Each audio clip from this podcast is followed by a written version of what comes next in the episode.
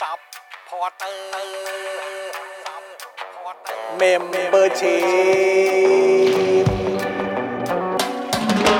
ซัพพอร์เตอร์ซัพพอร์เตอร์ฉันอยากเป็นซัพพอร์เตอร์ซัพพอร์เตอร์ซัพพอร์เตอร์ฉันอยากเป็นซัพพอร์เตอร์กดง่ายๆ แค่กด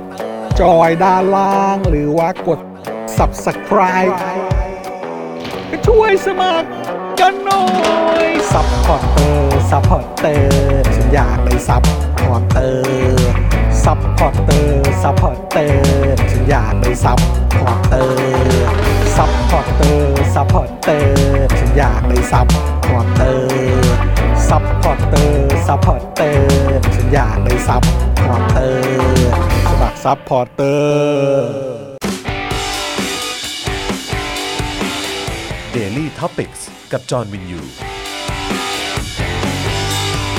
สวัสดีครับ คุณผู้ชมครับ ต้อนรับทุกท่านเข้าสู่ Daily Topics นะครับ ประจำวันที่ 18 ตุลาคม 2565 นะครับ อยู่กับผมจอมินยูนะครับ จอนดึก ๆ ใจดีนะครับนะฮะโอ้โหวันนี้รู้สึกโป้มากเลย ตอนทีแรกกะจะใส่แบบว่าแจ็คเก็ตทับ ไม่เป็นไร ลืม ผมลืมครับนะฮะเอ้าอย่ารีรออย่ารอช้าต้อนรับนะครับ คุณปาล์มดึก ๆ งานดีดีกว่า สวัสดีครับคุณ เอ ผู้ชมครับ อเอ๊ะหรือว่าจริงๆคุณมีฉายาใหม่วะ ผมเป็น มียังมียัง ปา มี ล์ ยั ม งวะยังไม่มีใช่ไหม ไอตอนที่เราเล่าเรื่องโบลิ่งนั้นเรายังไม่ได้รับฉายาใหม่ ยัง เพราะว่า ใช่ ฉา ไหมฮ ยาใหม่มันมาเสียงมันแตก อ่า มันมาประมาณสัก 30 ฉายา ครับ ได้ ผมเยอะฮะ ยึดอันเดิมไว้ก่อน ครับ นะฮะ ผมเป็นอันเดิมไว้ก่อนแล้วกันนะครับ แล้วก็แน่นอนนะครับดูรายการไลฟ์แล้วก็ร่วมจัดรายการเรานะครับ พี่ใหญ่สป็อคดักทีวีนะครับ สวัสดีครับ สวัสดีครับพี่ใหญ่ สวัสดีครับ ผม พี่ใหญ่ครับ สวัสดีคุณผู้ชมทุก ครับ ท่านด้วยนะครับ สวัสดีทุกท่านเลยครับมา เฮ้ย มา วั วัน น นี้ นี้ ผมก็มาในลุคแบบเอ่อกำลังภายใน จีนเหมือนกันนะ ผมก็จะถามอยู่เลยว่าอาจารย์ปู่อยู่ไหนเนี่ยเออ เอ่อ ว่าไงเตียบอกกี้ ทรงนี้เนี่ยได้มาจากการที่ผมเห็นคุณไทนี่นะครับ อืม ซึ่งเราเรียกกันว่าหม่ามีเนี่ยนะฮะ เออ เขากำลังทำผมให้ลูกสาวอยู่ ก็คือ ม น้องเอริ ครับ และทำเป็นทรงเนี้ย อ่าเป็นทรงเดียวกัน ผมก็เลยเดินไปบอกว่า ขอมั่งสิ อันนี้เป็นแบบเขาเรียกว่าอะไรอ่ะเป็นเทรนเซเตอร์ เทรนเซ e เตอร์ นะฮะโดยสาวๆบ้านเจ็ดอักษร ถูกต้องครับ เออนะครับ นะฮะ นะฮะก็ใครสนใจอยากจะตามเทรนด์นี้ก็ ครับ สามารถตามมาได้เลย ครับ เออ ผม นะครับผม อ๋อวันนี้มี นะฮะ ข่าวใหญ่อะไรบ้างไหมฮะ ผม อะไร ไม่ค่อย ฮะ ได้ตามเลยฮะ วันนี้มีมีหนังแอคชั่นนะฮะ มี เกิ หนั ด ก ขึ้น มีอะไรเกิดขึ้นไหมฮะโอ้โห มันเหตุการณ์เป็นยังไงเนี่ย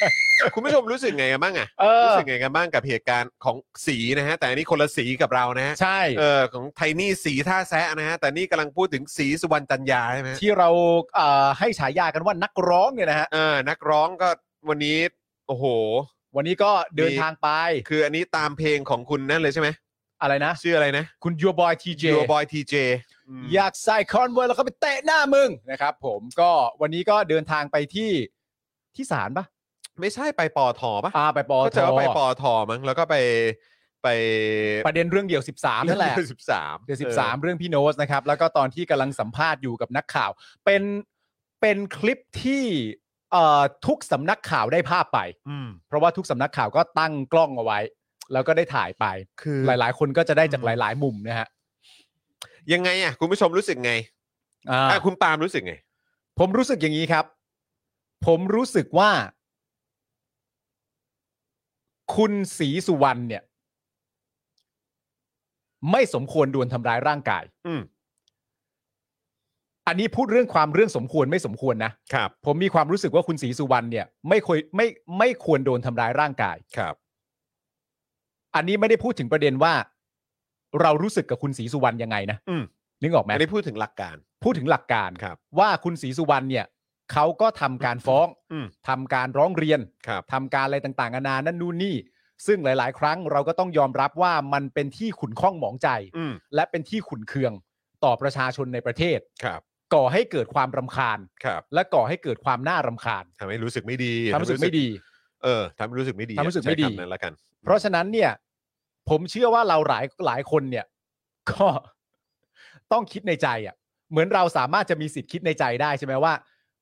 เชี่ยคนนี้แม่งโคตรน่าโดนต่อยเลย อืม เราอาจจะมีความรู้สึกแบบนี้ ใช่ กับคนมากกว่าหนึ่งคนด้วย ใช่ นึกออกไหมว่าไอ้เหี้ยคนคนนี้แม่งโคตรโดนหน้าโดนต่อยเลย เออ แต่ว่าในความรู้สึกเราว่าเขาหน้าโดนต่อยเนี่ยกับเขาถูกเข้าไปทำร้ายร่างกายเนี่ย อืม มันคนละเรื่องกัน อืม มันคนละเรื่องกัน อืม นะครับ ผม อืม แต่ว่า ประเด็นเรื่องความไม่ถูกต้องบนหลักการน่ะ อืม กับความรู้สึกที่เรามีต่อเหตุการณ์เนี้ยก็คนละเรื่องกัน อืม เข้าใจปะความรู้สึกว่านี่เป็นสิ่งที่ไม่ถูกต้องกับความรู้สึกสะใจเนี่ย ผมว่ามันก็เป็นคนละเรื่องกัน ใช่ ใช่ อืม เราก็แค่ต้องระงับความสะใจของเราไม่ให้ไปทำอะไรแบบนั้น เออ นะฮะ เราก็ต้องเหมือน ก็เข้าใจแหล้วครับ เราก็ควรจะอยู่บนพื้นฐานของการไม่ใช้ความรุนแรงอยู่แล้วนะครั ใช่ครับ นะแต่ว่าคืออันนี้ผมเอาตรงๆนะ อืม คือผมรู้สึกว่า จากที่ผมเจอมาเนี่ย ก็คือต้องบอกว่า he had it coming อ่ะ อืม คือต้องใช้คำนี้ครับ ก็คือ ใช่ ว่า ดูทรงเหมือนว่าสักวันต้องโดนอ่ะ คือ แล้วอันเนี้ยผมไม่ได้พูดในแง่ของว่า ก็อย่างไงคนมันก็ต้องโดนอยู่แล้ว คือเรื่องของเรื่องคืออะไรรู้ไหมคุณผู้ชม อืม ผม ผมเจอคนที่พูดว่า อยากทำร้ายร่างกายคุณศรีสุวรรณน่ะ อืม ในช่วงเวลาแบบตีซะว่าเอาแค่เฉพาะ เดือนที่แล้วจนถึงปัจจุบันเนี่ย ผม อืม เจอมาประมาณที่เจอกับตัวเลยนะ อืม แล้วเป็นคนที่ผมไม่รู้จักด้วยนะ เออ ไม่ต่ำกว่าสิบคน อืม แล้วเหล่านี้เนี่ย เอาตีซะว่าเกินครึ่งเนี่ย ก็คือพี่ๆที่ขับ Grab อืม เออผมก็มีโอกาสได้ใช้บริการ Grab อืม แล้วเขาก็รู้ว่าก็พอขึ้นรถไปเออบางทีก็อาจจะมีโอกาสคุยกัน หรือว่านั่งแท็กซี่หรืออะไรแบบเนี้ย อืม เออก็จะแบบว่าเขาก็จะแบบอ้าวเออผมเออดูรายการอยู่นะครับ หรืออะไร อืม แบบเนี้ยเออหรือแบบบางคนก็เป็นแฟนรายการ อืม ก็ไม่ใช่แฟนรายการหรอกเขาดูเจาะเขาวตื้อแล้วเขารู้ว่าเราพูดเรื่องการเมืองหรืออะไรแบบเนี้ยแล้วเขา อ่า ก็จะพูดกันเหมือนกันหมดเลยว่า แบบบางคนก็บอกว่าจ้างใครไปกระทืบไปสีหน่อยได้ไหม ใช่ เออหรือว่าแบบบางคนก็บอกว่าโอ้โหยนี่แบบอยากกระทืบมันอยากอยากต่อยหน้ามันจริง ๆ หรือ ม อยากแบบ อยากแจ๊ อยากแจ๊ะหรืออะไร อ่า เงี้ยคือ ผมได้ยินอะไรแบบเนี้ยมาจากคนที่ผมไม่รู้จักนะ อืม คือไม่ต่ำกว่าสิบ ใช่ และจากคนที่รู้จักหรือที่เห็นในโซเชียลมีเดียที่โพสต์ต่างๆ คือกูเห็นแบบ คือเต็มไปหมดอะ อืม แล้วเราอยู่ในสังคมที่แบบว่าเหตุการณ์แบบเนี้ยมันเกิดขึ้นได้จริง ๆ ใช่ แล้ว แล้วมันมีมิติอื่นที่เราต้องคำนึงถึงด้วยมิติเรื่องของการบังคับใช้กฎหมาย เรื่องความ อืม เกรงเอ่อเรื่องของมาตรฐานการบังคับใช้กฎหมาย เรื่องของการแก้ปัญหาด้วยความรุนแรงในสังคมนี้ อืม ใช่ไหมฮะว่ามีมีที่มาที่ไปมาแบบแต่ไหนแต่ไรแล้ว เออ แก้ปัญหาด้วยความรุนแรงหลากหลายวิธี ไม่ว่า อืม จะเป็นแบบการทำรัฐประหาร เรื่องในครอบครัวหรือว่าเนี่ยเรื่องแบบนี้ก็อาจจะเกิดขึ้นได้ ซึ่งแบบอาจจะมองว่าไม่ใช่เรื่องใหญ่ไม่ใช่เรื่องผิดอะไรอะไรเงี้ยคือแบบมันเป็นไมซ์คือมันมีหลายมิติมากที่เราต้องมาคุยกันในประเด็นเนี้ยแต่แค่ แต่เอาแค่ประเด็นนี้ก่อนก็ได้คุณผู้ชมมีคนที่ผมไม่รู้จักเป็นสิบคนเนี่ย อืม ที่นั่งคุยกับผม ระหว่างที่นั่งรถไปสถานที่หนึ่งไปอีกสถานที่หนึ่งเนี่ย อืม พูดแค่เฉ พาะ เรื่องประเด็น อยากกระทืบคุณสีเนี่ย อ่า ก็คือก็มีเป็นสิบคนแล้วอะแล้ว ใช่ คุยจริงจังด้วยนะ อืม คือแบบถ้ากูทำเองต้องทำยังไง ว่าถ้าเจ ให้ อ คน นะ อื่นไปทำเนี่ยต้องทำยังไงบ้าง อืม หรือว่ามันไม่มีใครสักคนเลยเหรอที่จะไปกระทืบมันหน่อยหรืออะไรอย่างเงี้ย อ่า ซึ่งเราแบบเฮียเรื่องนี้แบบ มันพูดกันเยอะมากจนแบบกูว่าเนี่ย มันอาจจะมีคนที่เขาจะลงมือจริงๆนะเว้ยและวันนี้มันก็เกิดขึ้นจริงไง ใช่ เออ ใช่ อืม นั่นแหละครับ ผมมีความรู้สึกว่าเราเราสามารถทำสองเรื่องเนี้ยไปไปด้วยกันได้ เพราะว่าเอ่อมุมมองอ่ะ ของการไม่ใช้ความรุนแรงอ่ะ อืม ผมเชื่อว่าทุกคนก็มี อืม ทุกคนก็มีมุมมองนี้ แน่นอนแล้วคือบางทีอ่ะคุณผู้ชมมันมันเป็นความรู้สึกเหมือนแบบ มันอึดอัดมากจนคือกูแบบ มันอึดอัดอัดอั้นมากแล้วอยู่ อ่า ในสถานการณ์ที่อะไรสักอย่างที่แบบ คือกูไม่ไหวแล้ว เออ มันก็มันก็มีจริงๆไง ใช่ เออ ผมมีความรู้สึกว่ามันมีหลาย ๆ คนที่โพสต์แบบว่าเออมันเหมือนแบบสามารถจะรวมประเด็นได้อะก็คือว่า คุณศรีสุวรรณ อืม ไม่สมควรจะถูกทำร้ายร่างกาย อืม แม้เขาน่าจะโดนมาก ๆ ก็ตาม อืม ผมว่าอันเนี้ยเข้า ใช่ใช่ผมว่าผมว่าอาจจะเป็นคำอธิบาย ใช่ ที่ที่ค่อนข้าง คุณศรีสุ เ วรรณไม่ควรจะโดนทำร้ายร่างกาย ถึงแม้ว่าคุณศรีสุวรรณจะน่าโดนมาก อืม ๆคก็ลีย ตา ร์ ม แม้ว่าจะโดนแม้แม้ว่าจะหน้าโดนแค่ไหนก็ตาม แต่น่าโดนมาก ๆ ก็ตาม อืม น่าโดนสุด ๆ ไปเลยอ่ะ โคตรละเลยแหละ โคตระน่าโดนเลยอ่ะ อืม ก็ตาม แต่ก็แต่ก็ไม่ควร ใช่ ใช้ความรุนแรง แต่ผมเชื่อว่า 2 เรื่องนี้มันสามารถแชร์ไปพร้อมกันได้นะครับ ครับ ผมเพราะว่าอ่าเวลาเราชูประเด็นเรื่องการไม่ทำร้ายร่างกายเนี่ยโอเคแน่นอนมันก็คอมมอนถูกปะเราไม่ควรทำร้ายร่างกายซึ่งกันและกัน ครับ แต่เราสามารถควรจะชูประเด็น 2 ประเด็นไปได้ก็คือว่า พอเห็นประเด็นเรื่องนี้เกิดขึ้น เราชูประเด็นเรื่องการไม่ทำร้ายร่างกาย แต่สิ่งที่ควรจะชูประเด็นขึ้นมาคู่คู่ๆกันเนี่ยอย่างสูสีและสมน้ำสมเนื้อเนี่ย คือประเด็นว่าที่ผ่านมาคุณศรีสุวรรณทำอะไรไว้บ้าง ใช่แล้วก็คือสิ่ง ที่มันที่มันนำพามาสู่การการถูกทำร้ายร่างกายของคุณศรีสุวรรณเนี่ย เออ เราได้ดูประวัติความเป็นมา ใช่ ในช่วงที่ผ่านมาขนาดไหน เออ ใช่ไหมครับ ใช่ คือเราก็ต้องเราควรจะคุยถึงเรื่องเหล่านี้ด้วยนะค มั รั น บ คู่กันได้ฮะ มันมันควรจะคู่กันได้ มันคู่กันได้อะ ใช่ครับใช่ครับอืมนะฮะอ่ะนั่นแหละครับ คุณผู้ชมก็เอามาแชร์กัน พี่ใหญ่ล่ะพี่ใหญ่รู้สึกไง พี่ใหญ่ว่าไง ประเด็นของคุณศรีสุวรรณ คล้าย ๆ กันเห็นแล้วหน้าหมันไส้แต่ อืม ว่าสุดท้ายแล้วพอมันออกมันออกสู่แมสอะมันออก อืม สู่คนในวงกว้างอะมัน อืม คือ เออนั่นแหละ มันก็มันคือเขาเขาหน้าโดนอะ ม เออมันคือ แล้วมันแล้วมันก็ หน้า จะ โดนแจ้อะแต่ เออ ว่ามันสุดท้ายแล้วมันก็ไม่ควรจะออกมา อืม โดนแจ้อะ อืม เออเอออ อืม นั่นแหละมันพูดยากว่ะ อืม เข้าใจ ออเพราะว่าเราก็หมั่นไส้อะเอาจริง ใช่ ๆพูดตรงเราก็หมั่นไส้เราเห็นเขาออกข่าวกี่ครั้งกี่ครั้งเราก็หมั่นไส้อะ ใช่ เออแต่แต่มันพอมันออกมามันก็แบบเฮ้ย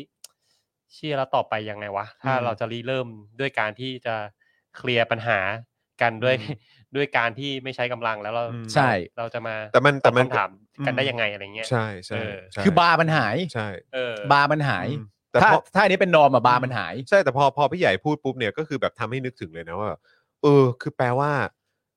ก็แปลว่าส่วนอื่น ๆ ในสังคมอ่ะ อืม มันก็ไม่ฟังก์ชันไง เออ พอมันไม่ฟังก์ชันเนี่ยมันก็ไม่แปลกเลยที่จะมี อืม คนที่เลือกใช้วิธีนี้ เออ ซึ่งก็ก็คือแบบสังคมก็มีส่วนผลักดันน่ะ อืม ให้ผู้ที่ลงมือเนี่ย อืม ก็ทำอย่างนั้นด้วยเหมือนกันไง ใช่ คือหมายว่ากฎกติกาและความวิปริตต่างๆ ที่มันกำลังเกิดขึ้นในสังคมตอนเนี้ยหรือว่าไอ้ความเพิกเฉยของเราในช่วงที่ผ่านมา อืม มันก็นำพาเรามาถึงจุดเนี้ยแหละ ใช่ เออ อันเนี้ย make sense มาก อืม เพราะมันมีอีกความคิดหนึ่งที่ผมเห็นในหัวหลังจากเห็นภาพครั้งแรกอะ ครับ ความรู้สึกผมคืออะไรรู้ปะ คืออะไรฮะ ความรู้สึกผมก็คือว่า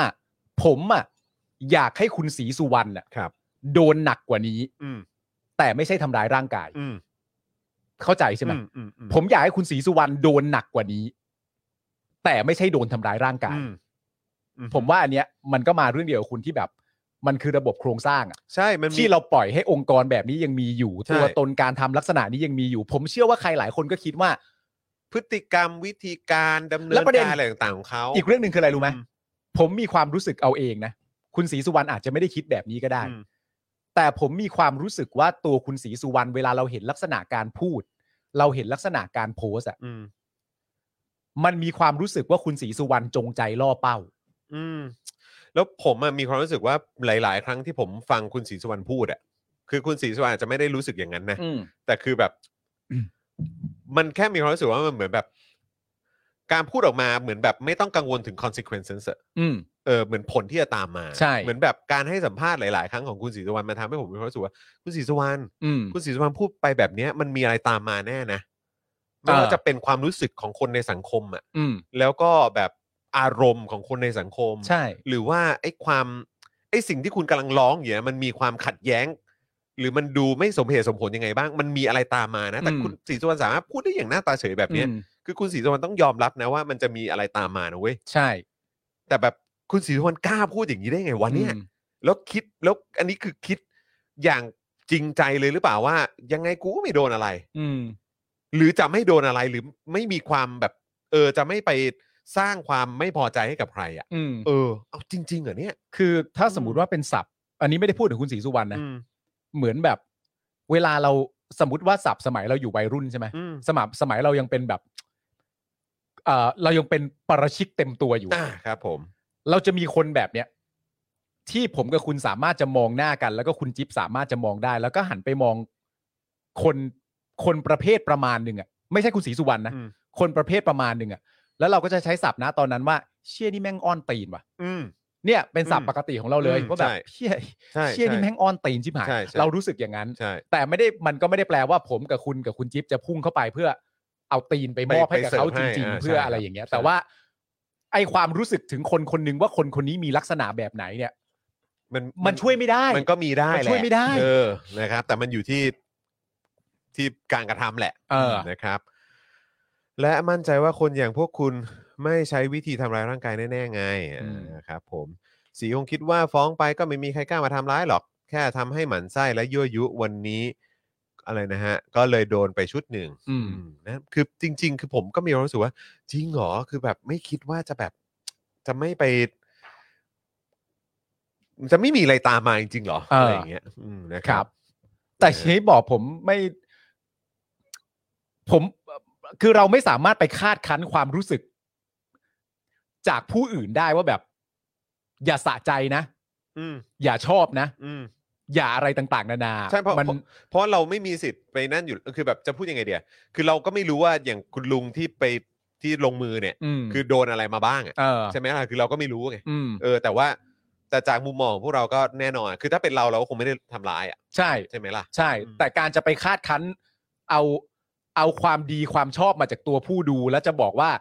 ถ้าจะนิสัยดี ถ้าจะเป็นคนดีห้ามสะใจนะ ถ้าจะเป็นคนดีถ้าจะนิสัยดีห้ามชอบเหตุการณ์แบบนี้นะ เวลาที่มันเกิดขึ้นเนี่ย อันนี้ผมมีความรู้สึกว่าห้ามเขาไม่ได้ อืม มันห้ามกันไม่ได้ อืม นะครับ เออมันก็เคยมีกรณีนี้กับผู้กองปูเข็มด้วยใช่ ใช่ ใช่ไหมฮะ ใช่ เออคุณกรณ์วิทย์ก็มาอัปเดตว่าเออแบบ ต้องมันจริง ๆ มันมีกรณีนี้ด้วย ครับ นะครับนะฮะอ่ะโอเค คุณผู้ชมนะฮะถูกเทียบกับเคสป้าเป้าอะฮะอืมคุณ Deep Shadow นะฮะอ๋อ คือหมายความว่าตอนตอนเคร้อยล้านใช่ไหม ใช่ที่เดินไปตบมันนะ โอ้ ฮะ โห ครับ เออนะครับอ่ะคุณปัทมาพรบอกว่าเช็คชื่อดูสดเพราะได้หยุดวันอังคารค่ะ อ้าวเหรอครับ โยนะครับ สวัสดีคุณจันเหนือจันเจ้าด้วยนะครับ สวัสดี แห ครับ มวันก่อนคุณจันก็โพสต์อยู่ว่าเอ่อไปเที่ยวข้างนอก หรือไปธุระข้างนอกก็ดู Daily Topics เหมือนกัน เออ นะ สุดยอดเลย นะครับเพราะฉะนั้นคุณผู้ชมก็เหมือนกันนะครับ อยู่ที่ไหนก็ตามนะครับ อย่าลืมอาจจะอัปเดตพวกเรามาหน่อย ครับ นะครับว่าดู Daily Topics อยู่ที่ไหนนะครับ ฮะ อยู่ที่ต่างประเทศก็เอ่อถ่ายภาพแท็กเข้ามาในสตอรี่ก็ได้นะครับนะหรือว่าอยู่ในเมืองไทยดูอยู่ที่ไหนอยู่ที่บ้านที่ทำงานบนรถ เดินทางอะไรอยู่เนี่ยก็อัปเดตกันเข้ามาได้นะครับ เราจะได้อยู่ใกล้ชิดกันนะครับ คุณผู้ชม ครับ นะฮะอ่ะแล้วก็วันนี้เดี๋ยวเราจะมีการโฟนอินด้วยแหละนะครับแต่ว่าวันนี้เราจะโฟนอินกันประมาณทุ่มหนึ่ง อ๋อครับผม ทุ่มหนึ่งนะครับนะครับ ซึ่งประเด็นที่เราจะคุยกันเนี่ยก็เกี่ยวข้องกับกัญชาเสรี นะ นะครับ ซึ่งก็เดี๋ยวจะต่อเนื่องกันกับประเด็นที่เราจะเล่าให้คุณผู้ชมฟังในวันนี้ ก็คือประเด็นที่ผู้นำฝ่ายค้านยันนะครับ ยังไม่ถึงขั้นยุบพักภูมิใจไทย จากนโยบายกัญชานะ อืม เออนะครับ แต่ว่าก็เป็นประเด็นที่คนก็พูดถึงกันเยอะ ใช่ นะครับเอ่อถึงความน่ากังวลและน่าเป็นห่วง ใช่ ของสถานการณ์กัญชาเสรีในบ้านเราตอนนี้ ใช่ค นะครับ รับ แต่ว่ารู้สึกว่าตัวหมอชลนานก็ออกมาบอกแล้วว่าเออไม่ไม่ไม่ได้โทษสื่อแต่คิดว่าสื่อตีความผิด อืม นะ ค ครั รับบ ผมนะฮะแล้วก็นอกจากนี้เนี่ยก็ต่อเนื่องกับเรื่องกัญชาด้วยนะค ค รั รับ บ ก็คือเดี๋ยวเรื่องกัญชาเสรีก่อน ว่าเขาจะยุบไม่ยุบพักอะไรยังไงอ่ะเดี๋ยวว่ากัน ครับ นะครับแล้วก็เดี๋ยวต่อเนื่องกับไอเหตุการณ์ ที่เป็นข่าวใหญ่มากแล้วมันช็อกมากว่าประเทศไทยนี่กลายเป็นโคลัมเบีย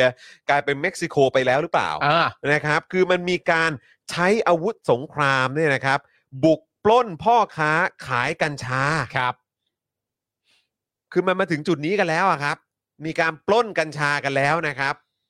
แล้วก็เป็นกัญชาที่เขาเอาไว้ขายอะ ครับ อืม ชัดเจนครับ ต่อเนื่องมาจากกัญชาเสรีเนี่ยแหละครับ ผม ปล้นเลยนะฮะ ปล้นเลยครับ ปล้นปล้นอย่างมีแบบแผนด้วยนะฮะไม่ได้ปล้นแบบเจอแล้วปล้นนะฮะ อา ปล้น วุธสงครามฮะ ปล้นแบบมีแบบแผนหมายถึงว่าปล้นแบบมีการติดต่อ มีการล่อซื้อมีการล่อบุกนะฮะ คือ ป มั ล้นเลยฮะ มันบ้าบอไปแล้วครับ คือตอนนี้มันมีการปล้น ปล้นพ่อค้ากัญชาว่างั้นดีกว่า ใช่ เพื่อเอากัญชามาเป็นของตัวเอง แต่ไม่ได้ได้ไปนะ เออ อืม คือแล้วเขาก็บอกว่าเออมันเป็นก็เขาทำถูกกฎหมายแล้วไง ก็ตอนนี้ อืม ปลดล็อกกัญชาเสรีแล้วไง ใช่ แต่ลองคิดดูว่าเมื่อไม่นานเมื่อเมื่อปีก่อนน่ะปี อืม ที่แล้วใช่ไหม ใช่ ปีที่แล้วคือ ถ้าเกิดว่าค้าแบบขายเยอะขนาดเนี้ยก็คือเป็นพ่อค้ายาไง ใช่ แต่ทุกวันนี้มันคือเป็นเสรีแล้วไง ใช่ ใช่ไหมครับ แต่คือเนี่ยใช้อาวุธสงครามปล้นกันแล้วอะครับ อืมอาวุธสงครามนี่ทั้งปืนสั้นและปืนยาวนะครับ ครบถ้วนนะครับ แล้วก็ต่อเนื่องอีกเรื่องหนึ่งเกาหลีใต้นะครับ เผยว่าจับคนต่างชาติคดียาเสพติดในรอบ 5 ปีเนี่ยนะครับ พบว่าที่มาจากประเทศไทยเนี่ย ครองแชมป์ยืนหนึ่งครับ เออ นะฮะก็คือจับเข้าใจว่าจับคนไทยได้ประมาณ 3,000 คนนะฮะ ครับ ที่เกี่ยวข้องกับยาเสพติดนะฮะ ฮะ แล้วก็นอกจากนี้เนี่ยกองทัพบกก็มาโชว์ผลงานปี65ด้วย ครับ ว่ายึดยาบ้าได้เพิ่มขึ้น 4.4 เท่าในรอบ 5 ปีที่ผ่านมา อืมยึดยาบ้าได้เยอะนะ วัด ค เด รั อะ บ ฟักเนี่ยนี่คือประเทศนี้เรา มัน มัน มัน มันวิปริตมากแล้วนะครับเนี่ย โชว์ผลงานการยึดเยอะนะฮะ แบบ โอ้โหยยึดได้มากกว่าเดิม 4.4 เท่า ครับผม แล้วมันจะเป็นเรื่องน่าแปลกไหมครับ ถ้าต่อไปภายใต้รัฐบาลนี้ก็ประกาศใหม่ว่า แล้วก็ยึดได้มากกว่าเดิมไปอีก 6.8 เท่า เออ แล้วหลังจากนี้อีกก็ 11.4 เท่า ยึดได้มากกว่าเดิมไปเรื่อยๆ อย่างนี้เหรอครับ เออ มันฟังดูแปลกไหมฮะถ้ามันจะเกิดเหตุการณ์อย่างนั้ โอ้ น โหมันแบบมัน นี่มันมันบ้าบอมากครับคุณผู้ชม นะฮะอ่ะแล้วก็เดี๋ยวเราก็เลยจะโฟนอินครับนะฮะกับแขกรับเชิญของเราในวันนี้ ฮะ ในประเด็นเรื่องของการเอ่อยกเลิกเสรีกัญชาไหมครับ เออนะครับว่าเรา มันทำได้ไหม มันทำได้ไหม แล้วมันควรทำไหม เออ ะฮะ มันจำเป็นจะต้องทำเลยไหม ใช่นะครับ เพราะว่ามันเพิ่งมีงานวิจัย ครับ นะครับที่ทำการวิจัยในการทำกัญชาเสรี อืม ในสหรัฐอเมริกานี่แหละ ใช่ ที่คนที่โปรกัญชาเสรีในบ้านเราเนี่ยมักจะหยิบยกขึ้นมา บอกว่าดูสิอย่างสหรัฐอเมริกาเนี่ย อืม เขายังมีการปล่อยกัญชาเสรีตั้ง 20 รัฐเนี่ย อืม นะครับแต่ว่ามันก็มีงานวิจัยออกมานะครับล่าสุดเลยเนี่ยนะครับที่เอามาเหมือนแบบเขาเรียกว่าอะไรหักล้าง อ่าง งานวิจัยเก่าๆเดิมๆว่าบอก อืม โอ้ยกัญชาเนี่ยแบบสามารถช่วยเรื่องของการแบบว่าลดการเสพโคเคนเสพยาแบบพวกเอ่อยายาเมทอะไรพวกนี้ใช่ไหมฮะ ใช่ เออแต่ว่างานวิจัยอันใหม่ที่ออกมาล่าสุดเนี่ยคือบอกว่ากัญชาเนี่ยเมื่อปล่อยให้มันเป็นเสรีแล้วเนี่ย อืม คือให้สู่แบบสันทนาการกันได้เนี่ยมันเป็นประตู อืม สู่ยาเสพติดแขนงอื่น ๆ ที่มันหนักกว่าเยอะเลย ใช่ นะครับ เหมือน นำพาแบบเป็นเหมือนเป็นการเปิดประตูให้ผู้ที่ก้าวเข้าสู่การใช้กัญชาเนี่ย เออ สามารถไปใช้ยาเสพติดที่มันรุนแรงอื่น ๆ ได้อีกเยอะแยะมากมาย เหมือนกัญชาเป็นประตูบานแรก เขาเรียกว่าเป็นเกตเวย์ เป็นเกตเวย์เมื่อคุณเมื่อคุณเปิดประตูกัญชาได้เสร็จเรียบร้อยเนี่ย มันมีแนวโน้มว่าคุณสามารถจะไปสู่ยาเสพติดชนิดอื่น ได้มากกว่า ถ้าคุณจะไม่ใช้กัญชา ถูกต้อง ครับ แล้วนี่คือผลมาจากการเปิดเสรีกัญชาเนี่ยแหละครับ เออ แล้วลองคิดดูว่าประเทศที่ปล่อยเสรีกัญชาแต่กฎหมายลูก ซึ่งเป็นกฎหมายควบคุมเนี่ย ยังไม่ออกมาเนี่ย มันจะขนาดไหน มัน ค จะ รับ ขนาดไหนครับ ม คือตอนนี้สงสัยเราต้องเริ่มกลับมาคุยกันแล้วนะครับ ว่าต้องยกเลิกเสรีกัญชากันหรือเปล่า อ่า อาจจะมาถึงจุดนี้แล้วนะครับ ครับ ที่ถ้าคุณจะต้องเจ๊งกันก็คงต้องเจ๊งกันแล้วล่ะครับ ฮะ เพราะไม่งั้นก็จะกลายเป็นดินแดนของของยาจริง ๆอ่ะ ครับ นะครับเพราะมันมันนำพาไปสู่ มันนำพาไปสู่แบบยาเสพติดที่ร้ายแรงกว่านี้ได้อีกเยอะเลย ใช่ แล้วนี่เราก็เพิ่งมีปัญหาเกี่ยวเรื่องของประเด็นการกราดยิง อืม ยาเสพติดก็มีส่วนเกี่ยวข้องตรงจุดนี้ ครับ ใช่ไหมครับ ยาบ้ายาอื่นๆอะไรด้วย อืม นะครับมันก็คือแบบเรื่องนี้เราไม่พูดถึงไม่ได้ ซึ่งในประเด็นอีกประเด็นหนึ่งที่เราพูดไปก่อนหน้านี้คือประเด็นเรื่คอรับงเกี่ยวกับการปล้น อืม ปล้นพ่อค้ากัญชาเนี่ยนะฮะ ครับ ทุกอย่างถ้าคุณผู้ชมได้ทราบข่าวเนี่ยแล้วคุณผู้ชมมองย้อนกลับไปอ่ะมวลรวมมันคือเรื่องเดียวกันเลยนะฮะ ใช่ครับ หนึ่งกัญชาสองอาวุธสงครามสามการทำงานเบื้องหลังของตำรวจหลังจากเหตุการณ์เกิดขึ้นแล้ว ก็มวลเดียวกันเลยฮะ อืม ก็มวลนี้เลยฮะ ใช่ครับ ชื่ออะไรที่เกี่ยวข้องกัญชา อาวุธปืน อืม การทำงานของตำรวจหลังเหตุการณ์เกิดขึ้นแล้ว อืม ก็ผมก็เห็นประเทศเราก็อยู่ในมวลนี้กันตลอดเลยอะ อืมใช่ ก็ วนอยู่แค่เนี้ยครับคุณ ฮะ ผู้ชมนะฮะ ครับ กัญชาไม่ใช่ยาเสพติดนะครับหึเดี๋ยวกันนะ กัญชาไม่ใช่ยาเสพติดนะครับ ผมว่าเอามาเทียบกันนิดเวอร์มาก อืม แต่ก่อนหน้านี้มันเป็นยาเสพติดนะ ใช่ คือเราต้องยอมรับตรงจุดนี้นะ ครับ ก่อนที่มันจะเสรีมันก็เป็นยาเสพติดครับ อืม แต่ณตอนนี้หลังจากเปิดเป็นกัญชาเสรีแล้ว ก็ถ้าตามที่คุณอนุทินบอกก็คือว่า มันก็ไม่ใช่ยาเสพติดครับ อืม ฮะ ก็ ก็ถ้า แล้วอีกอย่างเนี่ยเราก็ต้องยอมรับอะครับว่า คือมันปฏิเสธไม่ได้จริงๆ ครับ นะครับ ว่า เอะรายการไบแอสชุดความคิดเพื่อไทยมาก อันไหนครับ เรื่องอะไรครับ เรื่องยาเสพติดเหรอครับ หรือว่าอะไร หรือว่าเรื่องกัญชาครับ คุณลูกทุ่งคุณคุณลูกทุ่งอัปเดตได้นะ ประเด็นไหน เอ ฮะ อแล้วก็เห็นเมื่อสักครู่นี้มีคนบอกว่าให้อะไรนะ อันไหนครับ อยากรู้ อยากรู้มากเลยว่า ผมตังหงิดตังหงิดกับที่คุณปาล์มเห็นแล้ว อะไรนะคุณตังหงิดอ๋อตังหงิดตังหงิดทรงผมคุณปาล์มเออ ครับ เออมันไม่ได้เสพแล้วติดไงครับ ไม่มี withdrawal นะครับ ผมว่าไม่จริงนะครับ ถ้าบอกว่ากัญชาไม่เสพติดนี่ไม่จริงนะครับ อืม ไม่ได้เฮ้ยอีกคุณลูกทุ่ง อันนี้อันนี้คือเราเราเราเอ่อเราพูดกันในฐานะแฟร์ๆอะ เออ ถ้าบอกว่ากัญชาไม่เสพติด ผมว่าไม่จริงนะ อืม อืมเฮ้ย มันพูดมันมันไม่นะ เนี่ยคุณแบล็กแบร์บอกว่าติดนะครับ ผมยังติดเลยกัญชาเนี่ย ฮะ ไม่นะ แล้วผมผมไบแอสความคิดของเพื่อไทยยังไง คือคือบอกได้นะ อันนี้คืออยากรู้ด้วย อันเนี้ยคืออันที่ผมผมสงสัยมากสำหรับประเด็นที่คุณลูกทุ่งพิมพ์มา อืม ก็คือว่า ประเด็นคือการ อ๋อคือบอกว่าในทางเคมีมันไม่เสพติดเหรอครับ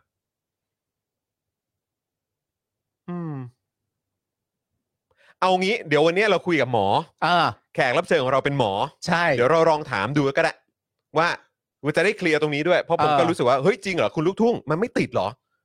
สูบตอนอยู่แคนาดากลับมาไทยไม่ถูกกฎหมายก็ไม่สูบไม่ติด เออ คือผมเข้าใจว่าแต่ละคนเนี่ยมันก็มีความแตกต่างกัน ครับ แต่คือคุณจะบอกว่าคุณสูบแล้วคุณไม่ติดเนี่ย แล้วคุณก็จะบอกว่ามันไม่ใช่ยาเสพติดเนี่ย ผมว่ามันก็ไม่ได้นะ ครับ จริง ๆ นะ คุณพระชาบอกว่าเอาคำว่ายาเสพติด มาจำกัดอะไรนะครับ มามาจำกัดความก็คุยกันไม่จบ เอาเป็นว่าสารเคมีใดที่มีออกฤทธิ์ต่อร่างกาย อาจจะมีผลมากน้อยต่างกัน มันควรมี regulation ควบคุมทั้งนั้น อืม แต่เมื่อกี้ผมก็ยังงงอยู่ที่คุณลูกทุ่งบอกว่าเราอะ bias ความคิดของเพื่อไทยคื อันนั้น ยังไง อ่ะ อันเนี้ยผมอยากรู้มากว่า คื ยังไง คือไอ้ติดไม่ติดเนี่ย ผมว่ามันพูดคุยกันได้ฮะ ืม แต่ว่าผมแค่งงประเด็นคุณลูกทุ่งว่า การที่เรานำเสนอไอเดียนี้ มันเป็นการนำเสนอไอเดียว่า bias เหมือนเพื่อไทยเหรอครับ หรือว่าหรือว่า bias อ๋อ bias เหมือนเพื่อไทย ใช่ไหมคือเขาบอกว่า bias เหมือนเพื่อไทยเหรอ ไหนเลื่อนเลื่อนขึ้นไปดูสิ เออ คืออยากรู้ไง ว่าคุณลูกทุ่งหมายความว่ายังไง ตอนแรกเลยเนอะต้องแป๊บนึงนะครับ อ่า เรื่องความคิดเห็นเกี่ยวกับกัญชา อ่า อ่า มันไม่ได้เสพแล้วติดครับ อืม นี้รายรายการไบแอบชุดความคิดเพื่อไทยมากนนี้ เรา bias ความคิดเพื่อไทยคือยังไงอะ ไม่รู้ เข้าใจเออ ก่อนหน้านี้ bias เรื่องอะไรวะ งง เดี๋ยวกันนะ อันนี้ พยายามพยายามพยายามคิดอยู่ว่ามันคือตรงท่อนไหน bias ชุดความคิดเหมือนเพื่อไทยมากแล้ว เหมือนเพื่อไทยหรือว่า bias ความคิดเพื่อไทย ชุดความคิดเพื่อ เหร ไท อย ฮะ เออ นี่คือนี่คือที่เราซีเรียสเพราะว่าคือคุณลูกทุ่งนี่ก็เป็นแฟนแฟ นเป็นผู้ติดตามรายการเรานะ เราก็เลยแบบโอ้โหยเขาเรียกว่าอะไรคือเรารู้สึกแบบเฮ้ยเออยังไงเนี่ย เรา อ่าฮะ เราเรา แบบ เราพูดอะไรที่มันไม่โอเคหรือเปล่าอะไรอย่างเงี้ยนะฮะแต่คืออยากรู้ฮะ นี่เรื่องการ equalize กัญชาว่าเป็นยาเสพติด เท่ากับยาบ้าหรือ ไม่ใช่ผมไม่ได้บอกว่าเอ่อยาว่ากัญชาเหมือนกับยาบ้า หรือว่ายาอื่นๆครับ อืม เรากำลังพูดถึงงานวิจัยว่ากัญชาเนี่ยเป็นเกตเวย์ อืม ไปสู่ยาอื่นๆ นั่นคือพอยที่มันมีงานวิจัยออกมา มีงานวิจัยบอกว่าถ้าสมมุติว่าคุณเริ่มต้นด้วยกัญชาแล้วเนี่ย มันจะทำให้คุณมีสิทธิ์นับจำนวนตามเปอร์เซ็นต์ว่าคุณสามารถจะไปสู่ยาเสพติดอื่น ๆ ได้มากกว่าการที่คุณไม่แตะต้องกัญชา อืม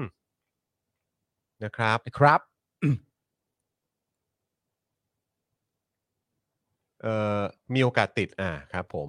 คืออ่ะเดี๋ยวเราคุยกับหมอวันนี้เลยก็ได้ ได้ นะครับเออ คืออยากให้อ่ะเอ่อก็ขอบคุณคุณลูกทุ่งที่เอ่อไบแอสไปทางเพื่อไทยเรื่องกัญชาเท่ากับยาไร้ไม่ครับ ผมไม่ได้ไบแอสไปทางเพื่อไทย ผมมีความคิดของผมเอง ใช่ ผมมีความคิดเป็นของผมเอง แต่ว่าถ้าเกิดจะมองว่าไปในทางเพื่อไทย อันนี้ผมช่วยไม่ได้ เออ แต่ผมมีความรู้สึกว่าตอนนี้มันไปกันใหญ่ อืม แล้วจริง อืม ๆ แล้วก็มันไปกันใหญ่แบบหนักมาก ตั้งแต่ที่ปล่อยเสรีกัญชาโดยที่ไม่มีกฎหมายควบคุม ครับ อันนี้ก็เลยเป็นเหตุที่ผมรู้สึกว่าควรจะยกเลิกเสรีกัญชา อืม แล้วพอมีประเด็นในเรื่องของการปล้นกัญชา เออ โดยใช้อาวุธสงคราม แล้วก็เดี๋ยวมาฟังปริมาณกันที่เขามีการปล้นกันเนี่ยนะครับ และอันนี้คือเจ้าเดียวนะครับที่ปล้นด้วยเนี่ยนะครับ แล้วก็พูดถึงปริมาณการใช้กัญชาเพื่อสันทนาการที่เราเห็นเห็นๆกันอยู่อะ อืม แล้วก็มีการรายงานไปทั่วโลกเนี่ย อันนี้มันไม่สมเหตุสมผลอยู่แล้ว อืม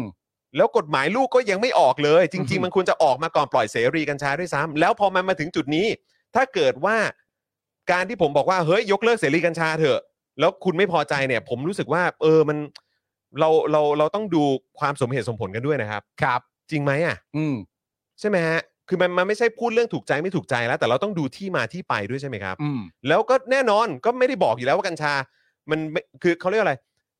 กัญชาก็มีส่วนดีอยู่แล้ว อืม ใช่ไหมครับ ก็เหมือนที่คุยคุยกันทางการแพทย์ แม้กระทั่งสันทนาการมันก็โอเค อืม แต่ถ้ามันไม่มีอะไรควบคุมเลย แล้วมันนำพา มัน มา ไม่มี ถึงจุดเนี้ย regulate อะ ที่มัน เออ เป็นอย่างทุกวันนี้เนี่ย แล้วเราก็ต้องปล่อยผ่านแหละครับ เพราะว่า อืม ไม่มันไม่ใช่ความผิดของกัญชา แต่ รู้ว่ามันไม่ใช่ความผิดของกัญชา แต่มันคือความผิดที่มันได้เกิดขึ้นแล้วไงจากการตัดสินใจ และการผลักดันให้เกิดสิ่งนี้ขึ้น อืม เท่านั้นเองครับคุณผู้ชม ครับ เรื่องนี้ซีเรียสนะคุณผู้ชม มันไม่ใช่แค่ว่าเฮ้ยแบบชอบกัญชาแล้วก็เลยแบบอ้าวนี่พี่โรซี่มาแล้วสวัสดีครับพี่โรซี่ครับผม ฮะ ขอบพระ โอ้โหขอบคุณครับ เอ้ยผมสอยมาแล้วผมได้ลายเซ็นด้วยขอบคุณพี่โรซี่นะครับ ไหน โโ ขอชมสิ นี่ครับผมโอ้ยขอบคุณ โอ้โห พี่โรซี่นะกำลังคุยเรื่องกัญชาอยู่เลย คุณผู้ชม คุณผู้ชมบอกว่าเรามีความไบแอสกับกัญชาหรือเปล่าบอกไม่เลย จะมีความไบแอสได้ยังไง แต่คือไอ้สิ่งที่มันกำลังเกิดขึ้นอยู่ตอนนี้ คือเรารู้แหละว่าเราพูดเรื่องเนี้ยเราต้องถูกด่า เราถูกด่าแน่นอน อ๋อ ครับ ใครพูดก็ถูกฮะ ครับ เออนะฮะ แต่เดี๋ยวลองคุยกับคุณหมอละกัน ได้ ครับผมนี่คุณลูกทุ่งบอกว่ามองต่างแบบแฟร์ๆนะผมไม่ได้ผมไม่ได้อะไรนะ ผมไม่ได้โป้งนะรัใช่กนะครับรักเหมือนกัน ไม่ ครับ รู้ ผม รู้แล้วว่ารัก รักเหมือนกันแต่แค่ไม่อยากให้คิดว่าแบบ โอ้ยแบบไบแอสเหมือนเพื่อไทยหรือไม่ครับ คือพวกเราอ่ะมีความคิดของพวกเราเองกันเองอยู่แล้ว ครับ เออนะฮะไม่อยากไม่อยากให้คิดว่าเอ้ยพูดเข้าข้างพักนู้นเข้าข้างพักนี้อะไรอย่างเงี้ยคือแบบขอเถอะครับ ครับ จริงๆฮะคือแค่อ่านข่าวมันก็รู้สึกได้แล้วครับว่าโอ้โหหนักแน่ ๆนะครับ แล้วแล้วเราก็เราก็เห็นงานวิจัย งานวิจัยมันก็ออกมา ใช่ เออ ก็ต้องฟังเขาบ้าง ต้องฟังเขาด้วย เออ นะครับ แเอาหนังสืออาจารย์ขอบนี่นี่หนัง คุณ สือหนั ค ง รับ สือ พี่โรซี่นะครับนะฮะเพราะว่าพี่โรซี่มาพร้อมกับหนังสือ ให้คนดีปกครองบ้านเมือง การเมืองวัฒนธรรมของขวาไทย โดยอาจารย์ประจักษ์ก้องกีรตินั่นเอง ครับ นะ ผม ซึ่งเราเอ่อมีการสัมภาษณ์อาจารย์ไป ฮะ นะครับ เมื่อวันเอ่อเมื่อในสป็อคดักทอล์กนะครับ เมื่อ ใช่ เมื่อสองวีคที่แล้วก่อนที่หนังสือเล่มเนี้ยจะวางวางในงานสัปดาห์หนังสือด้วย ครับ นะครับแล้วก็ตอนนี้เนี่ยกำลังฮอตมาก ๆ ในงานสัปดาห์หนังสือนะครับนะฮะแล้วก็เอ่อเทปสป็อคดักทอก็เพิ่งออนไปเมื่อช่วงบ่ายนี้เอง ครับผ กั ม บอาจารย์ประจักษ์เนี่ยแหละ ใครยังไม่ได้ดูก็อยากให้ดูกัน ครับ นะครับผมนะฮะอ่านะยังไงก็ฝากกันด้วยนะครับสำหรับหนังสือเล่มนี้นะครับ เดี๋ยวยังไงฝากพี่ดำนะ ช่วยแปะลิงก์ของ Spoke Dark Talk นะครับเอ่อให้คุณผู้ชมหน่อยละกัน อ่าน นะครับเห็นมีหลายท่านมีโอกาสได้ดูก่อนเข้ารายการแล้วด้วย ใช่บอกเพิ่ง เออ ดูจบกันก็มี ครับผมนะเขาบอกว่าจริง ๆ หน้าปกนี้มีกิมมิกนะคุณผู้ชม อ่า ยังไงก็ลองไปดูในสปอคดักทอล์กได้ คุณผู้ชอาจามรย์ประจักษ์เขาเฉลยไว้ ผมเห็นแล้ว อืมเห็นแล้วใช่ไหมฮะ คุณผู้ชมเห็นยัง เห็นแล้วใช่ไหมฮะ อืม ถ้าคุณผู้ชมจ้องดีๆอ่ะคุณผู้ชมจะ เห็น คุณผู้ชมจ้องดีๆคุณผู้ชมจะเห็นนะ เพราะตอนเนี้ย ผมเห็นแล้ว เออครับผม นะครับ ผม โอ้ยมีคนบอกว่าจอมินยูไบแอสเพื่อไทย come on นะครับอ่ะโอเค ใช่ครับ ทะเลาะกันจริง ๆ ดี จะได้ถกเถียงยิ่งเถียง ยิ่งได้คิดอ่า ใช่ ครับผมก็เนี่ยแหละครับก็เดี๋ยวเดี๋ยวเราคุยกับคุณหมอด้วย ครับ นะครับในประเด็นวันนี้นะครับอ่ะแต่ว่าก่อนจะไปเข้าข่าวของเรา เรา ฮะ ขอบคุณผู้สนับสนุนใจดีของเราก่อนดีกว่า ครับ นะครับ ซึ่งเริ่มต้นกับเจ้าแรกของเราก็คือโทมิเกียวซานั่นเองนะครับ โทมิเกียวซา80 ปีตำนานความอร่อยครับ ไส้แน่นกรุบกลมกล่อมทำมือจานต่อจานนะครับ สั่งได้เลยนะครับที่ Facebook โทมิเกียวซาออฟฟิเชียลนะครับ ครับ แล้วก็วันนี้เนี่ยนะครับเราก็มีคลิปนะครับมาให้คุณผู้ชมเนี่ยนะครับได้น้ำลายสอผ่านหน้าจอกันด้วย ครับ นะครับ ถ้าพร้อมแล้วไปดูความอร่อยของโทมิเกียวซากันดีกว่าครับ วันอังคาร ครับ สวัสดีวันอังคารครับ อร่อย วันนี้ผมมากินโฮมิเกียวซ่าอีกแล้ว แต่วันนี้วันอังคารเราจะกินเป็นเกียวซ่ารสหม่าล่าโอ้ยกลิ่นหอมแซ่บแน่นอนลองชิมกับอืมครับร้อนอร่อยครับอร่อยรากลินโคตรหอมอะอืมกินน้ำจิ้มเนี้ยอืมอืม อร่อยวันอังคารต้องโคมิเกียวซ่ารสหมาล่าใครสนใจสั่งได้ที่เฟซบุ๊กโคมิเกียวซ่าหรือมาที่ร้านก็ได้เปิดในกูก็แบบก็ได้โคมิเกียวซ่าเปิดเที่ยงถึงสี่ทุ่มเราถึงกันเยอะๆนะครับ เขาจะได้มาสนับสนุนเราอีกอืมอร่อยว่ะรสเนอะ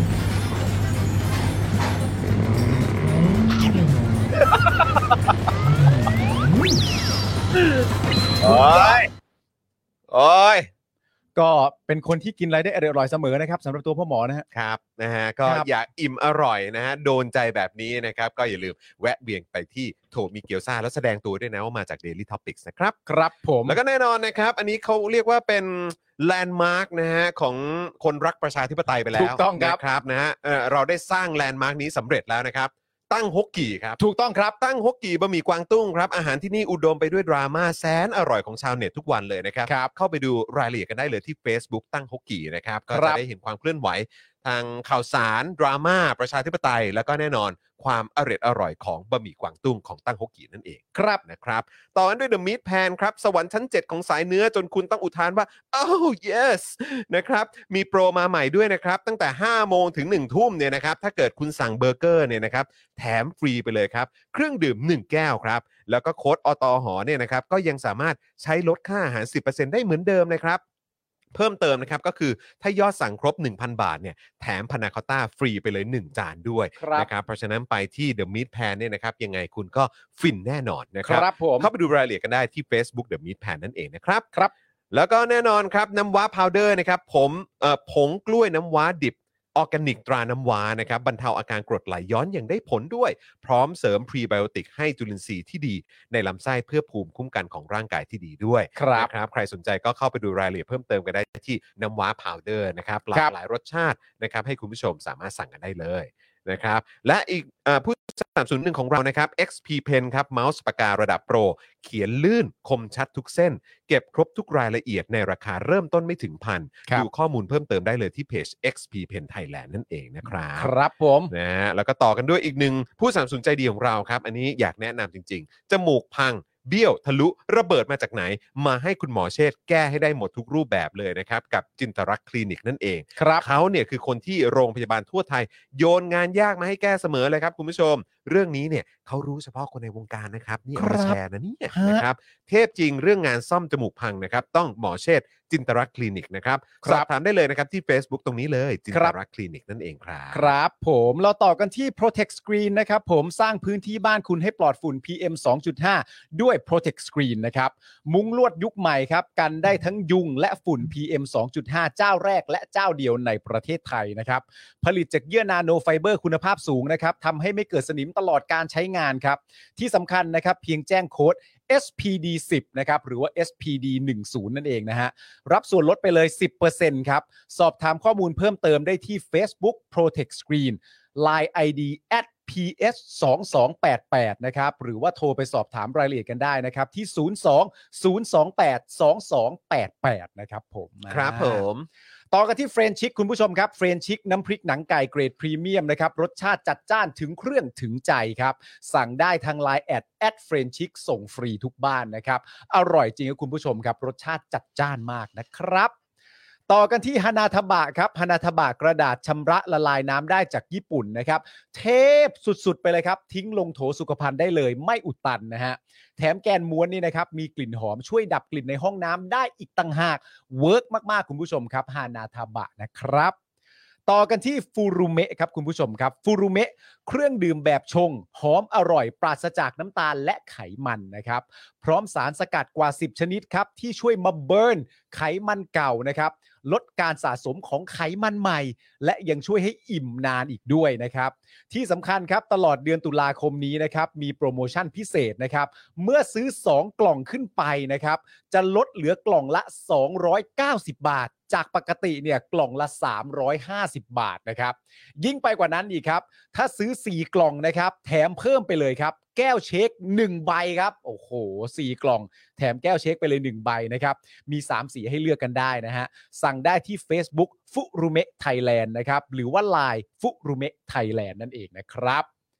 ต่อกันที่ M กายคุณผู้ชมครับ ใครนะครับสนใจทำมาสคอตม็อกอัพผลิตภัณฑ์หรือผลงานศิลปะใด ๆ นะครับ ไม่ว่าจะเล็กหรือใหญ่แค่ไหนนะครับ ปรึกษาบริษัท M กายได้เลยนะครับเอ่อปรึกษาบริษัท M กายจำกัดได้เลยนะครับเขาสามารถเนรมิตให้ได้หมดเลยนะฮะ ติดต่อไปได้เลยครับที่ Facebook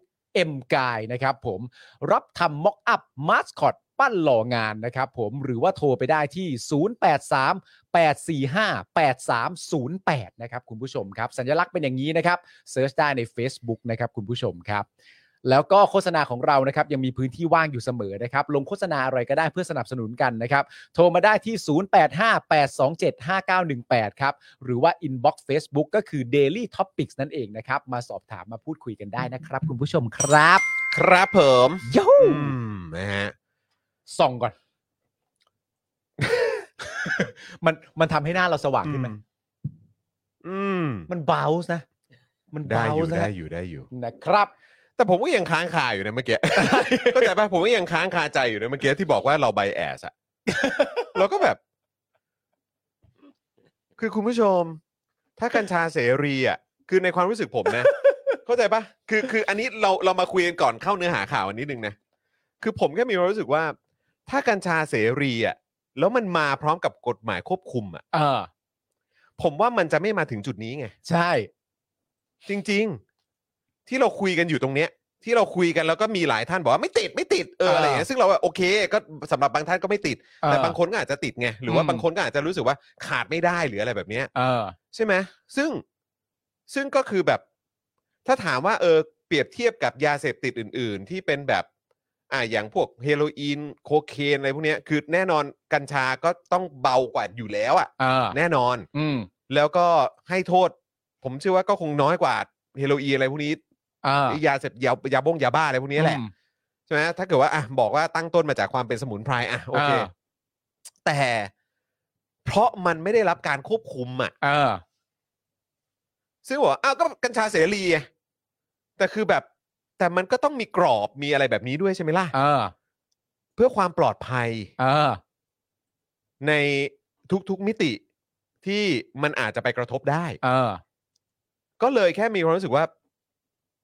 ไม่ได้เถียงว่ากัญชา เออเขาเรียกว่าอะไร คือกัญชาโอเค กัญชา อ่า กัญชาก็ถือว่าเป็นพืชที่มีประโยชน์ อย่างที่เขาบอกทางการแพทย์ แล้วก็จะเอาไปทำอย่างอื่นผ่อนคลายสันทนาการอะไรได้ เออ แต่เมื่อมันไม่มีการควบคุมอ่ะ ที่มัน อ่า เป็นอยู่ทุกวันเนี้ย อืม แล้วที่มันดูแล้วมันน่าสยองแล้วมันน่ากลัวมากเนี่ย ก็เพราะมันไม่มีกฎหมายควบคุมไง เออ นั่นก็เลยหลีดไปสู่จุดที่ว่าเรายกเลิกเสรีกัญชาก่อนดีกว่าไหม เออ ไม่หรอกแต่ เออ ถ้าถามผมอะผมมีความรู้สึกว่า มันคือเหมือนอารมณ์ว่าเราต้องกาหัวประเด็นไว้แม่น อืม ๆ ว่าเราจะพูดประเด็นเนี้ย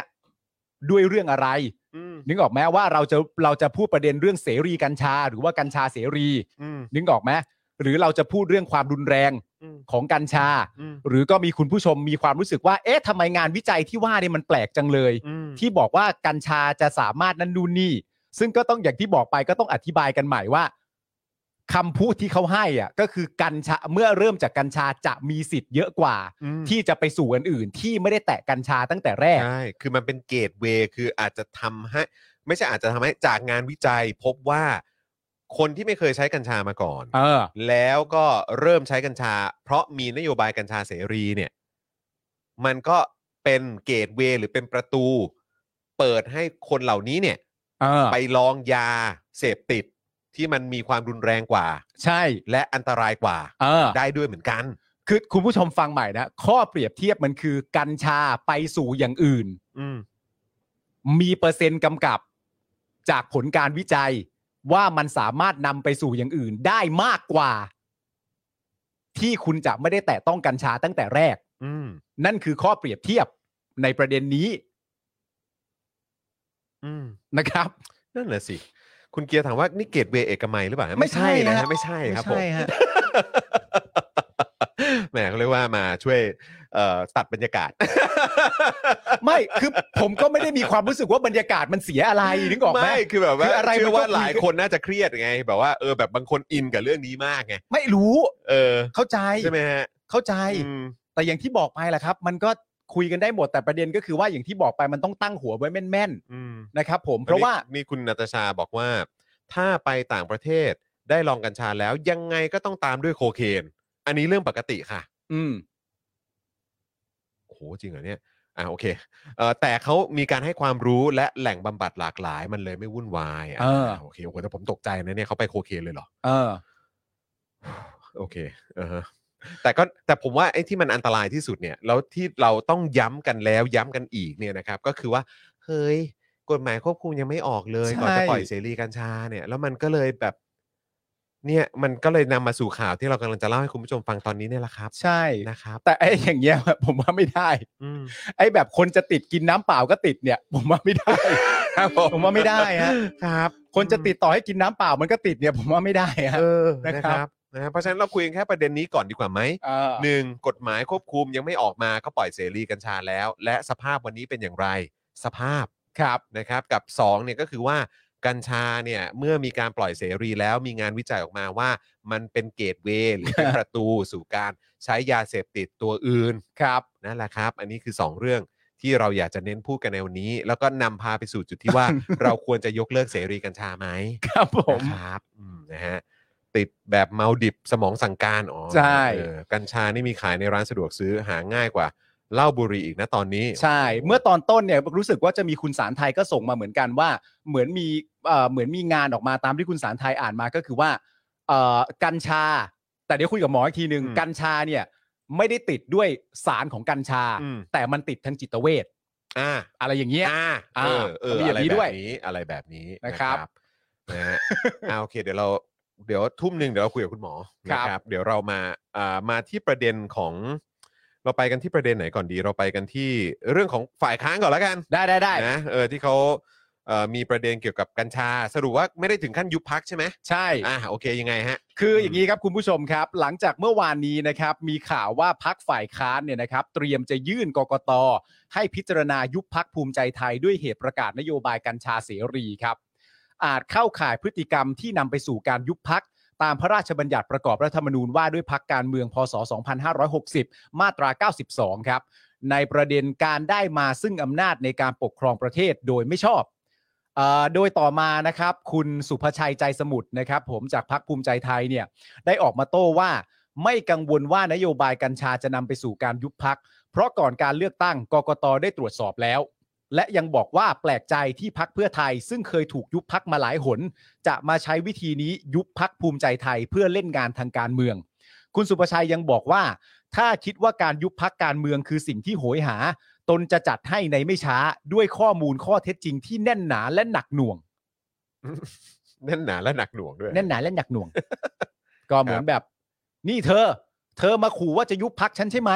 ถ้าเธอจะใช้วิธีนี้จริง ๆ เนี่ย ฉันจะกลับ ฉันจะจัดกลับไปแจ่มๆเลยนะ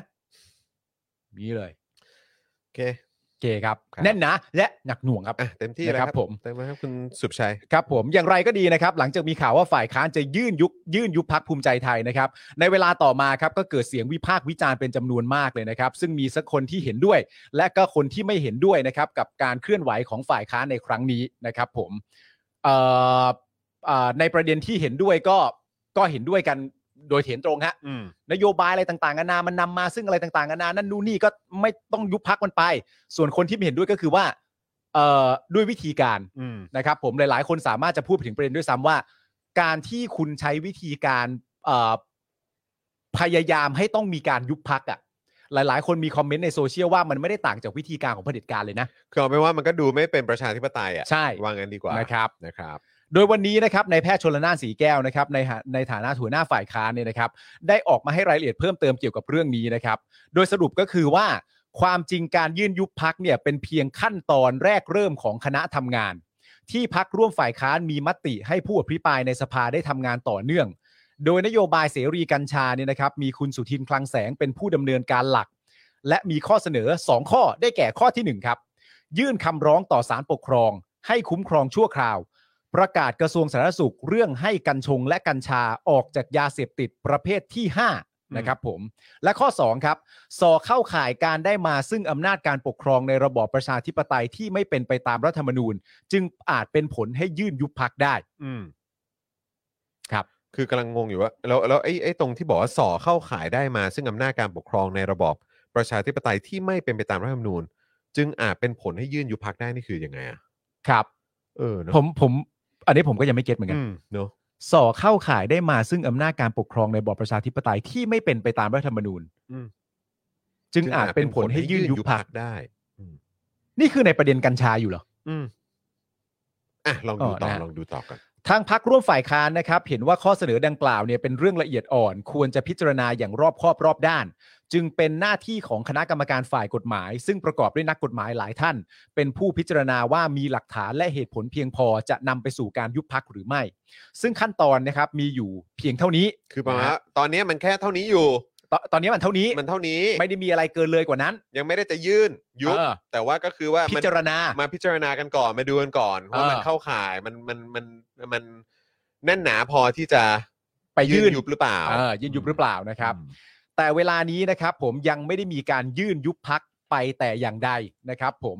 ที่ประชุมพักร่วมฝ่ายค้านนะครับ ยังไม่มีมติว่าจะฟ้องหรือไม่ฟ้องอย่างไร เพราะต้องรอผลสรุปก่อน อืมก็คือหมายความว่าตอนนี้ยังคุยกันอยู่เลย ใช่ อืม นะครับ ครับ แต่ว่า ก็ต้องก็ต้องบอกเพื่อไทยจริงๆว่าแต่ข่าวมันออกมาตลอดเวลาก็ออกมาว่าจะยื่นจริงๆอะนะฮะ อืม นะครับ อืม ตัวในแพทย์ชลนานนะครับ ยังกล่าวว่าพักเพื่อไทยเองเนี่ยก็มีจุดยืนชัดเจน ว่าไม่เห็นด้วยกับการยุบพักอย่างง่ายดาย อืม ไม่เห็นด้วยกับการยุบพักอย่างง่ายดายนะครับ อืม เพื่อไทยเคยมีความพยายามแก้ไขบทบัญญัติรัฐธรรมนูญที่เกี่ยวข้องกับเหตุผลในการยุบพักด้วย อืม ซึ่งตัวคุณหมอชลนานนะครับ ย้ำว่าเหตุผลเดียวที่ควรต่อการยื่นยุบพักคือ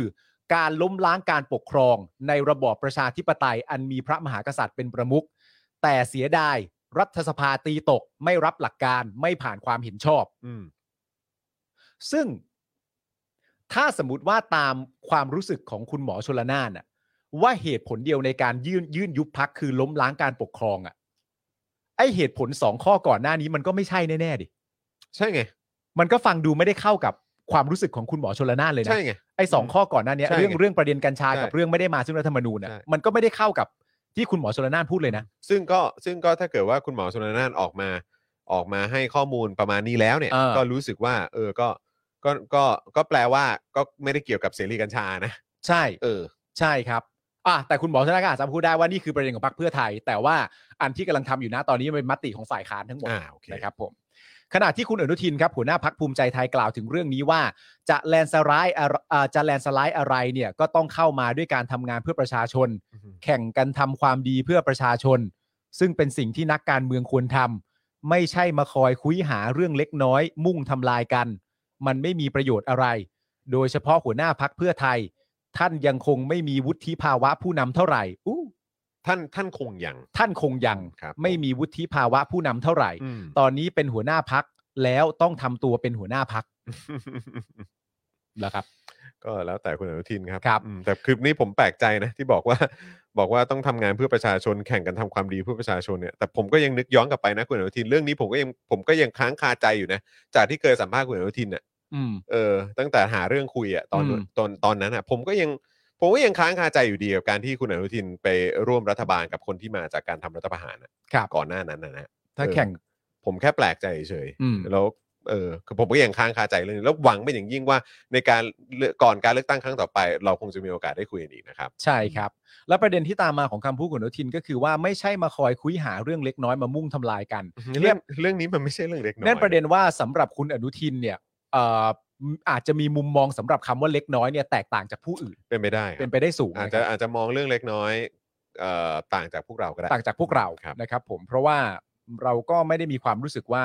เรื่องเหล่านี้เป็นเรื่องเล็กน้อย แต่ประเด็นนี้ไม่เกี่ยวกับประเด็นเรื่องการยุบพักนะฮะ ครับ แต่การที่บอกว่าประเด็นนี้เป็นประเด็นคุยหาเรื่องเล็กน้อยมามุ่งทำลายกันเนี่ยผมก็ว่ามันก็ไม่ใช่ครับคุณอนุทิน ใช่ อันนี้ก็ชัดเจนแหละเราน่าจะมองต่างกัน ใช่ครับ คุณอนุทินนะครับยังย้ำว่าทุกอย่างเป็นไปตามกฎหมายนะครับ ถ้าหากควรยุบพักก็ยุบ แต่ภูมิใจไทยก็จะไม่ตอบโต้อะไร เพราะจะเลือกตั้งอยู่แล้ว โดยพักภูมิใจไทยได้ส่งนโยบายให้กกตตรวจสอบก่อนเลือกตั้งในปี 62 ซึ่งนโยบายกัญชาทางการแพทย์ของพรรคภูมิใจไทยเนี่ยถูกบรรจุอยู่ในการแถลงนโยบายของนายกตั้งแต่ปี 62 เป็นวาระเร่งด่วนของรัฐบาลชุดนี้ครับ ครับ ก็ต้องย้ำอีกเนอะเออ ใช่ นโยบายกัญชาทางการแพทย์ใช่ไหม สัญญาทางการแพทย์นะครับ ผม เอ่อ medical and therapeutic อะไร therapeutic ใช่ไหม ครับผม เอ่อเพื่อการบำบัดอะไรอย่างเงี้ยนะฮะ ครับ ครับผม งั้นผมต่อเนื่องเลยแล้วกันนะคุณผู้ชม อ่า อย่ารีรออย่ารอช้า ครับ นะครับชายจากการขนอาวุธสงคราม ปล้นพ่อค้าขายกัญชาครับ อืม อันนี้เป็นอีกหนึ่งข่าวใหญ่ที่กำลังพูดถึงกันอยู่ในตอนนี้เลยนะครับ ครับ หลังจากที่ภรรยาของพ่อค้าขายกัญชาครับ ไปร้องกับสื่อว่าสามีของตนเนี่ยถูกชายชะกัน ใช้อาวุธสงคราม บุกรุมทำร้าย และปล้นกัญชาถึงที่พักครับ ใช่ นอกจากนี้เนี่ยยังใช้ปืนจ่อหัวลูกชายวัย9ขวบ เออ เอาปืนจ่อหัวลูกวัย9ขวบ โดยคาดว่าจะมาจากการทับเส้นขายกัญชาครับ อืม ซึ่งภรรยายืนยันว่าตนขายกัญชาอย่างถูกต้องตามกฎหมาย ครับ เพราะมีการปลดล็อกกัญชาออกจากบัญชียาเสพติดแล้ว อืม และยังได้นำเอกสารจากกระทรวงสาธารณสุข ที่แสดงว่าเป็นผู้ค้ากัญชาได้อย่างเสรีไปแสดงต่อสื่อด้วย ครับ โดยรายละเอียดเกี่ยวกับข่าวนี้เนี่ยนะครับ อันนี้มาจากรายการเรื่องเล่าเช้านี้ ครับ นะครับก็รายงานว่าเหตุการณ์เนี้ยมันเกิดขึ้นตอนวันที่ 14 ตุลาคมที่ผ่านมา อืม ที่แฟลตย่านบางขุนเทียน ครับ มีชายชะกันใส่หมวกโม่งกว่า 10 คนนะครับ เป็น อืม 10 คนเลยนะ แล้วก็ ครับ ใส่หมวกโม่งด้วยนะ อืม ถืออาวุธทุกคน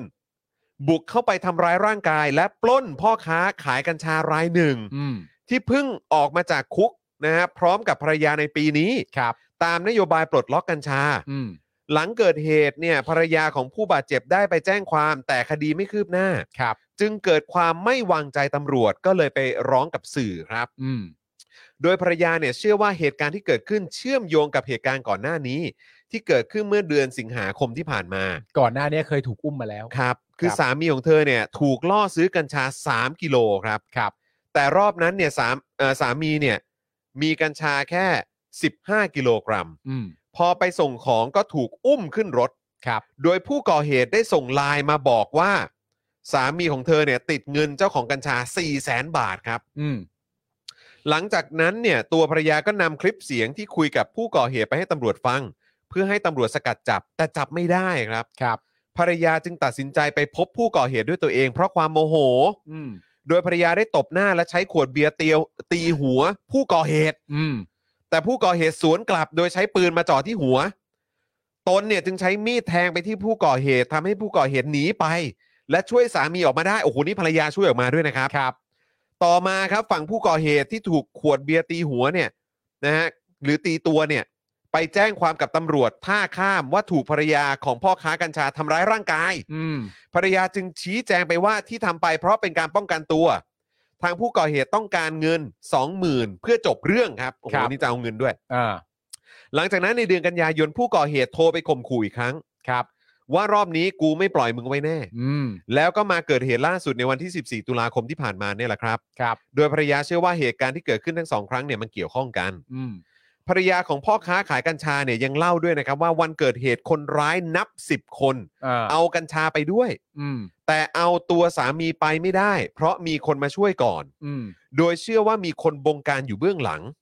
ไม่อย่างนั้นจะกล้าถืออาวุธสงครามบุกยามวิการ ไม่เกรงกลัวกฎหมาย อืม นี่คือเหตุเกิดในกรุงเทพ ในเมืองหลวง อืม กฎหมายไม่เข้มแข็งหรือว่าอะไร อืม ส่วนสาเหตุนะครับภรรยาของพ่อค้าขายกัญชาเนี่ยบอกว่าน่าจะมาจากการค้ากัญชาทับเส้นกันอ๋อครับผมมีการทับลายกันเหรอครับ ครับผม เพราะก่อนหน้านี้ตนกับแฟนหนุ่มเนี่ยติดคุกมา 11 เดือน อืม ลูกค้าที่เคยซื้อกัญชากับตนก็ไปซื้อกัญชากับอีกฝ่าย อืม พอตนออกจากคุกทำให้ลูกค้ากลับมาซื้อกัญชากับตนเหมือนเดิม อืม ก็เลยทำให้อีกฝ่ายไม่พอก็เลยอาจทำให้อีกฝ่ายเนี่ยไม่พอใจ เพราะไม่มีรายได้ อืม ก็เลยบงการให้คนมาก่อเหตุหรือเปล่า อืม แล้วตอนนี้ตำรวจพูดเหมือนว่าตนทำผิดจากการขายกัญชาจะจับตน แต่ตนมีใบอนุญาตให้ขายกัญชาจากกระทรวงสาธารณสุข แค่รอระหว่างได้รับใบจริง อืม แต่ถ้าตำรวจจะดำเนินคดียังไงก็ไม่ว่า อืม แต่ช่วยจับคนร้ายที่ทำร้ายร่างกายสามีให้ด้วย อืม ตำรวจบอกว่ามีรูปพรรณสันฐาน แต่ทำไมไม่จับสักทีรออะไรครับ ครับผม อันนี้ก็คือฝั่งของ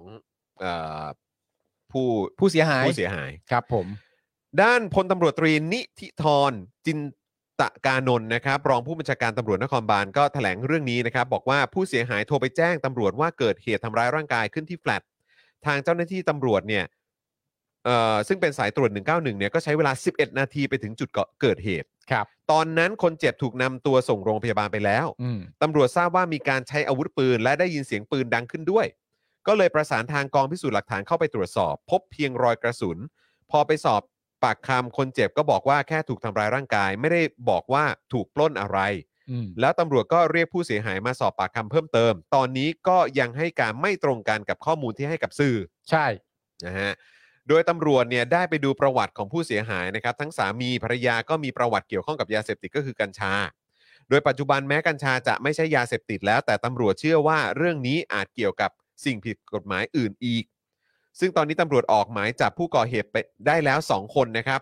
อีก 4 คนพบว่าได้หลบหนีออกนอกพื้นที่กรุงเทพไปแล้ว ครับ อยู่ระหว่างติดตามตัวมาดำเนินคดี อืม ขณะที่ภรรยาของพ่อค้าเอ่อกัญชาเนี่ยนะครับ ยืนยันว่าตอนนี้ตนเป็นผู้บริสุทธิ์ และไม่ได้ยุ่งเกี่ยวกับยาเสพติดประเภทอื่นนอกจากกัญชา อืม ที่ถูกปลดล็อกออกจากบัญชีสารเสพติดแล้ว และบอกด้วยว่าตนและสามีไม่ได้ตั้งใจจะขายกัญชาตั้งแต่แรก แต่เมื่อพ้นโทษมาได้รับกัญชาคืนมาจากของกลางตอนโดนจับ ที่ตำรวจยึดไปประมาณ 500 กิโลกรัม จึงนำมาขาย เพราะกัญชาถูกกฎหมายแล้วครับ ครับผม นี่ห้าร้อยโลเลย ก็ น คือ นี้ อั คือหมายความว่าโดนจับก่อนที่ ก่อนที่กัญชาเนี่ยจะเสรี ใช่ ตอนนั้นเนี่ยก็มีปริมาณกัญชาอยู่กับตัวเองประมาณ 500 500 500 โล ครึ่งตันแล้วอะ ใช่ โลละสามพันบาท โลละ3,000 บาท ใช่ แต่คือจริง ๆ ที่ผมบอกว่ามันทำเป็นขั้นตอนเนี่ยคือตามที่ผู้เสียหายที่เป็นภรรยาเล่าให้ฟังก็คือว่า ณตอนแรกที่มีการติดต่อมาเนี่ยคือมีการติดต่อกันมาทางไลน์ อืม ใช่ไหมพอติดต่อกันมาทางไลน์เสร็จเรียบร้อยแต่เขาไม่ไว้ใจเพราะเขามีความรู้สึกว่าไลน์ที่ติดต่อมาเนี่ยมันเป็นเหมือน account ปลอม ครับ ใช่ไหมพอติดต่อปั๊บมาเสร็จเรียบร้อยเนี่ยเอ่อตัวตัวเอ่อผู้ขายเนี่ยก็เลยถามว่าที่ติดต่อเรามาได้ไลน์เรามาเพื่อจะมาซื้อของจากเราเนี่ย อืม คุณได้ไลน์มาจากทางไหน อืม ตัวคนเนี้ยก็บอกว่าได้ไลน์มาจากคุณพอพาน อืม เออซึ่งไอตัวผู้ขายเนี่ยก็รู้จักคุณพอพาน อืม ก็เลยตัดสินใจอะไรต่างๆกันานา ก็ กัน เห เรีย มือน บร้อ อาย รมณ์ว่าก็ไว้ใจอะ ก็ไว้ใจ เชื่อใจ แต่ก็ยังไม่ไว้ใจสุด อ่า เพราะหลังจากคุยกันเสร็จเรียบร้อย ตัวผู้ขายก็ติดต่อไปหาคุณพอพาน อืม คุณพอพานบอกว่าไม่เคยมอบไลน์อันนี้ให้กับใคร อ๋อ โอ เอ เค อ หลังจากนั้นก็เลยโทรกลับมาหาคนเดิมแล้วถามว่าคุณนะชื่ออะไร เจ้าของที่เป็นคนติดต่อมาก็บอกว่าผมมาชื่อบอลแล้วเขาก็ถามใหม่ว่าเออคุณบอลครับ ผมติดต่อไปหาคุณพอพานแล้วคุณพอพานเขาบอกว่า เขา เขา ไม่ ไม่ รู้จัก เคยมอบไลน์ให้กับใครนะ คุณที่ชื่อบอลเนี่ยที่เป็นคนติดต่อเข้ามาก็เลยบอกว่าอ๋อผมผมพูดชื่อผิด อืม จริง ๆ ที่ผมติดติดต่อมาเนี่ย ผมเอามาจากคุณปอปลา อืม เออ คนคนผู้ขายเนี่ย ก็เลยติดต่อไปหาคุณปอปลา ไม่ใช่พอพานแล้วนะ อืม ติดต่อไปหาคุณปอปลา แล้วก็บอกคุณปอปลาว่า คุณเป็นคนส่งไลน์ของผมเนี่ยให้กับคนที่ชื่อบอลหรือเปล่า คุณปอปลาบอกใช่ ส่งเอง ไว้ใจได้ คุณบอลกับผมที่ชื่อคุณปอปลาเนี่ย เคยติดต่อซื้อกันมาแล้ว อืม ประมาณสัก2อสามครั้งแล้วก่อนหน้านี้ เพราะฉะนั้นถ้าเกิดว่าผู้ขายณตอนเนี้ยขายอะไรได้ต่างๆนานาเนี่ยก็หักหัวคิวให้เขาสักพันสองพันด้วยแล้วกัน อืม อารมณ์ประมาณนี้ หลังจากนั้นก็มีการติดต่อจะซื้ออะไรต่างๆนานาบอกสถานที่อะไรกันเสร็จเรียบร้อย แล้วก็เดินทางมาถึง โดยตัวคุณบอลเนี่ยบอกว่าจะมากันจะมากันสองคน ขับรถมาหนึ่งคัน แล้วก็เดินขึ้นมาตอนแรกก็สองคน ตัวคุณภรรยาเนี่ยจะเดินออกไปข้างนอกเพื่อไปซื้อน้ำมา เพราะว่าเมื่อมาเจอกัญชาเสร็จเรียบร้อยเนี่ยในแง่ของการซื้อขายมันต้องมีการตรวจสอบกัญชากันก่อน อืม ผ่านการดมผ่านการดูของผ่านการอะไรต่างๆกันานาก็ว่าไป แต่พอเข้าห้องป้าไปเสร็จเรียบร้อยอ่ะก็ล็อกคอและจี้เลย ก็ล็อกคอและจี้เลย นั่นคือสองคนนะ แล้วภรรยาอยู่ข้างนอกห้อง หลังจากล็อกคอแล้วจี้เลยเนี่ย ข้างนอกก็ตามมาอีกห้าคนอีกสี่คนอะไรต่างๆกันานาก็วุ่นวายอะไรต่างๆกันานาอยู่ข้างนอก พ่ออยู่ห้องใกล้ๆก็วิ่งออกมา แล้วก็โดนปืนขู่เดินปืนขู่ก็วิ่งไปข้างล่างวิ่งไปข้างล่างก็เรียกให้คนมาช่วย ทีนี้คนมันมาดูเยอะ คนมามุงเยอะ คนที่มาก่อเหตุก็เลย หนีไป อืม อันนี้คือเหตุการณ์ อันล่าสุดเนี่ย 14 ตุลา อันล่าสุดเนี่ย ออครับ นะครับ ผมเอ้ยนั่นแหละครับ OG 500 กิโลกี่พันล้าน โอ้โห อย่างนั้นเลยนะฮะ ใช่ อื้อหือแต่เมื่อกี้ก็ลองคูณดูถ้าสมมติว่าเท่าไหร่นะ โลละ สา สาม ม พั พั น น เนี่ยห้าร้อยโลก็ล้านห้า อืม อืมครับผมอืมโหดจริงนะครับ อ่ะงั้นก็ต่อเนื่องเลยอีกสักนิดแล้วกัน ครับ นะครับเอ่อเราจะได้พูดเรื่องยาให้ให้ให้ให้ครบด้วย อ่า นะครับ ก็คือประเด็นของเกาหลีใต้ที่จับคนเอ่อชาวต่างชาติ คดียาเสพติดในรอบ 5 ปี ครับ ไทยเราก็ติดอันดับนะครับ ครับผม นะครับ คือสำนักงานตำรวจแห่งชาติของเกาหลีใต้นะครับ คุณผู้ชมครับ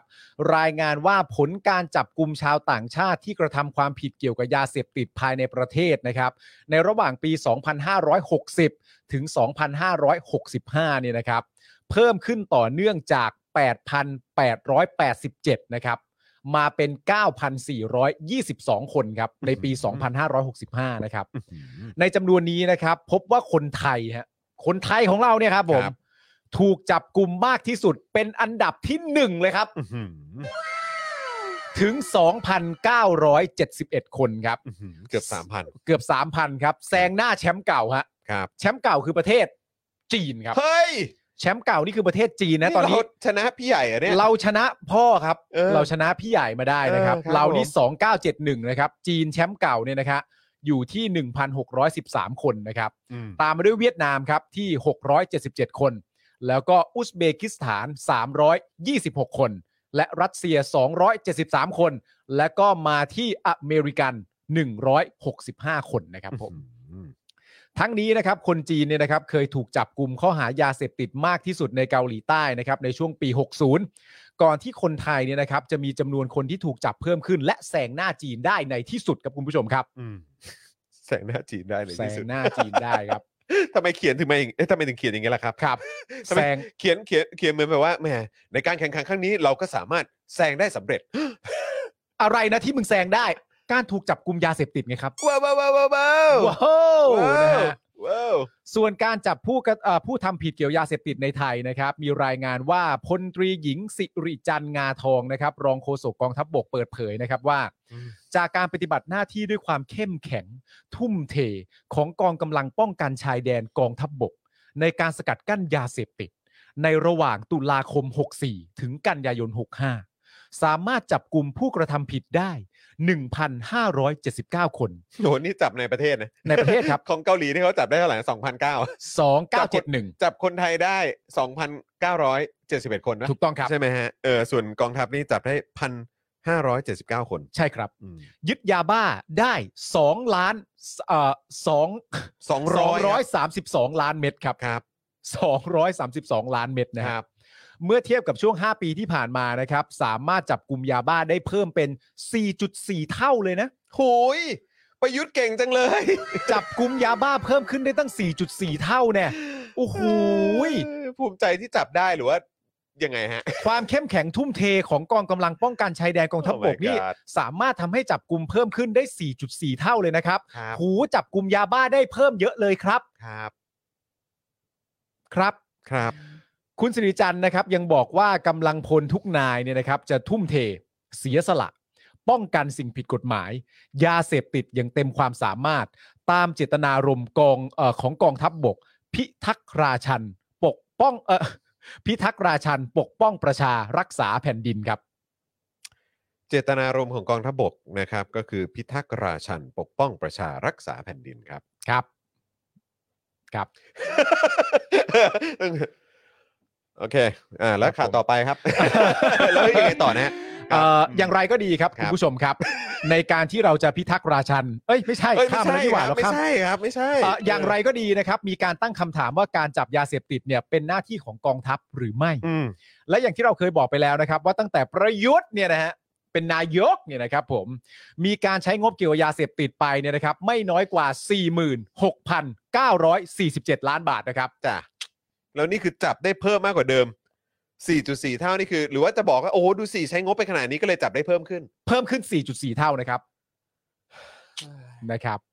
ซึ่งยังไม่นับรวมบำเหน็จความชอบให้กับเจ้าหน้าที่ที่ปฏิบัติงานด้านปราบปรามยาเสพติดทุกปีด้วยนะครับ อืม นี่เงินค่าบุคลากรนะฮะ เราก็อยากจะรู้มากนะว่าไอ้เอ่อบำเหน็จความชอบให้กับเจ้าหน้าที่ที่ปฏิบัติงานด้านปราบปรามยาเสพติดเนี่ยคือเจ้าหน้าที่ทหารหรือเปล่า ครับ เพราะว่าคือก็อย่างที่บอกไปทหารมีอำนาจเอ่อมีหน้าที่ปกป้องอธิปไตยนะครับ ไม่ใช่ไม่ใช่ไม่ได้มีหน้าที่เอาไว้ควบคุมกฎหมายนะครับ หรือว่าบังคับใช้กฎหมายนะครับ ใช่ครับ ทหารมีหน้าที่ที่สเปซิฟแต่ว่าจะพูดอะไรมากก็ ก็ ทหร ยึดอำนาจ แม่ง นะครัยึดบอำนาจ ยึดอำนาจฮะ ใช่ไหมฮะ นะฮะก็ เออครับผมอ่ะคุณผู้ชมคือพออ่านเรื่องราวเหล่านี้ปุ๊บมันทำให้ผมอยากขับถ่ายนิดนึงนะฮะ อาเชิญนะ ขออนุญาตไปขับถ่ายนิดนึงนะครับเพราะมันแบบโอ้โห แล้วเดี๋ยวเราจะคุยกับคุณหมอต่อด้วยนะค เพ รั ราะสามข่าวเป็นเป็นกัญชาเป็นเรื่องการบุกปล้นพ่อค้ากัญชา แล้วมาต่อว่าเกาหลีใต้จับคนไทยได้เป็นจำนวนเยอะที่สุดนี่คุณต้องการขับถ่ายเลยฮะ ผมต้องขับถ่ายเพราะทหารออกมาพูดอย่างเงี้ยนะ อ๋อใช่ครับเชิญนะเชิญฮะเชิญฮะเชิญนะคุณผู้ชมนะครับผมโอ้โห วันนี้เราจัดเรื่องแบบ ยาล้วน ยาล้วนนะฮะยาล้วนนะครับ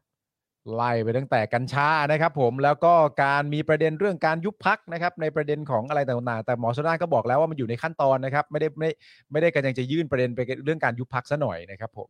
แล้วก็อีกประเด็นก็คือเนี่ยฮะประเด็นเรื่องเกาหลีใต้เนี่ยนะครับเอ่อมีเอ่อ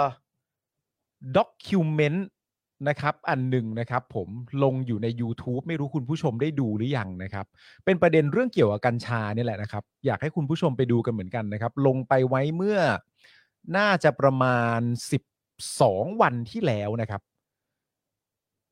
ขึ้นชื่อหัวข้อว่า is Thailand the new weed capital of the world นะครับผมของทางช่อง ABC New In Depth นะครับ ชื่อว่า is Thailand the new weed capital of the world นะครับผมน่าสนใจนะครับ อยากให้คุณผู้ชมไปลองดูกันนะครับ ความยาวประมาณ 30 นาทีนะครับ น่าสนใจเหมือนกันนะครับว่างๆก็ไปลองดูนะครับ กัญชาทำให้เจริญอาหารวีดแคปิตอลใช่ครับ เขาเขียนอย่างนั้นนะครับ East Thailand the new wheat capital นะครับผมอ่าอ่าคุณเอลเลฟคุณคำบอกว่าใช่ครับ ผมดูแล้วแชร์แล้วนะฮะน่าสนใจนะครับ น่าสนใจ คุณเวเจตบอกว่ามหาอำนาจด้านการนี่นะครับ แล้วก็มีประเด็นมุมมองของชาวต่างชาติด้วยนะนะครับผมเพราะมันจะต่อเนื่องกับประเด็นเรื่องเอ่อเพิ่งเล่าให้คุณผู้ชมฟังเรื่องเอ่อ document series ของ ABC เหรอของ ABC โอ้โห นะรับ คุณผู้ชมต้องไปดู อันนั้น แปะ น่า แปะลิงก์ไว้ได้ไหม ได้ แปะลิงก์ไว้ได้ไหมเออฝากฝากปาล์มแชร์ลิงก์เข้าไปในกลุ่ม Daily Topic ใช่ไหมฮะ ได้ครับ เออ อ อ ยากให้คุณผู้ชมได้ดูกัน เพราะว่าผมว่ามันจะชัดเจนเรื่องเรื่องเอ่อเพราะว่าในในประเด็นเนี่ยนะครับในในในด็อกิเมนทรีอันเนี้ยมีการพูดถึงประเด็นของรัฐบาลไทยด้วยนะครับ ผมที่มักจะใช้คำพูดอยู่อย่างสม่ำเสมอว่า เป็นเรื่องการใช้สำหรับทางการแพทย์และการบำบัด แพทย์ใช่ นะครับผม เน้นตลอด เด้นตลอด เน้นตลอด แต่ว่าผมฟังดูอันเนี้ยแหละครับ อ่าใช่ครับ พี่ใหญ่อันนี้เลย ดูเพลงดิ In Thailand, cannabis is out of the อ่า bag. เดี๋ยวพี่ใหญ่แชร์อันนี้ไว้หน่อยก็ได้ อ่า นะค เดี๋ยว รับ แชร์ เออ นะครับอัน ครั นี้ บ แปะ ผม ลิงก์ไว้ให้นะครับคุณผู้ชม ฮะ อืมนะฮะ ก็นั่นแหละครับ คือ เพราะว่าผมเองอ่ะ ก็ทำก็ทำคลิปความรู้ใช่ไหมพวกเราเอ่อสปอคดักทีวีเนี่ยก็ทำคลิปความรู้เรื่องของกัญชา ครับ เรื่องประวัติจากความเป็นมาอะไรต่างๆ เนี่ย อืม ก็ไม่ปฏิเสธอยู่แล้วแหละนะครับว่ามันก็มีข้อดีแล้วก็เป็นเอ่อถ้าเอาไปใช้ทางการแพทย์เนี่ย ก็เราก็เห็นผลมานักต่อนัก ว่ามันว่ามันสามารถช่วยเหลือคนได้ได้เท่าไหร่ ใช่ ใช่ไหมครับ คือมันก็มันก็มันก็เราก็เห็นกันอยู่แหละ ใช่ นะครับ แล้วก็เราก็มีโอกาสได้ไปงานแบบกันจงกัญชาอะไรที่บุรีรัมย์ไปอะไรอย่างเงี้ยเราก็เห็นอยู่ ก็เห็นว่าเออมันสร้างเศรษฐกิจได้ขนาดไหน แต่ผมก็เมนไอเดียหลักที่เราต้องคุยกันตอนเนี้ยคุณผู้ชม คือมันก็คือเรื่องของกฎหมายควบคุมมาแหละ ใช่ครับ ซึ่งก็ย้ำอีกครั้งว่าท้ายที่สุดแล้ว คือมันก็ควรจะต้องตามความตามความเห็นของผมนะ มัน มันควรจะต้องออกมาก่อนที่จะปล่อยเสรีกัญชา ใช่ แล้ว ค ผ รับ มก็ไม่รู้ว่าคือแบบมันผมเชื่อว่าความคิดเนี้ยมันเป็นความคิดที่สมเหตุสมผลที่ ครั สุ บ ดถ้าถ้าจะปล่อยเสรีกัญชา ใช่ ผมรู้สึกว่ามันเป็นความคิดที่น่าจะสมเหตุสมผลและอยู่บนตรรกกะ แล้วก็หลักการที่สมเหตุสมผลที่สุด และ ครับ น่าจะเป็นประโยชน์กับทุก ๆ ฝ่ายมากที่สุดจริง อืม ๆ เพราะปลอดภัยด้วยเอ่อข้อคำคอรหาก็จะลดน้อยลงไปด้วยใช่ไหมครับ แล้วก็ผลอะไรต่างๆที่ตามมาเนี่ยมันก็อยู่ในการควบคุมจริง ๆ ใช่ แต่ว่าพอมันเป็นอย่างเงี้ยปลดล็อกกัญชาเสรีเนี่ย แล้วตอนนี้ก็เราก็ต้องยอมรับไงครับว่าท้ายสุด คนที่ถูกเบลมก็คือกัญชาไง ใช่ เหยื่อในกรณีนี้เนี่ยที่ถูกแบบใช้เป็นใช้เป็นเหมือนแบบคนที่ต้องรับผิดเต็มๆอ่ะคนหนึ่งเลยเนี่ย หรือว่าส่วนหนึ่งเลยเนี่ยก็คือกัญชาไง ครับ ทั้งๆที่แบบว่าจริง ๆ แล้วก็คือเป้าหมายตอนทีแรกก็คือว่าจะเอามาใช้ทางการแพทย์ แต่ ก็ใช่ ดันไม่ได้รับ ครับ การควบคุมตั้งแต่ทีแรก ใช่ครับ ก็ก็มันก็คือมันก็ประเด็นมันก็คือย้อนกลับมาเรื่องเดิมอะครับ อืม ย้อนกลับมาเรื่องเดิมก็คือว่าสำหรับผมอะมันมันเป็นไอเดียเหมือนอารมณ์แบบ การเปิดประเทศอะ อืม คือ คือจะทำอะไรให้มันประสบความสำเร็จอะ อืม มันต้องทำเมื่อพร้อมดิ อืม พร้อมทั้งในแง่กฎหมาย อืม พร้อมทั้งในแง่ความรู้ อืม พร้อมทั้งในแง่จริยธรรม พร้อมทั้งอะไรต่างๆนานา ถ้าขาดสิ่งเหล่านั้นน่ะ อืม ไม่ว่าคุณจะมีความหวังดีมากขนาดไหนอ่ะ มันย่อมไม่ประสบความสำเร็จถูกไหมมันมันตักกะ ใช่ มันไม่ มันไม่ได้ยากเย็นขนาดนั้นน่ะ ใช่ แล้วภายใต้ข้ออ้างหรือข้อชูนโยบายว่าใช้เพื่อการแพทย์เนี่ย แต่มันไม่ได้ แต่ที่เราเห็นเนี่ย มันคือแต่แต่ภายใต้ข้ออ้างนั้นมัน อืม มันไปดูแย้งกับสิ่งที่เกิดขึ้นจริงอะ่ะ อืม แล้วเมื่อมันแย้งที่กับสิ่งที่เกิดขึ้นจริงเนี่ย กัญชาก็ยังคงเป็นกัญชาเหมือนเดิม อืม ถ้ามีทุกอย่างที่มันถูกต้องและใช้ทางด้านการแพทย์ทุกอย่างมันก็จะงดงาม อันนี้ไม่ใช่ประเด็นที่มีใครเขาเถียง เพราะมันมีหลักฐานทางการแพทย์พิสูจน์ว่ามันใช้ได้ ใช่ มนุษย์มันก็ไม่ได้เถีย ไม่ งเรื่องนั้น ถียครับผม แต่ประเด็นที่มันตามมาก็คือว่า คุณไม่สามารถแอบอยู่ใต้เจตจำนงที่ดี แสนดีแสนดีแสนดีเหลือเกิน ถ้าเอาตามที่คุณพูดว่ามันเจตจำนงที่ดีอะนะครับ แต่หลักฐานที่มันปรากฏออกมามันไม่ใช่อ่ะ ที่มันเห็นกันอยู่แล้วมันไม่ใช่แค่ประเทศเราเท่านั้นไง เออ ประเทศเราเท่านั้นที่แบบว่า ที่กังวลเรื่องเนี้ย ครับ ไม่ใช่คนในประเทศเท่านั้นที่ที่กังวลเรื่องนี้ดูแบบจากที่ต่างชาติเขาเขาเขาดูกันออกมาเขาเขาก็ยังเอ็กซ์เพรสหรือแสดงออกถึงความห่วงใยนะเนี่ย ใช่ เนี่ยผม เออ บอกให้เลยว่าเนี่ยคือสปอยคลิปหน่อยหนึงนะฮะคือ มันอาจจะไม่ได้พูดอย่างโดยตรงนะฮะแต่ถ้าเกิดว่าเนี่ยฮะถ้าชาวต่างชาติเนี่ยเขาเดินทางมาที่ประเทศไทยอะครับ ด้วยเหตุผลว่ากัญชามันหาซื้อได้ง่ายเนี่ย แน่นอนว่าเขาไม่ได้เกิดเดินทางมาในประเทศไทยในประเด็นกัญชาเรื่องประเด็นการแพทย์นะ ถ้าเขาจะเดินทางมาในประเทศไทยด้วยประเด็นกัญชาเนี่ยเขาก็เดินทางมาในประเทศไทยโดยแง่ของสันทนาการนะ ใช่ ใช่ไหมฮะ ใช่ เพราะฉะนั้นถ้ามุมมองของชาวต่างชาติเป็นอย่างนั้นกับประเทศไทยอ่ะมันก็จะฟังดูแย้งๆหน่อยกับประเด็นเรื่องเรามีไว้ใช้ทางด้านการแพทย์อ่ะ อืม มันก็ไม่สอดคล้องกันนะฮะ อืมอืม แล้วมันก็มีคำพูดจากคุณหมอในประเทศไทยในคลิปด้วยที่บอกว่า เราไม่เคยต้องการเลยให้ประเทศไทยของเราเป็นเฮฟเว่นหรือเป็นสวรรค์สำหรับผู้เสพกัญชา อืม นะครับ นั่นแหละครับ อ่าแล้วก็คุณลูกทุ่งไม่ต้องซีเรียสนะ เมื่อสักครู่นี้คุณลูกทุ่งพิมพ์ส่งมาบอกว่าอะไรนะ เอ่อ ผมไม่อยากให้เครียดนะ ผมพิมพ์แชทไปเยอะมากที่พยายามอธิบาย ถ้ายังไม่สบายใจเพราะผม ผมขอโทษไม่ต้อง ไม่ต้องกังวลเลยครับ นะ คุณลูกทุ่งแบบว่าพูดขึ้นมามันก็ทำให้เราได้ ได้พูดคุยกันให้มีความเคลียร์มากยิ่งขึ้นไง ใช่ เออ นะครับ ไอ้สิ่งที่ผมไม่อยากให้ ให้ เอ่อ ให้แบบเหมือนเออคือคือไม่อยากให้ให้ให้ให้ซีเรียสอ่ะเออ ใช่ คือเราหยิบยกเรื่องพวกนี้ขึ้นมา เพื่อให้เราได้พูดคุยกันครับ ดีแล้วครับ คุณลูกทุ่ง ยอดเยี่ยมเลยแล้วก็ขอบคุณคุณลูกทุ่งที่เติมพลังเข้ามาให้ด้วยนะครับ ครับผม นะไม่ต้องกังวลนะครับ คุณลูกทุ่ง ไม่ต้อง นะครับ กังวลครับ มันไม่ได้ ใช่ มันไม่ได้ นะครับ เป็นอะไรอยู่แล้ว แต่ ค ผ รับ มเพราะว่ามันเป็นพื้นที่ที่เราเป็นคอมมูนิตี้เราเป็นชุมชนเดียวกันอยู่แล้วนะครับ ใช่ แล้วก็ทุกคนคือถ้าทุกคนเห็นไปในทางเดียวกันมันมันแปลกประหลาดอยู่แล้วละครับ ใช่ นะฮะเพราะฉะนั้นก็มันก็มันยอดเยี่ยมมาก อื นะ ม ที่ที่เราได้เห็นกันว่า เออ เรามีความคิดเห็นที่แบบแตกต่างกัน แล้วเราก็กำลังกำลังพยายามช่วยกันหาคำตอบกันอยู่ ใช่ เนาะอืมนะครับ แต่ในประเด็นของตัวคุณลูกทุ่งจริงๆเนี่ยผมเห็นคุณลูกทุ่งพิมพ์มาเสร็จเรียบร้อยแล้วว่า อืม คุณลูกทุ่งมีความรู้สึกว่าไอ้ไอ้เรื่องกัญชาเนี่ยมันต้องมีการ regulate อ่าใช่ หรือมีการควบคุม นั่นแปลว่าอันเนี้ยก็ไม่ได้เห็นต่างกันแล้ว ใช่ก็เห็นตรงกัน อันนี้ก็เห็นตรงกันแล้วนะครับผม แต่ไอ้ตรงไอ้สำหรับผมอะไอ้ไอ้ที่ไอ้ที่แบบเฮ้ยเดี๋ยวก่อนนะ เออ คือแบบที่บอกว่า เออเราเราเหมือนแบบเขาเรียกว่าอะไรเราโปรเพื่อไทยหรืออะไรอย่างเงี้ยคือแบบว่า เออ คือจะพักไหนก็ตามอ่ะเออ คือแบบ ครับ เข้าใจไหมฮะ คือเราก็รายงานทุกทุกทุกข่าวแหล้วครับ ไม่ แต่ ใช่ ไม่อยาก หรอก ให้แบบว่าเราโปรพักใดพักหนึ่งหรืออะไรอย่างเงี้ยเออนะคุณผู้ชม ไม่ใช่ไม่ใช่ผมประเด็นน่ะผมแค่ผมแค่มีความรู้สึกแปลกใจเฉยๆเพราะว่าถ้าสมมุติว่าคุณลูกทุ่งอ่ะ เออ พิมพ์เข้ามาว่า ไม่นะครับกัญชากับยาเสพติดมันเป็นอย่างนี้อย่างนี้อย่างนี้อย่าง เอ นี้ อ มันก็จะจบแค่นั้น เออเออเออ แต่ว่าพอคุณลูกทุ่งพิมพ์มาว่า มันเป็นอย่างนี้อย่างนี้อย่างนี้บายแอดเหมือนเพื่อไทย มันสะดุดตรงนี้ ใช่ มัน แล้ว สะ ก็ ดุดตรง เดี๋ นี้ ยวนะ มันมันไม่ได้มันไม่ได้สะดุด มันไม่ได้สะดุดข้อความในช่วงต้นที่พูดถึงเรื่องกัญชา เออ ราะเรื่องนี้ถกเถียงกันได้ เออใช่ มันแค่มาสะดุดไอ้วักไทายเฉยๆว่าแบ ใช่ บ ครับ ซึ่ ต ง รงนั้นแหละครับ ซึ่งอันเนี้ยไม่ได้เป็นประเด็นเกี่ยวกับเรื่องพักเพื่อไทยด้วยนะ เออใช่ ต่อให้คุณต่อให้คุณลูกทุ่งพิมพ์เข้ามาว่า ประเด็นเรื่องกัญชาเป็นอย่างนี้อย่างนี้ครับบายแอด เหมือนพลังประชารัฐ เหมือนพลังประชารัฐ มันก็มี ก็พูดเหมือนกัน มันก็จะงงเหมือนกัน ใช่ใช่ เท่านั้นเองนะครับผม อืม นะครับ คุณเจนเจนบอกว่านี่ท้องค่ะ ไปทางไหนก็หลอนกลัวร้านอาหารข้างทางใส่กัญชา คือคนท้องเนี่ย มันเครียดนะคะ กินกินบ่ได้จ้า ครับ ครับ ผม แต่ผมก็คิดว่าทุกคนน่าจะเห็นไปทางเดียวกันนะครับ นะว่ามันต้องได้รับการควบคุมอะ ใช่ นะผมว่าทุกคนตรงเนี้ยเห็นเห็นพ้องต้องกันหมดแหละแต่ดูทรงแล้วอ่ะ ถ้าเกิดว่ามันจะควบคุมอ่ะ เราคงต้องยอมรับกันหรือเปล่าว่า มันมีความเป็นไปได้สูงถ้ากฎหมายตัวเนี้ยมันไม่ผ่าน ซึ่งมันก็เป็นผลมาจากไม่ยอมปล่อยให้ให้มันผ่านตั้งแต่ต้นเองอะ่ะ ครับ เออ แล้วจะมาอ้างว่าเป็นเกมการเมืองก็ไม่ใช่ อืม เออ อันนี้อันนี้อันนี้ไร้สาระ การการการเหมือนแบบไม่ได้ตามที่ตัวเองต้องการ เพราะตัวเองไม่รอบคอบ หรือว่าตัวเองแบบว่าไม่ไม่มีความรัดกุม ใช่ ไม่ใส่ใจรายละเอียดตรงนี้ หรือว่าแบบไม่เห็นถึงความสำคัญของจุดจุดนี้เองเนี่ย คุณมาหนอแหนที่หลังไม่ได้ว่ามันเป็นเกมการเมือง ถูก ไม่คือคุณไม่มีสิทธิ์จะมาหนอแหน ใช่ ความมันเป็นความรับผิดชอบของคุณด้วยซ้ำในฐานะของคนที่เป็นผู้เสนอนโยบายที่จะต้อง ต้องชัดเจนที่สุดก็คือว่าต้องให้กฎหมายควบคุมเนี่ยออกมาก่อน ครับ แล้วก็ตัวปล่อยเสรีกัญชาก็ค่อยปล่อยอีกที ครับ มันแค่นั้นเลยนะครับ มันก็เลยเป็นสิ่งที่เราก็ต้องเราก็ต้องพูดกันน่ะ อืม นะฮะแล้วก็วิพากษ์วิจารณ์กันเพราะมันมาถึงจุดมาถึงวันนี้แล้วไง ใช่ ที่ผลมันเริ่มออกมาแล้ว แล้วก็สังคมเนี่ยก็น่าจะเห็นไปในทาง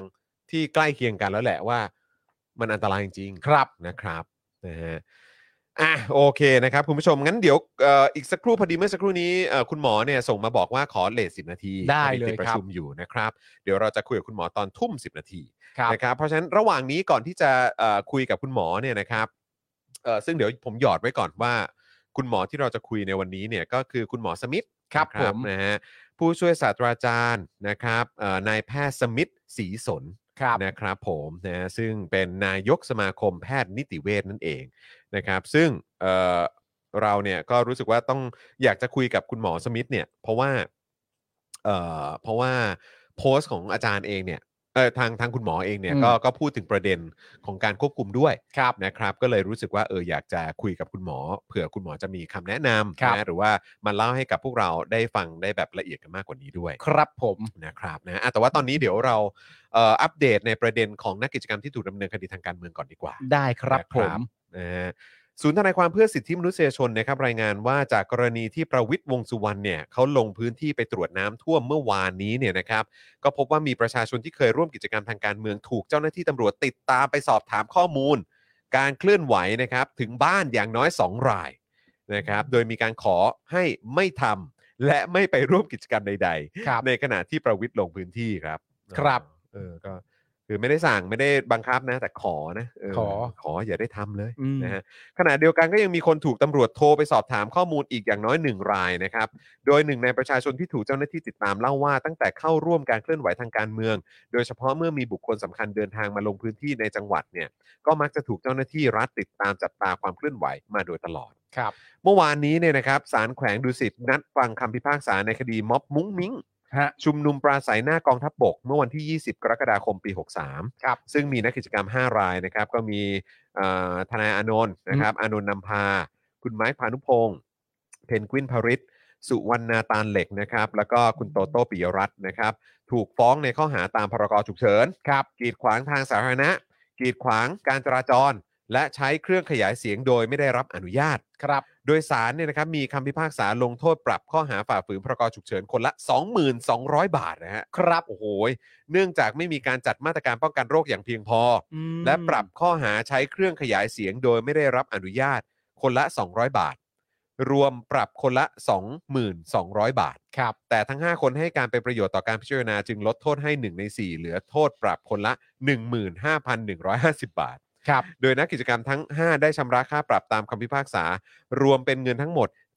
75,750 บาท จากกองทุนราษฎรประสงค์ ครับ เบื้องต้นนะครับจะมีการอุทธรณ์คำพิพากษานี้ต่อไป ขณะที่ปัจจุบันนะครับยังคงมีผู้ถูกคุมขังจากคดีการเมืองอย่างน้อย 15 ราย แบ่งเป็นม .112 นะครับ คดีจากม .112 5 ราย คดีม็อบดินแดง ซึ่งถูกขังมาแล้ว 124 วันจำนวน 4 ราย ครับ และคดีอื่นอีกจำนวน 6 รายด้วยกันนะครับ ครับผม นะฮะเออแต่ผมก็อยากรู้เหมือนกันนะ เวลาเขาเสียค่าปรับนี่เงินเงินค่าปรับไปที่ไหนอะคือถ้าค่าถ้าถ้าใช่ไหมพี่ใหญ่ค่าค่าค่าประกันน่ะ ที่เราพูดพูดกันในเจอข่าวตื้อกันไปเนี่ย ม ก็คือก็เหมือนก็เข้าไปเซฟไว้ในบัญชีใช่ไหม ครับ เหมือนแบบว่าพอเสร็จเราจะได้คืนปะ ใช่แต่ว่าก็ ใช่ไหม คือไม่รู้เมื่อไหร่ใช่ไหมล่ะ อืม เออแต่แต่ก็คือก็อยู่ในบัญชีก็มีเงินดอกโบงดอกโบงดอกเบี้ยอะไรก็ว่ากันไป น่าจะมีอะ แต่ว่าไอ้ไอ้ไอ้ไอ้พวกค่าปรับพวกเนี้ยก็อยากรู้เหมือนกันนะว่าไป ใช่ ว่าว่าไปที่ไหนเนาะเวลาเขาปรับแล้วเงินเหล่านี้ไปที่ไหนเนาะ จริง ๆ นี่เป็นเป็นคำถามที่ ผมเชื่อว่าหลายคนตั้งคำถามมันนี้มาตั้งนาน ก็น่า แล้ว จะเอ๊ะน คืออยากรู้โครงสร้างทางด้านการเงินนะ ใช่ ว่าการเงินมันวนอยู่ในนั้นมันวนอะไรยังไงกันบ้างอะ อื นะ มครับผมนะฮะคุณ MP ร้อยหนึ่งคืออะไรฮะ น่าจะเป็นไวรัลแหละฮะเรื่องเรื่องไหนฮะอืมครับผม ไวรัล ค่าปรับเป็นของศาลเลยแหละฮะอ๋อก็คืออ อ เป็นของศาลไปเลยใช่ไหมครับ ก็คือศาลได้ค่าปรับไปเลยใช่ไหมฮะอืมครับผมไปเหมือนแบบบำรุง พัฒนา พัฒนาศาลอะไรอย่าง ครับ เงี้ยฮะ ผมเมนเทน เมนเทน ครับผม ไม่รู้ ไม่รู้ครับ ไม่ ไม่ รู้ รู้ ค ค รั รับ บ ไม่รู้ฮะอ่ะแต่ว่าอยากจะย้ำอีกครั้งก่อนที่เดี๋ยวเราจะคุยกับคุณหมอนะครับ ก็คือให้คนดีปกครองบ้านเมือง เฮ้ย นี่นะครับ เล่มนี้ออกแล้วนะครับ ซึ่งก็เอ่อเป็นที่มาของการสัมภาษณ์อาจารย์ประจักษ์ก้องกิรตินะครับ ที่เรามีโอกาสพูดคุยกันไปใน Spoke Dark Talk ครับ นะครับ ก็อยากจะให้คุณผู้ชมได้ไปดูกัน พี่ใหญ่เปิดเปิดขึ้นจอนิดหนึ่งได้ปะเปิดขึ้นจอแบบเหมือนเอ่อหยอดให้คุณผู้ชมนิดหนึ่งได้ไหมฮะพี่ใหญ่เออนะฮะเผื่อจะแบบว่าเหมือนล่อตาล่อใจคุณผู้ชมนิดนึง ให้คน เออ ดีปกครองบ้านเมือง ใช่ การเมืองวัฒนธรรมของ ใช่ ขวาไทย นี่ไปดูโอปป้าโอปป้าประจักษ์ของเรา นี่ ครับนี่เห็นไหมเนี่ยเดี๋ยวต้องแชร์ให้คุณผู้ชมดูเนี่ยนะอยากให้คุณผู้ชมไปดูกันนะ ใช่ เออนะครับนี่เทปนี้ยาวเท่าไหร่ฮะ ห้าสิบนาทีโดยประ ห้า มา สิบ ณ นาทีใช่ไหมเออสี่สิบเจ็ด 47 นาทีอ่าโอเคนะครับ นี่เห็นไหมใครอยากอยู่ใกล้ชิดโอปป้านะครับฟังมุมมองเกี่ยวกับหนังสือ อ่า นะครับหรือที่มาที่ไปของการเขียนหนังสือเล่มนี้ หรือว่าไป ใช่ เจออะไรบ้างระหว่างเขียนหนังสือเล่มนี้เนี่ยอุ้ยต้องไปดูกันครับ สนุก ครับ ฮะ ผม สนุกครับ อาจารย์ประจักษ์เล่าเรื่องแบบสนุกมาก เราเรื่องเคลียร์ เคลียร์ด้วย เล่าเรื่องสนุก ใช่ครับผม แล้วก็เอ่อที่สำคัญก็คือว่าเป็นประเด็นที่ตัวผมกับคุณจรเนี่ย คือเหมือนเราอยากคุยไอ้ประเด็นตรงเนี้ย อืม มันนานมากแล้วอะ แต่ก็บางทีไม่รู้จะคุยกับใคร ไม่รู้จะคุยกับใคร อืม แต่พออาจารย์ประจักษ์แบบออกหนังสือเล่มนี้พอดีแล้วเราก็รู้ว่าในแง่ของความรู้นักวิชาการของอาจารย์ประจักษ์เนี่ย มันมันเข้าเป้ามากๆอะ แล้วคือเอาตรงๆ คืออาจารย์เนี่ยทำงานวิจัยหนักมาก ใช่ครับ แล้วก็มีผู้ช่วย ใช่ นะฮะที่ สองคน สองคนที่มาช่วยทำงานวิจัยครั้งนี้ แล้วเข้มข้นมากๆ แล้ว ครับ เห็นใจเห็นใจ เอ่อเรียกว่าสงสารผู้ช่วยอะ นะฮะ นะครับ เพราะว่า นะฮะแต่ละเรื่องที่ต้องวิจัยนี่คุณผู้ชมต้องไปฟังเองว่าเขาวิจัยเรื่องอะไรเราถึงเห็นใจขนาดนี้ โอ้มันหนักมากนะ ค คุ รับ ณผู้ชม ผมอืม หนักมากนะฮะการที่ต้องมา ฟัง ฟังเพื่อมาทำงานวิจัย แต่ต้องฟังอะไรแบบนี้นี่ มันโหดมากนะคุณผู้ชม โคตรละน่าเห็นใจมาก ฮะ นะครับ ว่าอาจารย์ต้องเจออะไรบ้างก็เลยแบบเอออยากให้คุณผู้ชมได้ดูกัน แล้วก็อย่าลืมนะครับว่าถ้าเกิดว่าดูแล้วเนี่ยนะครับ อย่าลืมกดแชร์ กดไลค์กันด้วยนะครับฝากคุณผู้ชมด้วยนะครับ คุณพีทบอกว่าฟังแล้วครับ ก่อนเข้ารายการ ถึงกับต้องฝากเพื่อนที่อยู่กทมไปเดินดู อะไรนะฮะพี่ใหญ่ขอดูเมื่อกี้อีกทีหนึ่งไปเดินดู งานหนังสือให้ว่ายังเหลือหรือเปล่าอ๋อ ครับ ปกหนังสือของสสโรมคือการรณรงค์อ๋อครับผม เออของคุณโรมก็หนังสือออกมารู้สึกก็ออกกับฟ้าเดียวกันปะผมไม่แน่ใจ เออ เนี่ยก็ผิด ของอาจารย์ประจักษ์สั่งทานทางเว็บได้นะครับ อ่ะได้ได้ได้ได้ได้ ใช่ ใช่ครับ ฟ้าเดี ใช่ ยว ครับ กัน ใช่ครับ สำนัก สงสัยหรือว่าคุณพีทเขาแบบเผื่อเลงว่าอาจารย์ประจักษ์อยู่ จะได้ ให้อะไรเซ็นด้วยหรือเปล่า ลยซ็น อะไรอด้วย ย่าง จะได้ งี้ พูดคุยด้วยถ้ามีโอ เนะฮะ กาส ใช่แต่ว่าก็ที่เอ่อพี่ใหญ่อัปเดตมาก็ใช่เลยนะครับ เออ สั่งออนไลน์ก็ได้นะครับเอ่อฟ้าเดียวกันเนาะ ใช่ ใช่ไหม ปคเดียว รับ กัน สำนักพิมพ์ฟ้าเดียวกัน แล้วก็ที่พิเศษด้วยเนี่ยนะครับก็คือเอ่อคำเสนอใช่ไหมฮะเอ่อคำนำเสนอโทษ ครับ ทีคำนำนะฮะคำนำเสนอเนี่ยก็โดยอาจารย์ธงชัยวินิจฉัยกุลนั่นเอง ครับ นะครับนะฮะซึ่งก็อยากให้ดูแล้วก็ไปหาซื้อกันมาด้วยปกนี่ก็เห็นชัดนะครับ มีมีอะไรห้อยอยู่ตรงนี้นะครับ อืมนะครับ คือผมฟังอาจารย์ประจักษ์ที่พูดคุยวันนั้นนะแล้วผม ผมคิดถึงคุณคุณอาร์ตอ่ะ เออ คุณอาร์ตตั้งฮกกี้อ่ะ อืม ที่ตอนที่มันมีม็อบอะไรออกมาต่างๆนานาเยอะแยะเป่านกหวีดอะไรต่างๆนานานั่นนู่ คน รับ นี่อ่ะ อืม แล้วคุณอาร์ตเขามีความรู้สึกว่าเขาไม่เคยเห็นด้วยกับม็อบนิดนี้เลยแม้แต่นิดเดียวอ่ะ อืม ที่เขาเล่าให้ผมฟังตอนที่ผมไปไปไปไปกินที่ร้านคุณอาร์ตอะ เขาว่ายังไงนะ เขาบอกว่าคือณตอนนั้นที่มันมีม็อบอะไรต่างๆกันานาแล้วมันมันมันถูกทำให้กลายเป็นว่าเมนสตรีมของประเทศ คิดเห็นแบบนั้นน่ะ อืมอืม แล้วมันจะถูกต้องมากกว่า ถ้าจะคิดแบบนั้นน่ะ แล้วณตอนนั้นน่ะ คุณอาร์ตเขาไม่เคยเห็นด้วยเลย อืม กับนกหวีดหรืออะไรต่าง อืมๆกันานาพวกเนี้ย แต่เขาก็ทั้งคำถามกับตัวเองณตอนนั้นว่า คนแปลกคือกูแล้วสิ ใช่ นั่นแปลว่า กูยังมีองค์ความรู้ไม่มากพอใช่ไหม เออ กูยังเป็นคนตื้นเขินอยู่ใช่ไหม อืม กูถึงคิดไม่เหมือนคนที่ดูเหมือนจะเป็นหมู่มาก อืมอืม เหล่านี้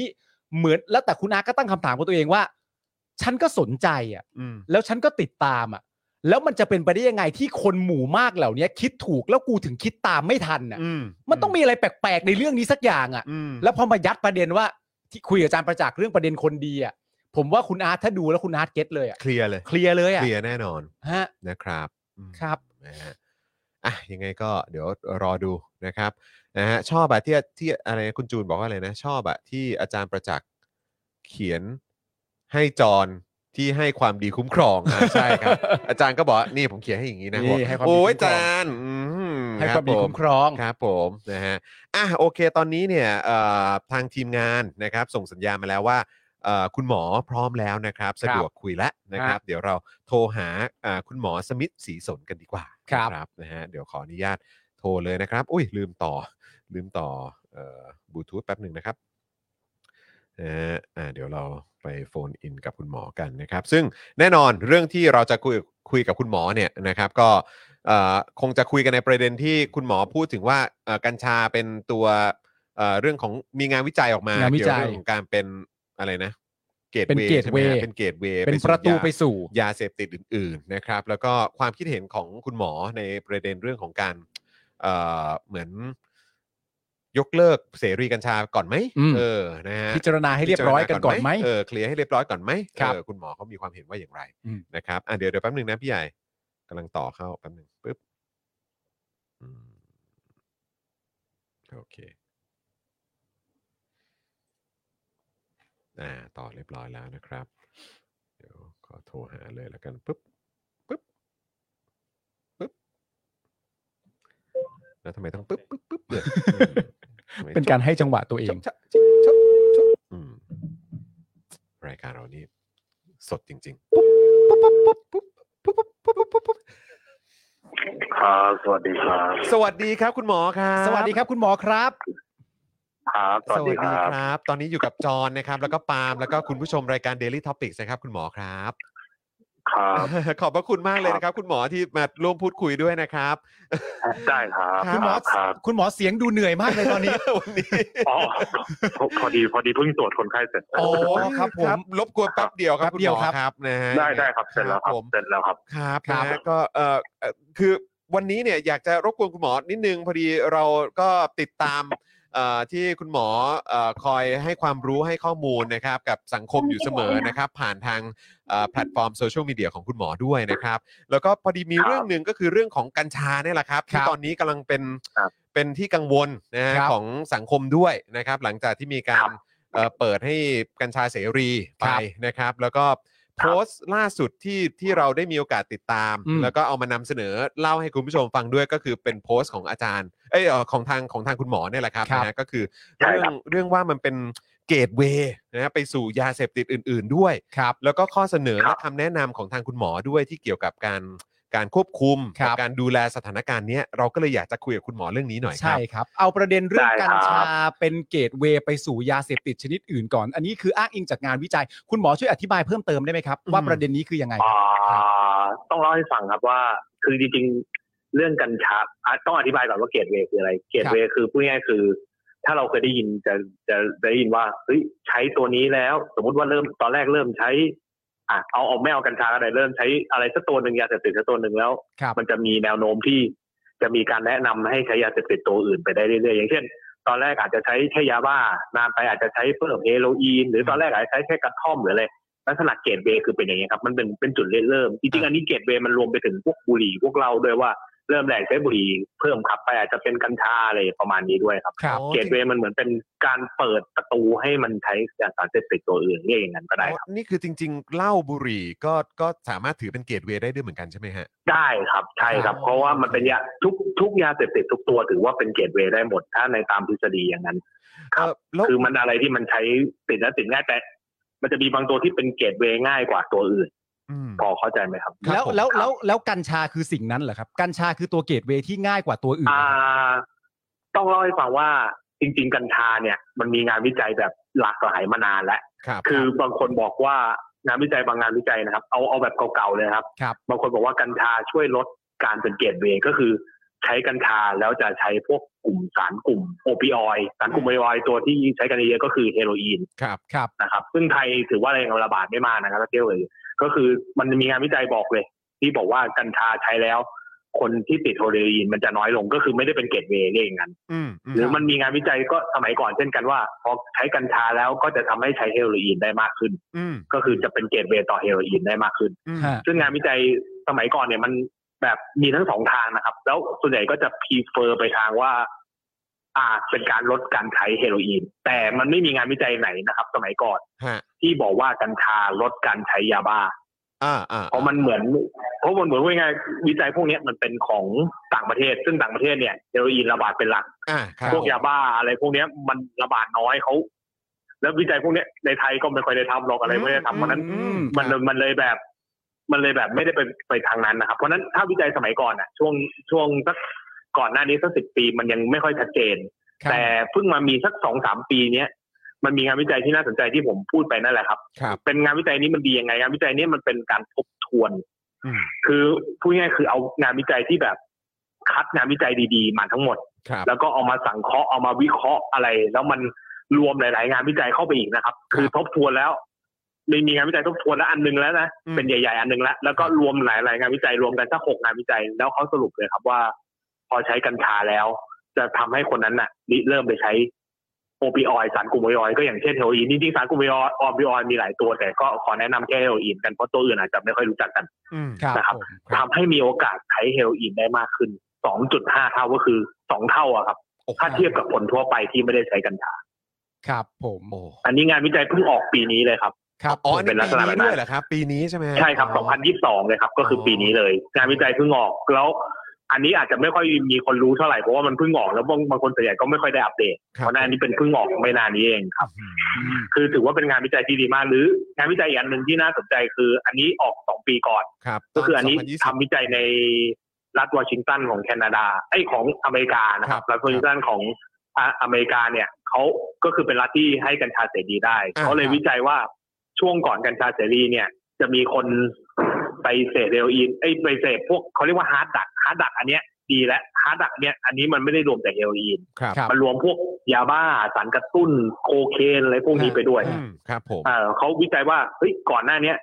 มีคนใช้แล้วเปลี่ยนมาเป็นพวกนี้เยอะไหม คือมีคนที่เริ่มใช้กันแล้วหลังจากกัญชาเสรีมีคนเปลี่ยนจากการใช้สารปกติไอ้พวกไม่ใช่เปลี่ยนเป็นมีคนเปลี่ยนจากการใช้กัญชากลายเป็นยาเสพติดพวกนี้ไหม ครับ คือเขาเทียบกันก่อนเสรีกับหลังเสรี ครับ แล้วเขาพบว่าการให้ทำให้กัญชาเสรีเนี่ยทำให้มันมีการใช้ฮาร์ดดักพวกนี้มากขึ้น อืม ซึ่งอันนี้เราก็ต้องต้องต้องดอกจันไว้ด้วยว่า ของที่นั่นเขาก็เขาก็เสรีเหมือนกันนะ ใช่ไหมฮะ ใช่ครับ เอ เขา อ เขาคือคือเขาวิจัยโดยการใช้เปิดเสรีเลยครับเขาเทียบเอาเอางานวิจัยเลยเคยเทียบว่ายังไม่เสรีนะ อืม มีคนเปลี่ยนจากใช้กัญชาแบบตอนนั้นผิดกฎหมาย อืม กลายเป็นอย่างนี้เท่าไหร่แล้วพอเสรีปุ๊บมีคนเปลี่ยนจากใช้กัญชา ที่มันเสรีแล้วกลายเป็นใช้กลุ่มสารกลุ่มฮาร์ดดักเพิ่มขึ้นเท่าไหร่แล้วเขาพบว่าเพิ่มมากขึ้นจริงครับ อ่าครับ แต่ว่า คือเขาเทียบชัดเจนเลย อ่า เขาเทียบปีเลยครับว่าเสรีปีนี้ อืม เสรีปีนี้ยังไม่เสรีกลุ่มนี้กับเขาเทียบกันสองกลุ่มเลยครับเราพบว่าพอเสรีแล้วมันใช้มากขึ้นเลยครับ อ่าค อั รั น บ นี้งานวิจัยนี้ คือคือไม่ใช่ไม่ใช่เฉพาะการเปรียบเทียบว่าจากสารตัวนี้จะไปสารตัวไหนต่อ แต่มีการเปรียบเทียบระหว่าง ใช่ครับ ก่อนและหลังเสรีด้วยอีกต่างหาก before after ถูกต้องครับประมาณนั้นเลยงานวิจัยนี้ครับ อ๋อ แล้วแล้วอันนี้คือต้องย้ำด้วยว่าของเขาก็มีการ regulate ใช่ไหมฮะ ก็คือมีการมีการควบคุมด้วย อ่าใช่ของเขา ใช่ไหม คือเสรีแบบมีการควบคุมกว่าประเทศเราด้วยนะ ค ครั รั บบ ผมซึ่ง ข ข อ องง เรา เรา นี่ เย คือปัจจุบันเสรีแบบไม่มีการควบคุมครับ นั่นนะสิครับ เออ คือแบบขนาด ใช่ ของ ครับ เขามีการควบคุมแล้ว ฮะ ก็ยังมีโอกาสติดเฮโรอีนได้ถึง 2.5 เท่าเลย อ่า ใช่ครับประมาณนั้นเลยครับ เออ ฮะ เออคุณหมอครับมีอีกเรื่องหนึ่งซึ่งคือคือเมื่อกี้ผมก็ก็เออคือโชคดีมากที่ที่คุณผู้ชมก็ถามเข้ามา หรือคุณผู้ชมแสดงความ ครับ เห็นเข้ามาก็คือคุณผู้ชมตั้งคำถามว่า กัญชานี่ถือเป็นสารเสพติดไหมฮะ เป็นยาเสพติดไหมฮะ เป็นแน่นอนครับ เป็นแน่นอน คือ ใช่ไหมฮะ ไม่มีคนไหนในโลกที่บอกว่ากัญชาไม่ใช่สารเสพติดครับ เป็นแน่นอน แต่มันอาจจะต้องเทียบกับสารอื่นว่าเป็นยังไงอะไรยังไงคือ คือถ้าถ้าถ้าคนที่โปรกัญชาก็บอกว่ากัญชาติดยากกว่าบุหรี่กับเหล้าเขาจะเอางานวิจัยหนึ่งมาเลย อืม ที่เขียนว่ากัญชาติดยากกว่าบุหรี่กับเหล้าเพราะเพราะงานวิจัยนี้เขาจะบอกว่าบุหรี่คนใช้ครั้งแรกจะจะติดประมาณเกินห้าสิบเปอร์เซ็นต์นะครับเหล้าก็ประมาณยี่สิบสามสิบกัญชาแค่เก้าเปอร์เซ็นต์ อืม เขางานเขาชอบอ้างงานวิจัยนี้ แต่งานวิจัยนี้นะครับ งานวิจัยเนี้ยเขาเขียนไว้ชัดเจนว่า กัญชาติดเร็วกว่าบุหรี่กับหรือเหล้า เขียนไว้เหรอฮะ คือใช่ครับในงานวิจัยอันเดียวกันนี่แหละที่เขาชอบอ้างเนี่ยจริงๆ อ้าว มันอยู่ในแอปแตกของงานวิจัยด้วยซ้ำบทคัดย่อด้วยซ้ำว่ากัญชาติดเร็วกว่าบุหรี่และเหล้าคือคือต้องพูดว่ากัญชาคนเปลี่ยนไปติดน้อย แต่ติดเร็วกว่า มันก็ไม่ดีครับประมาณนี้ และงานวิจัยนั้นเขาเขียนไว้ในงานวิจัยตัววิจัยชัดเจนว่า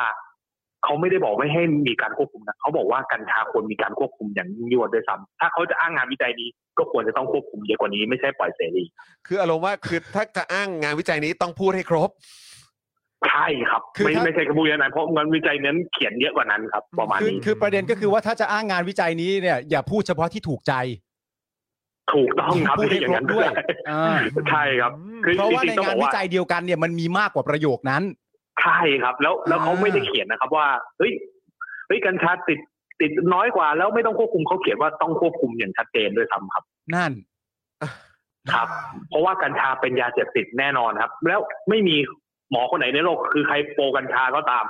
คนโปรกัญชาก็ยังยอมรับเลยว่ากัญชาเป็นยาเสพติด แต่เพียงแต่มันอาจจะติดมากติดน้อย แต่มันก็เป็นยาเสพติดนะครับ ก็ไม่มีใครในโลกที่บอกบุหรี่และเหล้าไม่ใช่ยาเสพติดใช่ไหมครับ อืม มันก็เป็น ใช่ ยาเสพติดประเภทหนึ่ง อืม ใช่ครับ อื มันก็เป็นลักษณะอย่างนั้น อืม เพียงแต่มันอาจจะติดยากถ้าเทียบกับยาอื่นแต่มันก็ติดครับถ้าพูดได้พูดในลักษณะอย่างนั้นได้เลย หมหมายถึงว่ากัญชาเป็นสารเสพติด หรือเป็นยาเสพติดด้วยตัวสารที่มีอยู่ อ่า ในกัญชาเลยใช่ไหมฮะหรือมันติด ใช่คทารัง บ จิตเวช ใช่ ห ครัรืบอไม่ใช่ก็คือติดตัวสารของมันเลยใช่ไหมฮะ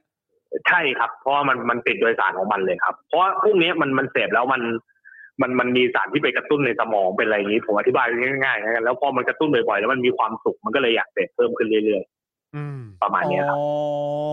หลักของการเสพติดคือไปกระตุ้นในสมองให้มันมีความสุขแล้ว มันเหมือนแบบพอถ้าขาดไปมันต้องเพิ่มขึ้นหรืออะไรอย่างนี้ อืม เป็นลักษณะแบบนั้นนะครับ อืม เป็นสารเสพติดคือตัวเป็นอย่างนี้หมดบุหรี่เหล้ากัญชาเป็นอย่างนั้นได้หมดครับ เพียงแต่มันอาจจะถ้าเทียบกับพวกยาบ้ามันติดยากกว่า แต่ แต่มันก็ติดได้ถ้าให้พูดเท่านั้นแหละครับ อืม โอเค ครับ โอเค โโห ครับ ตรงนี้คือคือคือโอ้โห อ่ะโอเค งั้นเขาเขาวนี้ผมถามต่อได้ไหมครับเออคุณหมอครับก็คือ ครับ แล้วที่คุณหมอบอกว่าในเรื่องของการ งั้นถ้าตามคำแนะนำคุณหมอเนี่ย ในเรื่องของการควบคุมหรือว่าอ่ะเราต้องมาตั้งหลักตรงไหนกันก่อนไหมคุณหมออยากจะแนะนำว่ายังไงครับ ก็อย่างที่บอกครับว่าตอนเนี้ยปัญหายาเสพติดเป็นปัญหาของชาติใช่ไหมครับ ครับ และตอนเนี้ยอย่างที่บอกว่ากัญชามันเสรีแบบไม่มีอะไรควบคุม อืม เพราะฉะนั้นคือลองคิดดูว่ากัญชามันทำให้เกิดการเสพยาเสพติดตัวอื่นได้ อืม แล้วเราคิดว่าเราจะไม่ควบคุมมันเหรอเพราะฉะนั้นตอนเนี้ยผมว่ามันควรจะควบคุมก่อน ม คือคือในอนาคตจะเป็นเสรีในระดับไหนอะไรก็ควรจะต้องควบคุมในตอนนี้ก่อนเท่านั้นแหละครับ ครับ ว่าจะกฎหมายจะให้เป็นยังไงอะไรยังไงผมผมไม่รู้ครับ แต่ตอนเนี้ยมันไม่มีอะไรควบคุมเลย กฎหมายที่เขาบอกให้ควบคุมได้มันก็ก็ควบคุมไม่ได้ครับ มัน อืม ไม่มีชัดแจงเพราะตอนนี้ก็พูดง่ายๆคือใครไปเข้าสารก็ซื้อกัญชาได้ง่ายๆครับถ้าพูดง่าย อืม ครับ ๆอายุอายุบอกว่าควบคุม แต่ผมว่ามันก็ต้องมีคนอายุน้อยกว่านั้นก็เอาง่ายๆข่าวล่าสุดก็เห็นว่ามี เห็นเห็นฮะ คนอายุน้อยไปเสพกัญชา ครับ อันนั้นคือเขาถ่ายคลิปมานะครับลองคิดดูมันมีคนที่ไม่ถ่ายคลิปอะไรพวก อี นี้ กเยอะแค่ กี่ ไหน คน อืม ใช่ครับ อันนั้นเป็นแค่ยอดน้ำเขายอดภูเขาน้ำแข็งผคมรับ ว่ามี ผม อีกเยอะครับ อืม แสดงว่าที่คุณหมออธิบายก็คือว่าประเด็นหลักที่เราควรจะต้องพูดถึงกันในประเด็นเรื่องเกี่ยวกับกัญชาเนี่ยก็คือเรื่องเกี่ยวกับการควบคุม หรือว่ากฎหมายที่ออกมา ใช่ ควบ ครับ คุมใช่ไหมฮะเพราะว่ามัน ใช่ อาจ ครั จะ บ มี เพราะ การ ตอนนี้มันไม่มี เพราะอาจจะมีการตั้งคำถามแบบนี้ว่า ก็ในเมื่อตามที่คุณหมอบอกเองว่าบุหรี่ก็เป็นสารเสพติดเหล้าก็เป็นสารเสพติด ใช่ แล้ว ครับ จะมาเฉพาะเจาะจงอะไรกันที่กัญชาเล่า เอาคือพูดง่ายๆผมพูดอย่างนี้ดีกว่าบุหรี่กับเหล้าอะยังควบคุมเยอะกว่ากัญชาเลยครับ นั่นแหละครับใช่ไหมฮะ อืม ที่เราควรจะพูดกันมันคือประเด็นการควบคุมใช่ไหมฮะ ใช่ครับ อ่า คือบุหรี่ยังมีกำกำหนดว่าต้องซองต้องเป็นอย่างนี้นะ อะไรอย่างเงี้ยครับซองต้องมีรูปคน ไอเป็นถุงลมโปกพองหรือหรือบุหรี่ อ่า เอาง่ายๆ อ่า บุหรี่ไฟฟ้าก็ขายไม่ได้ใช่ไหมครับ ตอนเนี้ย อ่า อ่าใช่ใช่ใช่ เออ ส่วนเหล้าก็มีกำหนดเวลาบอกเมย์ขาย เพราะฉะนั้นบุหรี่กับเหล้าตอนนี้คุมเยอะกว่ากัญชา เพราะกัญชาตอนเนี้ยที่กฎหมายที่เขาออกมาเนี่ย มันเหมือนบอกคุมได้คุมได้ แต่ก็อย่างที่บอกว่ามันคุมอะไรไม่ได้ครับง่าย ฮะ ถ้าเกิดปล่อยให้ ครับ ให้ยังคง คือไม่มีการควบคุมแบบนี้ต่อไปเรื่อยๆเนี่ยความเสียหายมันจะขนาดไหนครับ คุณหมอครับ คือ ๆ มันเยอะมากอยู่แล้วครับ คือคือต้องพูดนิดนึงว่าความเสียหายเนี่ย เราอาจจะคิดว่าเฮ้ยเรามองแต่เรื่องใกล้ตัวว่าเฮ้ยมันเป็นความเสียหายระยะใกล้ ครับ กัญชามันมีความเสียหายเรื้อรังครับ เพราะว่าถ้าเด็กไปใช้มันทำให้ไอคิวลดลงได้ อ๋ออั อันนี้มีงานวิจัยเยอะแยะมากมาย ครับ เยอะมากๆเลยครับ เรื่องการใช้ไอคิวลง แล้วลองคิดดูครับคือ เราไม่รู้หรอกว่าตอนนี้มันไอลดลง แต่อีกห้าปีสิบปี เด็กมันเมืองไทยใช้เยอะเราอาจจะไปเจอเลยก็ได้ว่ากลุ่มรุ่นเนี้ยมีไอคิวลดลงเพราะมันมีส่วนหนึ่งที่เอาไปใช้กัญชาประมาณนี้ได้เลยครับ อืม ฮะ คือผลอาจจะยังไม่เห็น แล้ว ตอนเนี้ย แต่ว่าเดี๋ยวต่อไปอ่ะเราก็คงจะได้เห็นน่ะ ครับ แล้วมันยังมีงานวิจัยถ้าถ้าตามเรสผมจะมีงานวิจัยหนึ่งในแลนเซ็ตอันนี้เป็นแค่หมออเมริกาเขาพูด ฮะ เลยครับว่าเราไปดูแต่กัญชาเนี่ย ว่าไอ้โทษของมันคืออาการที่ชอบออกข่าวกันใช่ไหมว่ามีอาการหัวใจเต้นเร็วมีอะไรอย่างนี้แล้วเข้าโรงพยาบาล ฮะ เราลืมว่าโทษข้างเคียงของกัญชาที่เจอได้ เช่น ผู้เสพกัญชาแล้วไปเสพใกล้ๆคนอื่นเป็นกัญชามือสอง อ่าฮะ พวกนี้ก็มีอาการเรื้อรังแล้วเด็กไปเจอเด็กเด็กไปเจอก็มีอาการผิดปกติได้ครับ หรือการเสพกัญชามีวิจัยมาแล้วว่า มันทำให้เกิดอารมณ์ก้าวร้าวได้ อืม มีมีเคสที่มันไปทำร้ายคนอื่น ก็เกิดลักษณะอย่างนั้นได้ หรืออย่างง่าย ๆ ผมไม่รู้เหมือนกันไอ้ข่าวที่บอกว่าต่อสู้กันเพื่อแย่งชิงกัญชาครับได้ยินไหมว่าขโมยกัญชาของ อ่า นั้น ใช่ ปล้นคือ กั ไม่ น รู้ นะ ว่า ปล้นกันเขาเขาเสพกัญชาก็เลยเกิดการก้าวร้าวก็เลยไป อืม ต้องการอะไรอย่างนั้น หรือเปล่าว่ามันใช้อะไรพวกเนี้ย ครับ เพราะฉะนั้นพวกเนี้ยเห็นบอกว่ากัญชามันมีผลข้างเคียงที่ เราอะมักจะมองแค่เฮ้ยมันเป็นใกล้ตัวแค่ เนี่ยเหตุเกิดไม่นานนี้แต่จริงๆมันมีผลเยอะแยะเต็มไปหมดที่มันสะสมได้ ครับ หรืออุบัติเหตุจราจรพวกเนี้ยเราคือพูดง่ายๆในไทยตอนเนี้ยไม่มีใครตรวจกัญชาจากคนคนคนเกิดอุบัติเหตุเพราะกฎหมายมันยังไม่มีควบคุมใช่ไหมครับ อืมอืม เพราะฉะนั้น อืม ยังไม่รู้มีเคสจำนวนเท่าไหร่ที่เมากัญชาแล้วไปขับรถชนคนอื่น อืม เราตอบไม่ได้เลย ครับ ครับ เออ เราบอกว่ามันไม่มีหรอกแต่ เพราะมันไม่ได้ตรวจครับ ไม่ใช่มันไม่มี เพราะว่าได้ตรวจทุกคนแล้ว เออ อืม ตอนนี้มีแต่ตรวจแต่เหล่า เรื่องของเรื่องคือไม่ได้ตรวจนั่นเองอ่ะ ใช่ อืมนะฮะ ใช่ครับ แล้วแล้วไอ้การที่เรามักจะได้ยินซ้ำแล้วซ้ำอีกพูดแล้วพูดอีกนะครับ ว่าไม่เราไม่เสรีเฉพาะเรื่องของอะไรนะ เอ่อทางการแพทย์เท่านั้น ใช่ไหมครับ เออ ฮะ แต่คือไอ้ที่เราเห็นอยู่กัน อันนี้ก็เป็นเรื่องที่ ทุกวันนี้มันคือแบบ มันมันมันมันใช่เหรอวะ มันไม่จริงครับ ฮะ คือคือต้องพูดว่าจริงๆ กัญชาใช้เพื่อทางการแพทย์ได้มาสองปีแล้วครับ ตั้งแต่ปีหกสามแล้ว อืม ครับ คือเราปลดล็อกเพื่อให้ใช้ทางการแพทย์ได้มานานมากๆแล้ว ครับ คือบอกได้เลยว่า สองปีก่อนเนี่ยมันมีคลินิกกัญชาเยอะแยะที่คนเข้าไปรักษาได้ คนเข้าไปขอยาได้ ครับ ฮะ แต่อยู่ดีมิถุนายนนี้เขาก็มาปลดให้มันเกินเพื่อการแพทย์ การการปัจจุบันต้องพูดได้เลยว่ามันเสรีมากกว่าการแพทย์หลายร้านเท่านะมีคนเอามาโชว์สูบมีคน หรือเอาง่ายๆร้านแบบดีๆ พวกเนี้ยมันก็เอามาสอนให้สูบเป็นเพื่อสันทนาการเลยอะครับ อืม พูดง่ายๆ ม คือปลดล็อกครั้งเนี้ยมันไม่ได้ใช้เพื่อการแพทย์ครับ การแพทย์ใช้ได้มานานแล้ว แล้วคลินิกกัญชาในไทยมีเยอะมากนะครับสอทอบอกเกิน 70%เลยด้วยคำว่าคลินิกในไทยที่ใช้กัญชาได้แล้ว ถึงแม้คุณไม่ชอบแผนปัจจุบันก็มีแผนโบราณก็คือแผนได้อะครับ ที่มันสามารถใช้ได้ได้หมดครับ ครับ เพราะฉะนั้นจริง ๆ คือ แล้วบางคนบอกว่าเฮ้ยปลดล็อกเพื่อรักษาตัวกันเอง เอาพูดง่ายๆครับ อย่างมอร์ฟีนรู้จักใช่ไหมครับมอร์ฟีน ครับ มอร์ฟีนเป็นยาแก้ปวดที่ใช้ทางการแพทย์มาก แล้วถือว่าเป็นยาเสพติด ฮะ ปกติมอร์ฟีนผลิตจากฝิ่น อืม ครับ เข้าใจใช่ไหมครับ ครับ แต่ ครับ เราไม่มีใครอนุญาตให้ปลูกฝิ่นเองเพื่อผลิตมอร์ฟีน แต่ตอนนี้เราอนุญาตให้ปลูกกัญชาเองเพื่อผลิตยากัญชามารักษาตัวเองเหรอครับ มันดูตลกมาก อืม เออมันใช่เหรอ อืม ใช่ไหมครับ คือ คือมันก็ไม่เห็นด้วยกับการที่บอกคนอ้างว่าเฮ้ยผมปลูกเองเพื่อรักษาตัวเอง แล้วคุณรู้ได้ไงว่าคุณภาพ ยาปริมาณเอาง่ายๆขนาดเรื่องกัญชาเนี่ยหมอยังต้องเรียนวิธีรักษา อืม ฮะ แล้วคุณไปคิดเองเออเอง หรืออย่างแพทย์แผนไทยนะครับเขามีสูตรนะครับ ไม่ใช่ ไม่ใช่ง่ายๆ คือเขาเอากัญชาไปผสมกับสารอื่น คือคุณไปเปิดเว็บ เว็บของสาธารณสุขเองเลยก็ได้ครับเขามีสูตรเลยว่ากัญชาแปดส่วน ยาตัวนี้แปดส่วน อะไรแปดส่วนหกส่วน เพื่อทำยาเพื่อรักษาโรคต่าง ครับ ๆแต่ของเราเนี่ยเราปล่อยให้คนไข้มาทำรักษาตัวเอง มันก็ไม่ใช่ครับมันมันเท่ากับตอนเนี้ยพูดง่ายๆคือ เราอนุญาตให้คนปลูกฝิ่นเพื่อมาผลิตเป็นมอร์ฟีนมาฉีดตัวเองเลยครับ มันก็ไม่ใช่ครับ ประมาณนั้น แล้วจริงๆมอร์ฟีนอ่ะผมว่าประโยชน์เยอะกว่ากัญชาเยอะแยะบทมอร์ฟีนนี่ใช้บ่อยใช้อะไรเยอะแยะหมด เออ ทางการแพทย์ทางปัจจุบันแผนปัจจุบันใช้เยอะมากครับ ครับผม แต่เรายังไม่อนุญาตให้ทำอย่างนั้น แต่กัญชาเรากลับอนุญาตให้ว่าเออปลูกเองใช้เองไปเลย มันไม่ใช่ครับ อื้อหือ หรืออย่าง ที่สอทอทำคือเอากัญชามาผสมส้มตำเอาอะไรพวกนี้ อันนี้ อันนี้เพื่อการแพทย์ตรงไหนครับผมถามเท่านี้ดีกว่า ครับ ฮะ ครับ อันนี้เพื่อการแพทย์ตรงไหน ฮะ หรือว่าเขาเขามองว่าเป็นการบำรุงไหมฮะบำรุง ไม่มีครับมันสรรพคุณที่เขาพูดก็ไม่มีบำรุงอะไร ไม่ได้บำรุง ใน ใช่ไหม เด ฮะ บอก เออครับ มันมันคือคืออันนี้มันทำเป็นอาหารมันจะบำรุงยังไง มันก็ไม่ใช่อยู่แล้วครับ มันเป็นอะไรที่แบบ ตลกมากแต่ผมเรียกอย่างไงก็แล้วกัน คือคือไม่มีประเทศใดในโลกครับที่เอากัญชาผสมอาหารแล้วบอกอันนี้เพื่อการแพทย์ อืม ทุกอย่างถ้ากัญชาผสมอาหารเคี้ยวเล่นเคี้ยวเล่นได้ อันนี้เพื่อสันทนาการทั้งนั้นครับ ครับผม อืม ซึ่งถ้าในมุ ครั ม บ มองของคุณหมอเนี่ยก็คือว่า ณตอนนี้ที่เราเห็นตามข่าวในประเทศไทยที่เกิดขึ้นหลังจากการเปิดกัญชาเสรีเนี่ย ที่เราเห็นปัญหาณตอนนี้มันก็เท่านี้คนจะมองว่ามันมากคนจะมองว่ามันน้อยก็แล้ว แต่แต่ในมุมมองคุณหมอก็คือว่า ถ้าปล่อยให้กัญชาเสรียังเป็นต่อเนื่องไปแบบนี้เรื่อยๆเนี่ย มันจะไม่เบาลงกว่านี้แน่ๆใช่ไหมฮะ ถูกต้ มั อง มี ครับ แต่จะ ไม่ หนั มี ก ทา ขึ้นงเบาก ว่า ล นี้ ง ไป แน่นอน เรื่อยๆ ครับ เพราะอันนี้มีวิจัยจากเวอร์ลักรีพอร์ตก็คือเป็นเวอร์ลักรีพอร์ตนี่คือเป็นของ UN ODC ก็คือเป็นของ UN เนี่ยครับเขาทำวิจัยทุกๆ ปี แล้วเขาสรุปไว้ชัดเจนครับ ประเทศที่มีกัญชาเสรีจะมีคนใช้กัญชาเพิ่มมากขึ้นเรื่อย อืม อืมแล้วก็อาจจะต่อยอดไปถึงยา ๆ แล้ว เสพติดอื่ๆ มันก็จะต่อยอดจากเมื่อกี้พูดคือ พอคนใช้กัญชาเยอะ อืม ก็จะมีคนแอดมิดในโรงพยาบาลเยอะ มีคนผิดปกติเยอะ อืม ประมาณเนี้ยครับ อืม แล้วก็มีแนวโน้มสูงที่ทำให้คนฆ่าตัวตายมากขึ้น ครับ ทำให้ซึมเศร้ามากขึ้น ฮะ อืม อันนี้คือผล ฮะ เรื้อรังที่มันไม่เจอทันทีครับ แต่มันเจคอรับ ในอนาคต อันนี้เพื่อความเคลียร์เพื่อพูดกันชัดๆเนี่ย คือตัวคุณหมอเองก็ไม่ได้ปฏิเสธว่าเหล้าก็เป็นยาเสพติด ถูกครับเหล้า แล้วอ่า บุหรี่เป็นยาเสพติด อ่า คุณ ครับ หมอไม่ได้ปฏิเสธเรื่องนี้ เรากำลังพูดเฉพาะเจาะจง เพราะว่าณตอนนี้ก็จะมีคนพูดเยอะมากว่าเฮ้ยจะมาพูดเรื่องกัญชาทำไม ถ้าจะพูดเรื่องกัญชาไม่พูดเรื่องเหล้าบุหรี่บ้างล่ะ ก็จะมีเยอะ โอ้ผมแยะาก มอยากให้มัน เล ควบคุมเยอะกว่านี้อยู่แล้วครับเหล้าบุหรี่อะครับ ตอนนี้เอา อ่า พูดง่ายๆมันก็ควบคุมไม่ดีเท่าหมอทุกคนก็อยากให้ควบคุมมากกว่านี้ แต่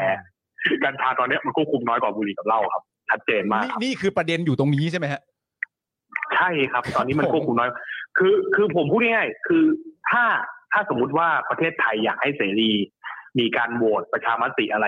ผมไม่มายนะครับ มันมันมันก็ต้องตามประชามติของสังคมนั่นแหละครับ ครับ แต่ตอนเนี้ยมันมันมันไม่มีอะไรคุมเลยไงครับ อืม คือ แล้วโอ้โหกัญชามันขายกันง่ายอะไร แล้วจะลงโทษใคร คือพูดง่ายๆตอนนี้กฎหมายที่เขาบอกมีไว้ลงโทษ ผมยังไม่เคยลงโทษใครได้เลย อืมอืม อืม เอาเข้าใจใช่ไหมครับ ครับผม ครับครับ แล้วเอออันนี้งั้นงั้นขอถามเพิ่มเติมนึงงั้นคุณหมอเองอ่ะ มองว่าเขาควรจะเหมือนแบบ เขาเรียกว่ายกเลิกกัญชาเสรีก่อนไหม หรือว่าอ่ะ ใช่ค เดี๋ย รั ว บ เดี๋ยวอ่ะโอ้ ใช่เลย คุณหมอเร็วเร็วมากเลยฮะเร็วมากเลยฮะ เพราะทีแรก ใช่เลยครับ เพราะทีแรกจะถามว่าเออหรือว่าแบบเราควรจะผลักดันให้เอ่อกฎหมายควบคุมออกมา ให้เร็วที่สุดหรือ คือ ยังไง กฎหมาย รือ ควบคุมมันไม่มีทางออกทันแล้วครับ อย่างที่พรบกัญชากัญชงที่เขาบอกจะออกยังไง มันก็ไม่ทันอยู่แล้วครับ อืม ตามเพราะมันจะหมดสมัย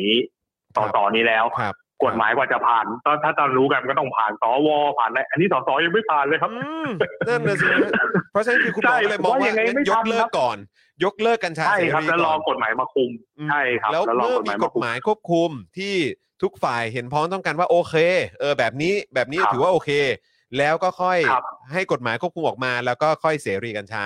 คุณหมอมองว่าแบบนี้ดีกว่า หรือจริงๆ คือคือถ้าให้พูดตรงๆเลยนะครับ คือกฎหมายที่ออกมาเนี่ยมันก็ต้องทำให้ดีที่สุดด้วย ครับ ผม เพราะตอนนี้จริงๆ ก็มีคนบอกว่ากฎหมายควบคุมพรบกัญชากัญชงอ่ะมันยังไม่ดีครับ อืม ก็คือพูดง่ายๆคือเรารีบล่างมันก็จะได้กฎหมายที่ไม่ดี เพราะฉะนั้น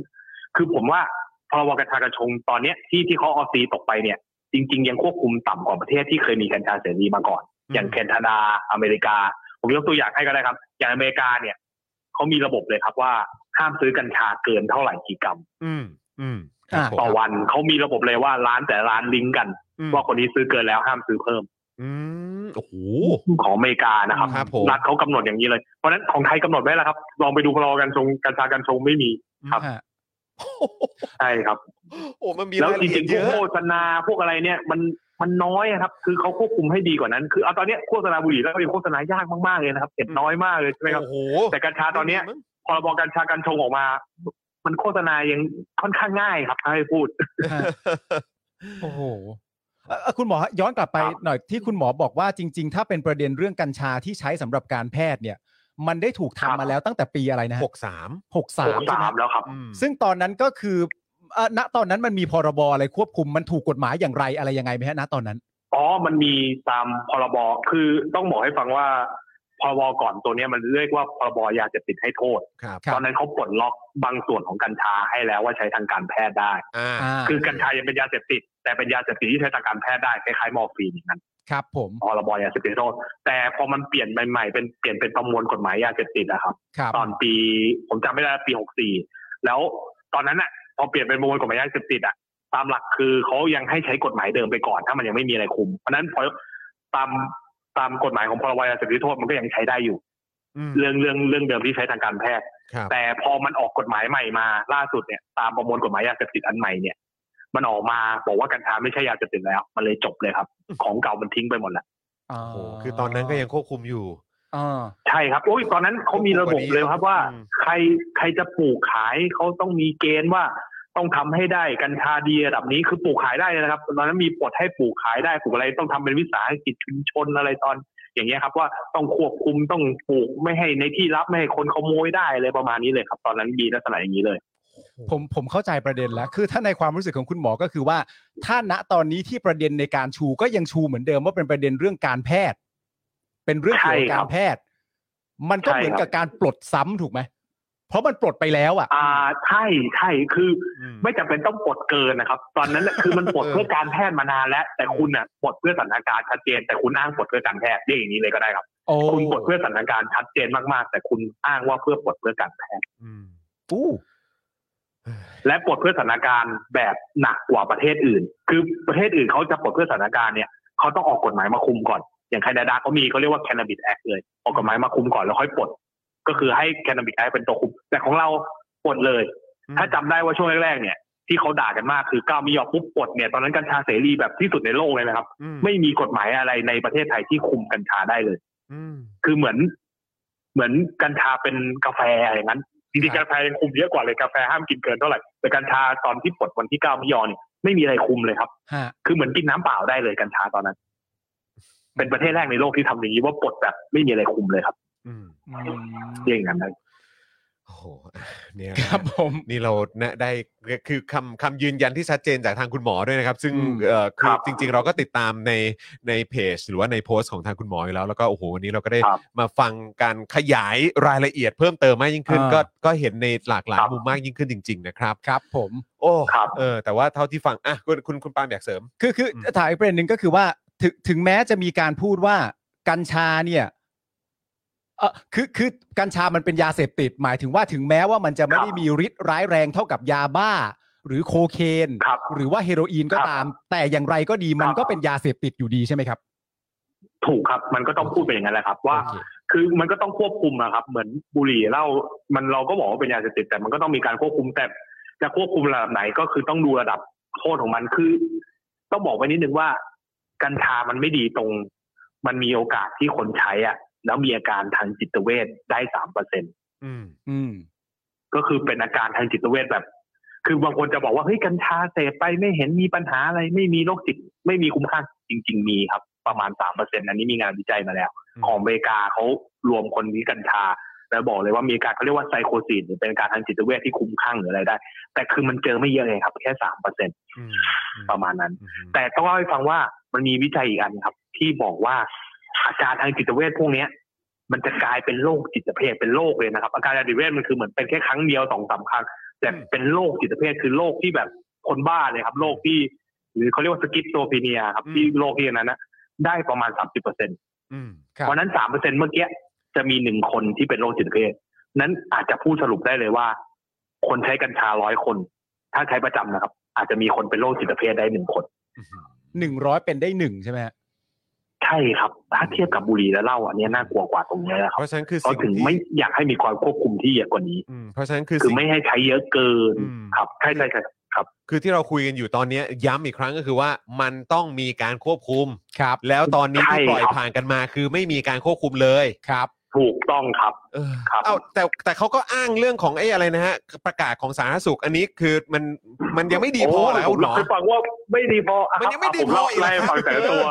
อ่ะผมพูดง่ายๆเอาอันเรื่องแรกก่อน ฮะ เรื่องเรื่องอาหาร อ่ะ เรื่องอาหารนะครับ อ่ะ ตอนนี้เนี่ยอ่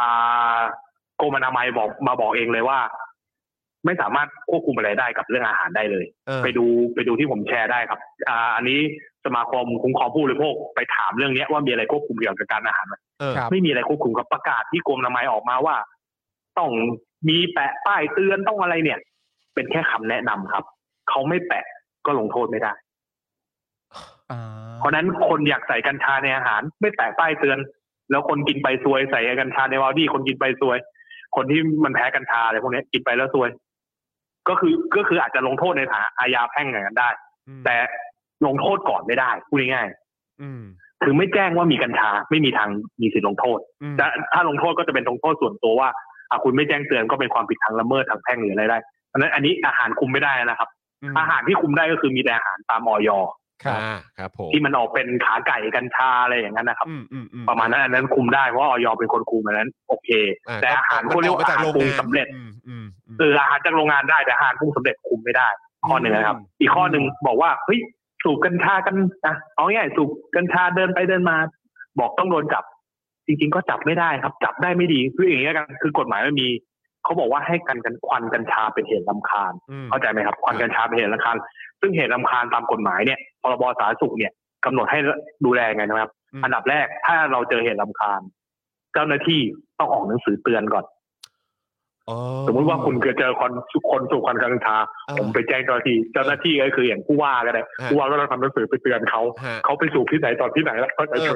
ครับ คือมันไม่ทันแล้วเขาย้ายที่สูบแล้ว เออ เออแล้ว แล้วถ้าหนังสือเตือนนั้น ไม่ถึงเขาเขาก็ไม่ผิดเขาคือต้องได้รับหนังสือเตือนแล้วแล้วยังสูบเหมือนเดิมอะไรประมาณนี้ คือใช้ได้มากสุดคือ นอกจากเป็นที่ซุ่มต้องสุมสูบกัญชาเป็นประจำวันนี้ใช้ได้ แต่ถ้าไปเจอคนสูบใช้ไม่ได้ครับเขาอ้างว่าเฮ้ยมีควบไม่มีครับ ต้องมีหนังสือเตือนแล้วใครจะไปดูแลไง หรืออีกข้อหนึ่งที่เขาอ้างว่ากัญชาเป็นสมุนไพรควบคุม จริง ๆ อันเนี้ย ถ้าตามหลักการมันคุมได้ดีนะครับ อืม คือแต่มันคือคุมความหมายคืออะไรคือสมุนไพรควบคุมตามกฎหมาย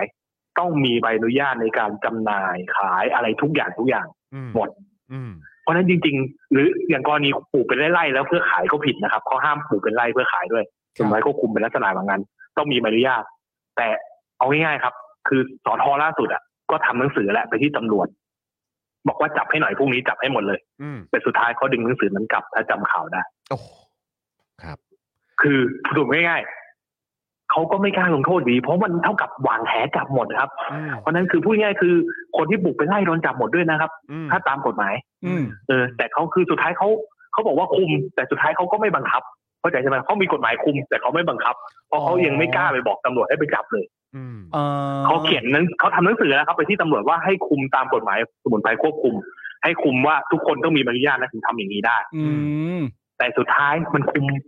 เขาก็ไม่กล้าเขาดึงหนังสือนั้นกลับจากตำรวจแล้วเขาบอกเขาจะเขียนใหม่นะแต่ผมยังไม่เห็นใบใหม่มาเลย ทีเนี้ยผมมีความรู้สึกว่ามันคือสองขยักแล้วแหละ เออ ขยักแรกก็คือกฎหมายลูกหรือ เออ กฎหมายที่ออกมาควบคุม เออ เพื่อเพื่อทำ ครับ ให้ เพื่อทำให้มันดีอ่ะ อืม กับอีกประเด็นหนึ่งก็ มันไม่ คื ยอม ว่า ออกมาก่อน มัน เออ มันไม่ยอมออกมาก่อนแต่อีกประเด็นที่ตามมาก็คือว่า ความไว้เนื้อเชื่อใจ อืม ของประชาชนที่มีต่ออำนาจรัฐ ครั นะ บ ตอนนี้ ว่าถ้าเกิดออกมาเสร็จเรียบร้อยสมบูรณ์ครบถ้วนแล้วเนี่ย คุณจะทำตามข้อบังคับเหล่านั้น อย่างเข้มงวดจ ถูก ริงๆ ครั ใช่ บ หรือ เรียก ไม่ อย่างนั้นก็ได้ครับ อ่า อืมโอ้โห แล้วเอาจริงๆใบอนุญาตกัญชาเนี่ยจริง ๆ ขอยากมากนะครับ เพราะตามหลักการใบอนุญาตสมุนไพรควบคุมเนี่ย คุณต้องปลูกทดแทนด้วยนะครับ มันเขียนไว้ ปลูกทดแทนเหรอฮะ ใช่ครับ คือมันต้องเป็นแบบปลูกในธรรมชาติคือไปดูของคือเอาง่ายๆเขาใช้กฎหมายผิดครับ เพราะกฎหมายสมุนไพรควบคุมเนี่ย มันใช้เพื่อเก็บรักษาสมุนไพรที่สำคัญกฎหมายควบคุมตัวเก่าๆที่ให้รู้จักก็คือกาวเครือ กาวเครือมันอยู่ในธรรมชาติใช่ไหมครับ ครับ แล้วเขาต้องการดูแลไม่ให้มันถูกทำลายไม่อะไร ก็ต้องมีวิธีปลูกใหม่ปลูกทดแทน ไม่ให้มันสูญสลายถ้าเอาจะเอามาขายแต่กัญชามันนี่คนละอย่างกันไงครับ เขาเอามาเขาตะแบงนะครับเรียกอย่างนี้ก็ได้เขาตะแบงเอากฎหมายที่มันไม่สามารถมาคุมได้เอามาคุม โอ้ย เรียกอย่างนี้ก็แล้วกันครับ แล้ว ครับ มันก็เลยแบบคุมจริงไม่ได้ หรือใบอนุญาตอะไรที่ให้มาจริงๆผมว่าคนออกใบอนุญาตสมมติว่าถ้ามีออกใบอนุญาตจริงนะผมได้ข่าวว่ามีออกใบอนุญาต ผมว่าก็โดนฟ้องได้ว่าออกใบอนุญาตผิด เพราะกระทรวงยังไม่กำหนดมาเลยว่าใบอนุญาตผมไม่คิดว่ามีใครปลูกกัญชาทดแทนในในสถานที่อะไรเขาเรียกว่าสถานที่แบบตามธรรมชาติอ่ะมันไม่มีที่ปลูกตามธรรมชาติเลย อืมอืม ครับคือสรุปคือ คือกฎหมายที่เขาออกมามันตะแบงมันมั่วครับ ทุกอย่างกฎหมายที่เขาอ้างมาที่ผมพูดมาทั้งหมดนี่คือกฎหมายที่เขาบอกอ้างว่ามีคุมแล้ว แต่จริงๆมันคุมอะไรไม่ได้ หรือเขาอ้างบอกว่าตำรวจไปจับไปจับเนี่ยสอทอยังไม่กล้าบอกเลยครับ คือยังไม่กล้ายังเอาดึงหนังสือกลับเลย แล้วผมเป็นตำรวจผมจะกล้าจับไหมอะครับ อืม คือคนที่ดูแลอยู่เนี่ย คือตำรวจจะจับได้มันก็คือต้องทำผิดใบอนุญาตตามสมุนไพรควบคุมเนี่ยครับแต่เขาดึงหนังสือกลับมาตำรวจก็เอาตกลงเอาไง ผมก็ไม่กล้ากลับประมาณนั้น คือเพราะฉะนั้นเนี่ยเท่าที่เราคุยกันอยู่เนี่ย ตอนนี้อย่างที่มุมมองคุณหมอเองเนี่ยก็คือว่ายกเลิกกัญชาเสรีให้เร็วที่สุ ใช่ ด ครับ เพราะว่ายิ่งปล่อย ใช่ ไว้นานแค่ไหน ใช่ครับ ปัญหาเรื้อรังแน่นอน อืม ใช่ครับ คือ ครับ ย้อนกลับไปก่อนวันที่เก้ามิถุนายาจะดีที่สุดครับ อืม อาจจะมีคนบอกว่าเฮ้ยแล้วคนที่ปลูกไปแล้วทำไง อืม ผมว่ากัญชามันปลูกแล้วมันก็หายครับ คือคือมันมันต้องเก็บภายในประมาณห้าหกเดือนอยู่แล้ว ครับครับ ใช่ไหมครับ อืม เพราะฉะนั้นก็เราอาจจะยกยกเว้นให้ก่อนเฉพาะคนกลุ่มนี้ อืม แต่ห้ามปลูกใหม่นะ อื ประมาณนี้ อืมอืม ผมว่ามันก็ช่วยได้ครับ ส่วนพวกที่ขายคุณก็ คือคุณต้องไปทำให้มันดีก่อนอะ ครับ ผมว่ามันไม่เห็นด้วยอยู่แล้วว่าปลูกร้านขายกัญชาอะไรอย่างนี้ อืม ครับ ประมาณเนี้ยครับ นะครับ โอเคครับ โอ้ยแหมวันนี้ขอบพระคุณคุณหมอมากเลยนะครับ นี่ดู ครับ ดูคนไข้เสร็จแล้วมาคุยกับพวกเราต่อด้วย โอ้โหสุดยอด แล้วขออภัยครับรบกวนสกนานเลยครึ่งชั่วโมงเนี่ยเออ ได้ครับ นะครับ ไม่เป็นไรครับ แต่ขอบพระคุณ ได้ คุณ ค หม รั อบ มากนะครับ แล้วก็เอ่ออยากจะให้ ครับ คนเข้าไปติดตามโพสต์ของทางคุณหมอด้วยละกันนะครับเดี๋ยวเดี๋ยวเราจะ ได้ครับ ขออนุญาตแปะลิงก์ไปด้วยละกันนะครับเผื่อใครจะ ได้ครับ สนใจเข้าป ได้คติดตามรับได้ครับ ได้วันนี้ขอบคุณ ครับ คุณหมอมากเลยนะครับ ครับ ขอบพระคุณครับคุณหมอ ค รั รคับรับ สวัสดี ค ค รั รั บบสวัสดีครับ อ่า โอ้ย ปัญหามันอยู่ตรงนี้ มันก็คือเรื่องกฎหมายควบคุมมา ก็ แห ปัญ ละ หาเดิมนั่นแหละครับ ก็ปัญหาเดิมนั่นแหละครับ เนอะ ก็คือกฎหมายควบคุมนั่นแหละครับ อืม แล้วตัวคุณหมอที่พูดมา ไม่แล้วคือการที่คุณหมอพูดพูดในแง่ของว่าเออแบบเรื่องสามเปอร์เซนเรื่องของผลร้ายอะไรต่างๆ ที่จะตามมา ผมมีความรู้สึกว่า คือผมเห็นหลายท่านอาจจะบอกว่าเฮ้ยใบแอบเป้าใบแอบเป้าแต่คือผมมีความรู้สึกว่า เราต้องเข้าใจนะครับคุณผู้ชมว่าตอนนี้เพราะมีหลายคนก็บอกอ้าวแล้วบุหรี่เหล้าก็ยังมีคนพูดถึงบุหรี่เหล้าหรือบางคนพูดถึงเกลือ พูดถึงกาแฟพูดถึงน้ำตาลหรืออะไรก็ตามผมไม่แน่เออ ผมก็ถาม แต่แต่ อ่า คือแต่คือผมแค่มีความรู้สึกว่า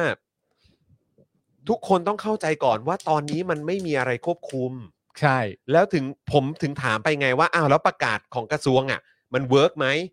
มันใช้ได้ไหม ซึ่งคำตอบเมื่อสักครู่นี้ และจริง ๆ ที่เราติดตามข่าวที่ผ่านมา ครับ มันก็ชัดเจนแล้วว่ามันไม่เวิร์กมัน ครั ไม่ บ ได้ผล ฮะ เพราะฉะนั้นคือประเด็นที่เรากำลังคุยอยู่ตรงเนี้ยมันไม่ใช่เรื่องใบแอสหรือชอบไม่ชอบกัญชาหรือก็ตามเราพูดถึงการควบคุม ใช่ ใช่ไหมฮะเอออันนี้เหล้าบุหรี่มันก็มีการควบคุมไง อ่า แต่อันนี้เนี่ยแม้ว่าจะบอกว่าอ่ะก็มีประกาศสาธารณสุขออกมา มัน ครับ ในความเป็นจริงมันเป็นยังไงล่ะค อันอั รับ นเนี้ยผมขอถาม อืม เพราะว่าผม อืม ผมได้ยินประเด็นนี้บ่อย ก็เลยอยากจะรบกวนให้ช่วยชี้แจงเพิ่มเติม อืม เพราะว่าผมได้ยินคำพูดประมาณนี้บ่อย อย่างของคุณนัทพัฒน์เนี่ยฮะที่บอกว่าอะไรที่ทำแล้วไม่รู้จักควบคุมตัวเอง ไม่ว่าจะเหล้าเบียร์บุหรี่หรือกัญชา มันก็เสพติดได้ทั้งนั้นแหละคำถามของผมคือ แล้วยังไงต่อฮะ เออ เรากำลังพูดถึงสถานการณ์ตอนนี้ครับ ที่มันไม่มีการควบคุมอะฮะแล้วที่คุณสไตรเกอร์บอกเหมือนกันพี่จอนครับ มันมีหมอที่โปรอยู่อีกฝ่ายด้วยนะครับ คือผมก็เลยอ่ะแต่อยากให้ผมคุยในแง่แง่ไหนพูดถึงประโยชน์ของกัญชาแหละครับ ซึ่งถ้ามันเป็นการแพทย์หรืออาจจะสันทนาการที่อยู่ภายใต้การควบคุมเนี่ย อันนี้ผมก็ผมก็ผมก็ไม่เถียงไง อืม ใช่ไหมครับคุณสไตรเกอร์แต่คือไอ้ประเด็นที่เรากำลังพูดถึงกันอยู่เนี่ยก็คือพูดถึงการควบคุมที่มันเป็นอยู่ตอนนี้ครับ หรือว่าคุณสไตรเกอร์กำลังบอกว่าจริง ๆ จะมีคุณหมอท่านอื่นที่ให้อธิบายเรื่องของการควบคุมที่ดีกว่าที่ทุกวันนี้มันควบคุมดีแล้วหรือว่ายังไง หรือว่าคืออยากให้คุณสไตรเกอร์ช่วยช่วยขยายความนิดหนึ่ง อ่ะ ด้วย คือสิ่งที่อยากรู้ เออ จากคุณสไตรเกอร์ก็คือว่า หมายถึงว่ามีหมอที่ที่ที่ที่โปรอยู่อีกฝั่งหนึ่งแล้วเขาบอกเลยครับว่าณตอนนี้กฎหมายที่ควบคุมออกมาก็ดีแล้ว มัน เพอร์ ดี เฟกแล้ว หรือว่ายังไง ไม่ต้อง เ ไม่ต้องถอนออกไม่ต้องแก้อะไรทั้งนั้น ให้ไว้ใจรัฐบาลได้เลยว่ากฎหมายที่ควบคุมที่จะตามออกมานี่เพอร์เฟกแน่นอน อืม และเจ้าหน้าที่จะปฏิบัติตามกฎเกณฑ์เหล่านี้อย่างชัดเจนแน่น อน อืม หมายถึงว่าหมอที่โปรอีกฝั่งหนึ่งเขาเขาพูดพูดประเด็นเรื่องเกี่ยวกับกฎหมายควบคุม หรือหรือว่า ใช่ไห ยั ม งไงฮะ เพราะว่าเราอ่ะจะได้ถามหมอคนนั้นได้ว่า เออ กฎหมายควบคุมที่มันดีอยู่เนี่ยมันดียังไง แล้วก็สิ่งที่อย่างคุณหมอสมิธเนี่ยเล่าให้ฟังเมื่อสักครู่นี้เนี่ย มันมันตรงกับข้อเท็จจริงขนาดไหน หรืออะไรยังไงก็คือแบบเราเราจะได้ถามในประเด็นนี้ได้ครับ ฮะ อ่าเนี่ยคุณสไตรเกอร์บอกว่าไม่ใช่ครับ คือหมอคนนี้เนี่ยเขาเชียร์ให้กลับไปผิดกฎหมายครับ คือผมต้องการให้ควบคุมมาก แต่ที่เขาแต่ที่ฟังเขาไม่ได้ต้องการควบคุมไม่คือผมว่าเมื่อกี้คุณหมอไม่ได้บอกว่าให้กลับไปผิดกฎหมายนะ คือหมายว่าให้กลับไปเหมือนให้มันไม่ใช่เสรีก่อนน่ะ ใช่ แล้วก็ให้กฎหมายควบคุมอ่ะมันเป็นกฎหมายควบคุมที่มีประสิทธิภาพ แล้วก็ได้การยอมรับจากเสียงส่วนใหญ่ของสังคมก่อน แล้วก็หลังจากนั้นถ้าเกิดว่าจะเสรีอ่ะอ่ะ ครับ ก็ตามนั้น แต่ตอนนี้กำลังกำลังพูดถึงปัญหาอยู่ซึ่งซึ่งคือถ้าเกิดว่า หรือว่าคือคุณสไตรเกอร์บอกว่า ยังไม่ต้องยังไม่ต้องยกเลิกเสรีก็ได้ รอให้กฎหมายมันออกมาก่อนก็ได้ แล้วไอ้ช่วงระยะเวลาเนี้ยที่มันเป็นสุญญากาศเนี่ย คือเราจะยังไงกัน อืม เออ คืออันเนี้ยแหละที่ที่เราพยายามหาคำตอบกันอยู่ ใช่ ใช่ไหมฮะ แล้วผมมีความรู้สึกว่าที่เรางงกันนะ ตอนนี้คือเราคุยไม่ตรงกันฮะ อืม คืออันนี้ดีกว่าถามไม่ง่ายๆอย่างอย่างตัวคุณคุณผมคุณคุณที่คุณอะไรที่ผมถามไปตอนแรกนะ คุณนัทพลใช่ไหม อ่า อ่ะคุณนัทพล ป่ะ นัทพัฒน์ เออ ผมผมยัง เใช่ รอคำตอบคุณนัทพัฒน์อยู่นะฮะประเด็นเรื่องประเด็นเรื่องว่าไม่ว่าจะอะไรก็แล้ว แต่ถ้าใช้มากเกินไปโดยที่ตัวเองไม่ควบคุมมันก็เสพติดทั้งนั้นแหละอ่ะแล้วแล้วคือแล้วคือประมาณอย่างนี้แล้ว แล้วเช่นไรต่อหรือเป็นเป็นอย่างไรต่อจากประโยคนี้นะครับผมผมขอคำแนะนำเพิ่มเติมด้วย ส่วนคุณสไตรเกอร์ก็คือว่าจริง ๆ อาจจะต้องเริ่มต้นจากแบบว่าไม่ไม่ต้องเอาหมออีกด้านหนึ่งหรืออะไรยังไงก็ได้ครับ เอาเป็นว่าตัวคุณสไตรเกอร์เองอะ่ะมีความรู้สึกอย่างไรกับประเด็นเรื่องว่า ให้มันกลับไปไม่เป็นเสรีก่อน มีกฎหมายควบคุมกันให้เรียบร้อย แล้วค่อยทำออกมาใหม่ หรือว่าตัวคุณสไตรเกอร์มีความรู้สึกว่า อย่างนี้ไปเลย ยังไม่ต้องไปถึงเรื่องหมอ คื ก็ อห ได้ รือ ค ว่า รับ เหมือนเหมือนปล่อยให้เออก็อ่ะก็ก็ที่มันเป็นอย่างเงี้ยก็คือก็ก็โอเคหรือว่ายังไง ใช่ครับ คือแค่อยากทราบเฉยๆนะอ่ะเนี่ยเออไม่ใช่แบบนั้นครับพี่จอมควรให้ยกเลิกไปก่อนนะดีแล้ว แต่ควรกลับไปควบคุมจริง ๆครับ มันมีหลายฝั่งจริง ๆ เดี๋ยวกันนะ ไม่ใช่แบบนั้นครับพี่จอนควรให้ยกเลิกไปก่อนดีแล้ว แต่ควรกลับไปควบคุมจริง ๆ มันก็มีหลายอืมเดี๋ยวกันนะยังไม่เข้าใจ ไม่ใช่ครับพี่จองควรให้ยกเลิกไปก่อนดีแล้ว แต่ควรกลับไปควบคุมจริง ๆ ครับ มันก็มี ก็คือหมายความว่าก็คือควรควรให้ควรให้เสรี แต่ต้องควรกลับไปควบคุมหรือว่า อืม เดี๋ยวเดี๋ยวเดี๋ยวเดี๋ยว ฮะ เดี๋ยวเพิ่มเพิ่มคุณสไตรเกอร์เพิ่มเติมได้ อ่า นะ นี่ ครั คุ บ ณเบียร์บอกว่ายกเลิกเสรีสุดโต่งไปออกกฎหมายควบคุมให้เข้มๆแล้วค่อยเปิดเสรี ใหม่ภายใต้กฎควบคุมนี่คือประเด็นที่กำลังคุยกันอยู่อ่ะ ครับ อ่าใช่ใช่ใช่ครับใช่ ครับ เออ ใช่ครับ ครับผมเออเนี่ยนะฮะเบสิกเออคุณวิเชษบอกว่ามันควรจะมีเบสิกรูสขึ้นมาอะไรแบบนี้ ครับ นะฮะก็คือจริง ๆ มันก็ ควรจะมีแบบเอ่อกฎควบคุมออกมาที่มันชัดเจนนะนะฮะเอ่อคุณจูนบอกว่าเขาต้องการชี้ให้เห็นว่าควรควบคุมให้มันดี แล้วคุณหมอก็ชัดเจนว่าบุหรี่เหล้านะหรือเอ่อควบคุมดีกว่าค่ะกัญชาอ๋อดีกว่ากัญชาซะอีก ตอนนี้กัญชามันควบคุมไม่ดีอ่าอ่าค ครับรับ อือฮะเอ่ออ่าลองเลื่อนลงไปอีกได้นะครับ อ่ะคุณสไตรเกอร์บอกว่าไม่ควรให้เสรีครับ แต่ให้ควบคุม ไม่ใช่ให้คนเข้าถึงยากเกินไป อ่าโอเค งั้นก็งั้นก็งั้นก็เราก็แปลว่าเราก็เห็นตรงกัน ใช่ไหม ว่าก็ควรยกเลิกก่อนหรือเปล่ากับการเสรีนี้ แล้วก็ให้มี อ่ะ กฎหมาย ใช่ ควบคุมออกมาก่อน ใช่แล้วแล้วเพราะฉะนั้นถ้าถ้าอันเนี้ยก็เลยอยากถามคุณสไตรเกอร์ว่าอ่ะตอนนี้เราเข้าใจคุณสไตรเกอร์แล้ว อืม แล้วก็เลยอยากถามคุณสไตรเกอร์ต่อว่า ถ้าถ้าคุณสไตรเกอร์เอ่อมีความคิดแบบนี้เรียบร้อยแล้วเนี่ย ที่คุณสไตรเกอร์บอกว่าหมอที่โปรอีกฝั่งหนึ่งอ่ะ อืมเขา เขาโปรประเด็นว่าอะไร เออเขาเขาโปรกับสิ่งที่มันเป็นอยู่ตอนนี้อยู่แล้วว่ามันดีอยู่แล้ว อ่า หรือว่ายังไงครับ เออ เพราะว่าผมคิดว่าเราน่าจะเห็นพ้องต้องกันเนอะว่าเออจริง ๆ อ่ะ มันไม่โอเคที่ไม่มีกฎหมายลูกออกมาควบคุม ครับ แล้วตอนนี้มันก็กำลังไปกันใหญ่ มันก็เลย ใช่ เป็นประเด็นในสังคมอยู่ตอนนี้ แล้วมันมี ใช่ไหม อีก ครับ อีกหลายประเด็นที่ผมมีความรู้สึกว่ามันจะต้องรับฟังกันเอ่อกันกว้างกว้างกว้างหน่อยก็คือว่ามันมันจะมีประเด็นที่สมมติว่าเหมือนแบบพอเราพูดถึงประเด็นเหล่าเนี้ยก็จะมีคนเห็นแย้งเข้ามาเสร็จเรียบร้อยแล้วก็บอกว่าเอ่อ แต่ที่ฟังมาหมอเขาพูดทำนองว่ามีแต่ข้อเสียหมดเลย แบบนี้ฟังยังอ๋อ อ๋อ คือ ไม่ไม่ครับ คือในมุมผมอ่ะคือข้อเสียที่หมอพูดถึงเนี่ย ก็คือพูดถึงการที่ไม่มีการควบคุมไงครับ มันครับ ใช่ไหมมันมันเคลียร์นะ ผมเข้าใจว่าอย่างนั้นนะ ผม คุณ ก็เข้าใจ ไตรกอร์ ว่าอย่างนั้น ผมเข้าใจเหมือนกันว่าคุณหมอพูดว่าข้อเสียของมันมีอะไรบ้าง และ ข้อข้อ ผล เสีย เสียต่างๆ ที่มันอาจจะสุดโต่งมากๆ หรือว่ามันอาจจะแบบจากเล็กน้อยไปจนถึงสุดโต่งเนี่ยเหล่านี้มันเกิดได้หมดหากไม่มีการควบคุมอย่างที่เป็นอยู่ทุกวันนี้ ใช่ครับ ใช่ไหมครับ เพราะว่ากัญชาเนี่ยมันมีข้อเสีย อืม ด้วย อืม ใช่ไหมครับ เมื่อมันเป็นสิ่งที่มีข้อเสียด้วยไม่ได้เป็นสิ่งที่มีข้อดีอย่างเดียวเนี่ยกฎที่ออกมาควบคุมเนี่ย มันจึงจะต้องควรจะเข้มข้น อืม นะครับ แต่ว่ามันก็มันก็อาจจะคือประเด็นประเด็นที่เราพูดคุย มันไม่ใช่ประเด็นที่เรากำลังจะไปถามหมอว่าหมอครับช่วยอธิบายข้อดีของกัญชาหน่อยครับ เออเราไม่ได้คุยองนี้ เราไม่ได้คุยประเด็นนั้นไงฮะ ใช่ใช่ นะ ใช่ ครับผมคุณหมอเขาก็เลยไม่ได้พูดประเด็นนั้น ใช่ เพราะประเด็นเรากำลังพูดถึงความซับซ้อนระหว่างระหว่างตัวข้อเสียที่สามารถจะเกิดได้กับกัญชากับกฎหมายที่ควบคุมนะตอนนี้ เราไม่ได้ไปชี้แจงประเด็นว่ากัญชามีข้อดีอย่างไรบ้างนะครับ ใช่ครับนะฮะอ่ะเพราะฉะนั้นผมคิดว่าเราน่าจะน่าจะเห็นพ้องต้องกัน ใช่ครับ นะฮะเอ่อสัดส่วนใหญ่เท่าที่ดูในคอมเมนต์ตอนนี้นะครับก็คิดว่าเราน่าจะเห็นไปในทางเดียวกันว่า ปัญหาคือมันไม่มีกฎหมาย ใช่ ควบคุมอยู่ตอนนี้ เนี่ย แล้ว อย่างที่ ปล่อย คุณ เสรีมา ฮะ ได้อย่างไร อย่างที่คุณเวจเจตบอกก็คือว่าอาจจะมีความเข้าใจผิดในสังคมนะตอนนี้ก็คือว่า คนที่ต่อต้านเรื่องกัญชาเสรีเนี่ยเขาไม่ได้มองว่ากัญชามีแต่ข้อเสียนะครับ อืมกำลังพูดถึงการบังคับใช้กฎหมายการควบคุม ใช่ฮะ การทุกอย่างที่มันเกี่ยวกับกัญชาตอนเนี้ยที่ปล่อยเสรีทุกอย่างเลย เมื่อสักครู่นี้บางคนก็บอกว่าโอ้ยแบบ เออ แบบอย่างกับเอ่อสวนครัวเลยอะไรเงี้ยแต่ว่าโอเคครับมันก็ยังต้อง แต่อย่างไรก็ตามครับ คือ เท่าที่เห็นตอนนี้คือมันมันไปกันใหญ่จริงๆคุณ ใช่ ศรัทธา ครับ บอกว่าสำหรับผมคือง่ายๆครับ กัญชาต้องไม่เสรีคือฟรีนะฮะแต่จำเป็นต้องควบคุมคือ regulate ครับ นะครับฮะใช่ครับคุณเอ่อคุณเซียรี่วันนี้อาจจะเดือดหน่อยแต่ว่ามันเดือดเพราะเราต้องการตามหาเอ่อความเห็น ใช่ นะฮะที่ที่แบบเออชัดเจนตรงกัน มันไม่ได้มัน อื ครับ อันนั้นผมเข้าใจ อ่า ครับ ใช่ อ่า ใช่นะเออครับ ผม ใช่ เพราะว่า อืม เพราะว่าจริง ๆ มันไม่ใช่อะไรเลยครับ หมายถึงว่ามันมันคงเป็นแง่ในการพิมพ์อ่ะ ม แล้วพอ ใช่ พิมพ์มา ใช่ เสร็จเรียบร้อยประโยคนึงแล้วก็คือว่าเรายังเข้าใจไม่ครบถ้วนในในแง่ของการสื่อสาร อ่าอ่า คือ ใช่ ฝั่ง ใช่ เราอ่ะได้เปรียบ อ่า เพราะฝั่งเราอ่ะฝั่งออกเสียงพูด ถูก แต่ฝั่งคุณผู้ชมเนี่ยเป็นฝั่งพิมพ์ความรวดเร็วมันก็อาจจะเสียเปรียบหน่อย ใช่ เพราะฉะนั้น ใช่ มันก็เลยมี รับ ความ พระคือไม่ได้มีปัญหาอะไร ไม่มีปัญ ค หา บคุณผู้ชม เพราะฉะนั้นมัน เออ มันก็เลยมีความจำเป็นที่เวลาคุณผู้ชมพิมพ์มาเสร็จเรียบร้อยเนี่ย เราอะอยาก เราต้อง เคลียร์ ขอข้อมูลเพิ่มเติม และเรามีความจำเป็นต้องให้เกียรติคุณผู้ชมโดยการรอ ใช่ใช่ เพราะว่าไม่งั้น ใช่ มันไม่แฟร์กับคุณผู้ชม ใใช่ นะครับ อันนี้อันนี้ถูกต้องเลยครับ คือ นะ เราก็ต้องเราต้องเข้าใจสิ่งที่ที่คุณผู้ชมเอ่อพยายามจะสื่อความหมายจริงๆ ไม่งั้นเราคุยไม่รู้เรื่อง ใช่ นะครับ ใช่นะครับนะฮะอ่ะโอเคครับคุณผู้ชมครับโอ้โหวันนี้ คุยกันเจ้มจนมาก เจ้มโจนแล้วมันก็เป็น เจ้มโจนมาก มันก็เป็นวันที่ดีด้วยไงที่ ดี วันนี้เนี่ย ดี ผมจะอยู่ต่อไง อ่าใช่ครับผม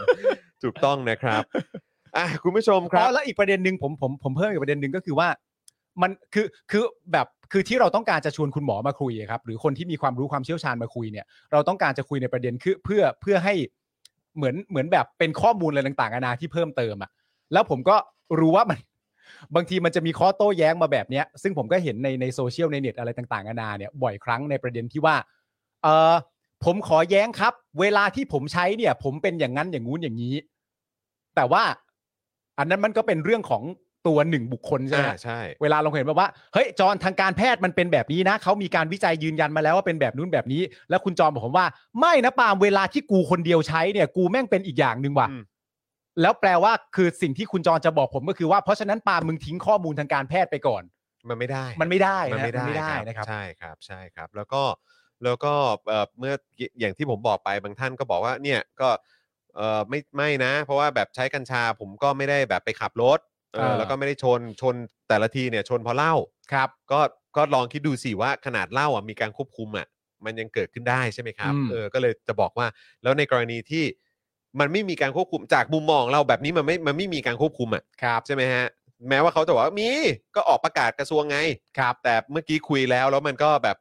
เป็นอีกหนึ่งเสียงยืนยันว่ามันไม่มีประสิทธิภาพมันไม่ได้ผล เราก็ต้องออกมาบอกว่าก็นี่ไงครับ เพราะฉะนั้นคือจะเทียบกับหนึ่งกรณีหรือหนึ่งบุคคลน่ะมันคงไม่ได้ ใช่ ใช่ไหมครับ แต่ผมขอย้ำคุณเวทเอ่อคำพูดคุณเวจเจตอีกครั้งหนึ่งก็คือว่า ณตอนนี้คนที่ออกมาเรียกร้องให้กัญชายกเลิกความเสรีไปก่อนเนี่ยเขาไม่ได้บอกว่ากัญชามีแต่ข้อเสียนะครับ อืม อันนี้อันนี้ผมว่านี่เป็นประเด็นที่ค่อนข้างชัดเจนเหมือนกัน ใช่ นะครับ ผม เออนะครับอ่ะโอเค เมื่อสักครู่นี้คุณศรัทธาบอกว่าอะไรนะฮะบอกว่าลืมอวดนี่ว่าเมื่อวานนี่ไปอุดหนุน J31 มาแล้วนะครับ ผม โอเค คุณราหูบอกว่านี่แหละครับความสวยงามของรายการนี้ โอ้ ครับ นะครับ ครับผม อุบัติเหตุในท้องถนนคนไม่เมาขับรถก็อาจจะโดนคนเมาชนตายได้ค่ะ ครับ ครับผมเอ่ออะไรนะครับ คุณมึกด้านด้านด้านล่างเขียนว่าอะไรนะครับ คุณแอโร่คุณปาล์มสื่อสารได้น่ารักมาก ผมว่าเรา อ่ะ สื่อสารกันน่ารักทั้งรายการครับ ใช่นะ ผมว่าเรา พวก สื่อสาร ทุ ทั้ง คนแหละ รายการ เนอะเออนะครับ ผมไม่ได้มีปัญหาอะไรกับกับข้อความของคุณนัทพัฒน์ของคุณสไตรเกอร์แต่อย่างใดคุณผู้ชมน่าจะรู้จักผมดีอยู่แล้ว ใช่ ประเด็นมันก็คือว่าเราไม่มีสิทธิ์ที่จะไม่รอคุณผู้ชม ใช่ ถ้าจะคุยกันแล้วอ่ะเราไม่เราไม่มีสิทธิ์ที่จะไม่รอคุณผู้ชม ใช่ เพราะฉะนั้นถ้าสงสัยอะไรมันก็ต้องถามต่อเนื่องและต้องรอมันเป็นการให้เกียรติกันนะ ใช่ ครับ ใช่ถูกต้อง นะ แล้ว ฮะ แล้วเรื่องนี้มันจำเป็นจริง ๆ ครับ ครับ นะเพราะมันสื่อสารสองทางฝั่งหนึ่งพูดได้อีกฝั่งหนึ่งพิมพ์อยู่ มันไม่แฟร์ มันมันไม่แฟร์อยู่แล้ว ครับ นะครับนะฮะโอเคนะครับเอ่อคุณสไตรเกอร์บอกขอบคุณมากครับผม แค่ไม่อยากให้ผมกลับไปเลิกปลูก เพราะคือความหวังชีวิตผมจริง ๆ ก็คือ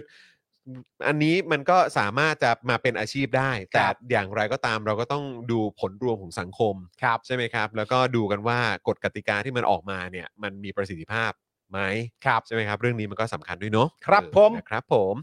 นะฮะอ่ะโอเคคโอ้รับ ดีครับคุณผู้ชมครับ ดีมากวันนี้ ดี วันนี้ ดีดี ยอดเยี่ยมเลยนะครับขอบพระคุณคุณผู้ชมมากๆเลยนะครับที่มาร่วมพูดคุยกันนะครับอ่าแล้วก็เอ่อเมื่อกี้ผมเห็นพี่ใหญ่ ใช่ใช่ใช่ แปะเอ่อแปะโปรโมทนะฮะสำหรับ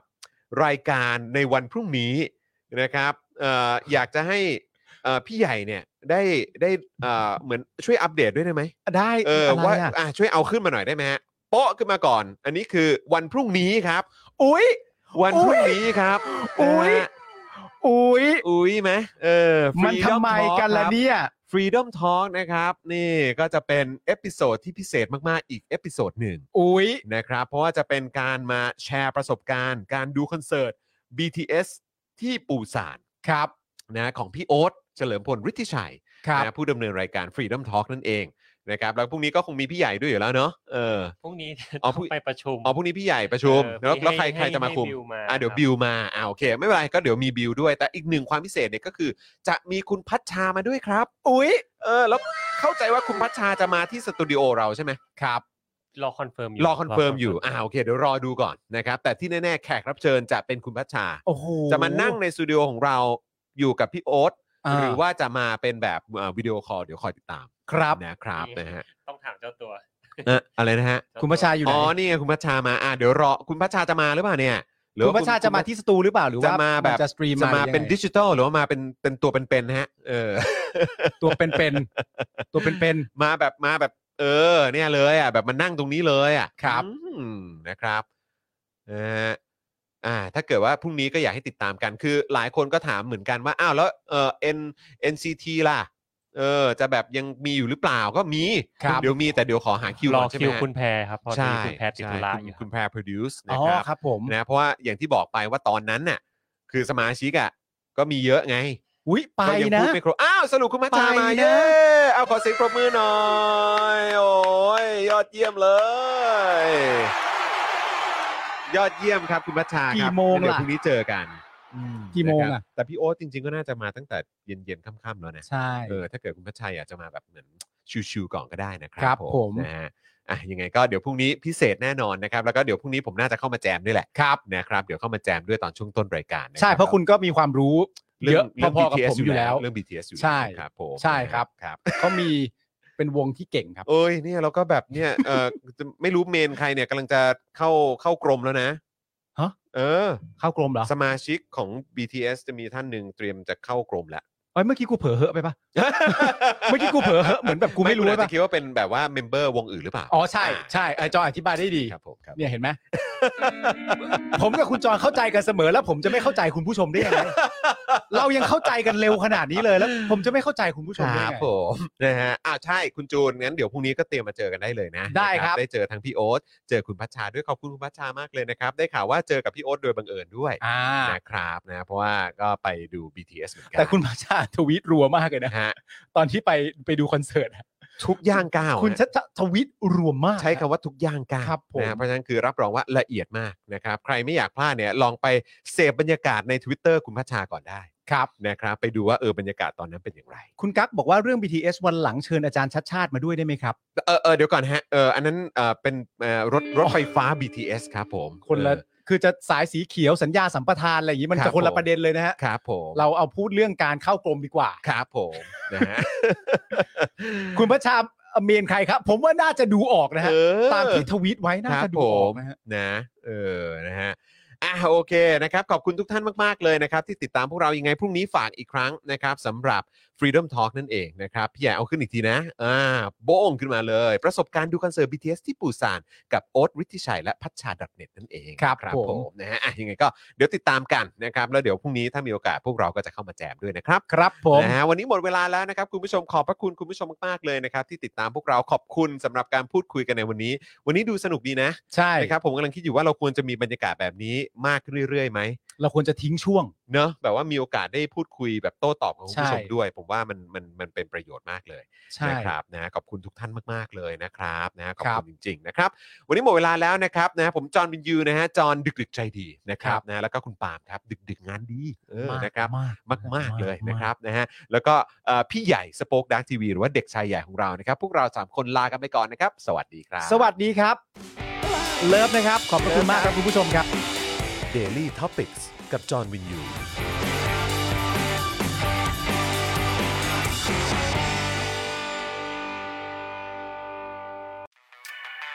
ซับพอร์เตอร์ซับพอร์เตอร์ เมมเบอร์ชีซัพพอร์เตอร์ซัพพอร์เตอร์ฉันอยากเป็นซัพพอร์เตอร์ซัพพอร์เตอร์ซัพพอร์เตอร์ฉันอยากเป็นซัพพอร์เตอร์กดง่ายๆ แค่กดจอยด้านล่าง หรือว่ากด subscribe ก็ช่วยสมัครกันหน่อยซัพพอร์เตอร์ซัพพอร์เตอร์ฉันอยากเป็นซัพพอร์เตอร์ซัพพอร์เตอร์ซัพพอร์เตอร์ฉันอยากเป็นซัพพอร์เตอร์ซัพพอร์เตอร์ซัพพอร์เตอร์ฉันอยากเป็นซัพพอร์เตอร์ซัพพอร์เตอร์ซัพพอร์เตอร์ฉันอยากเป็นซัพพอร์เตอร์สมัครซัพพอร์เตอร์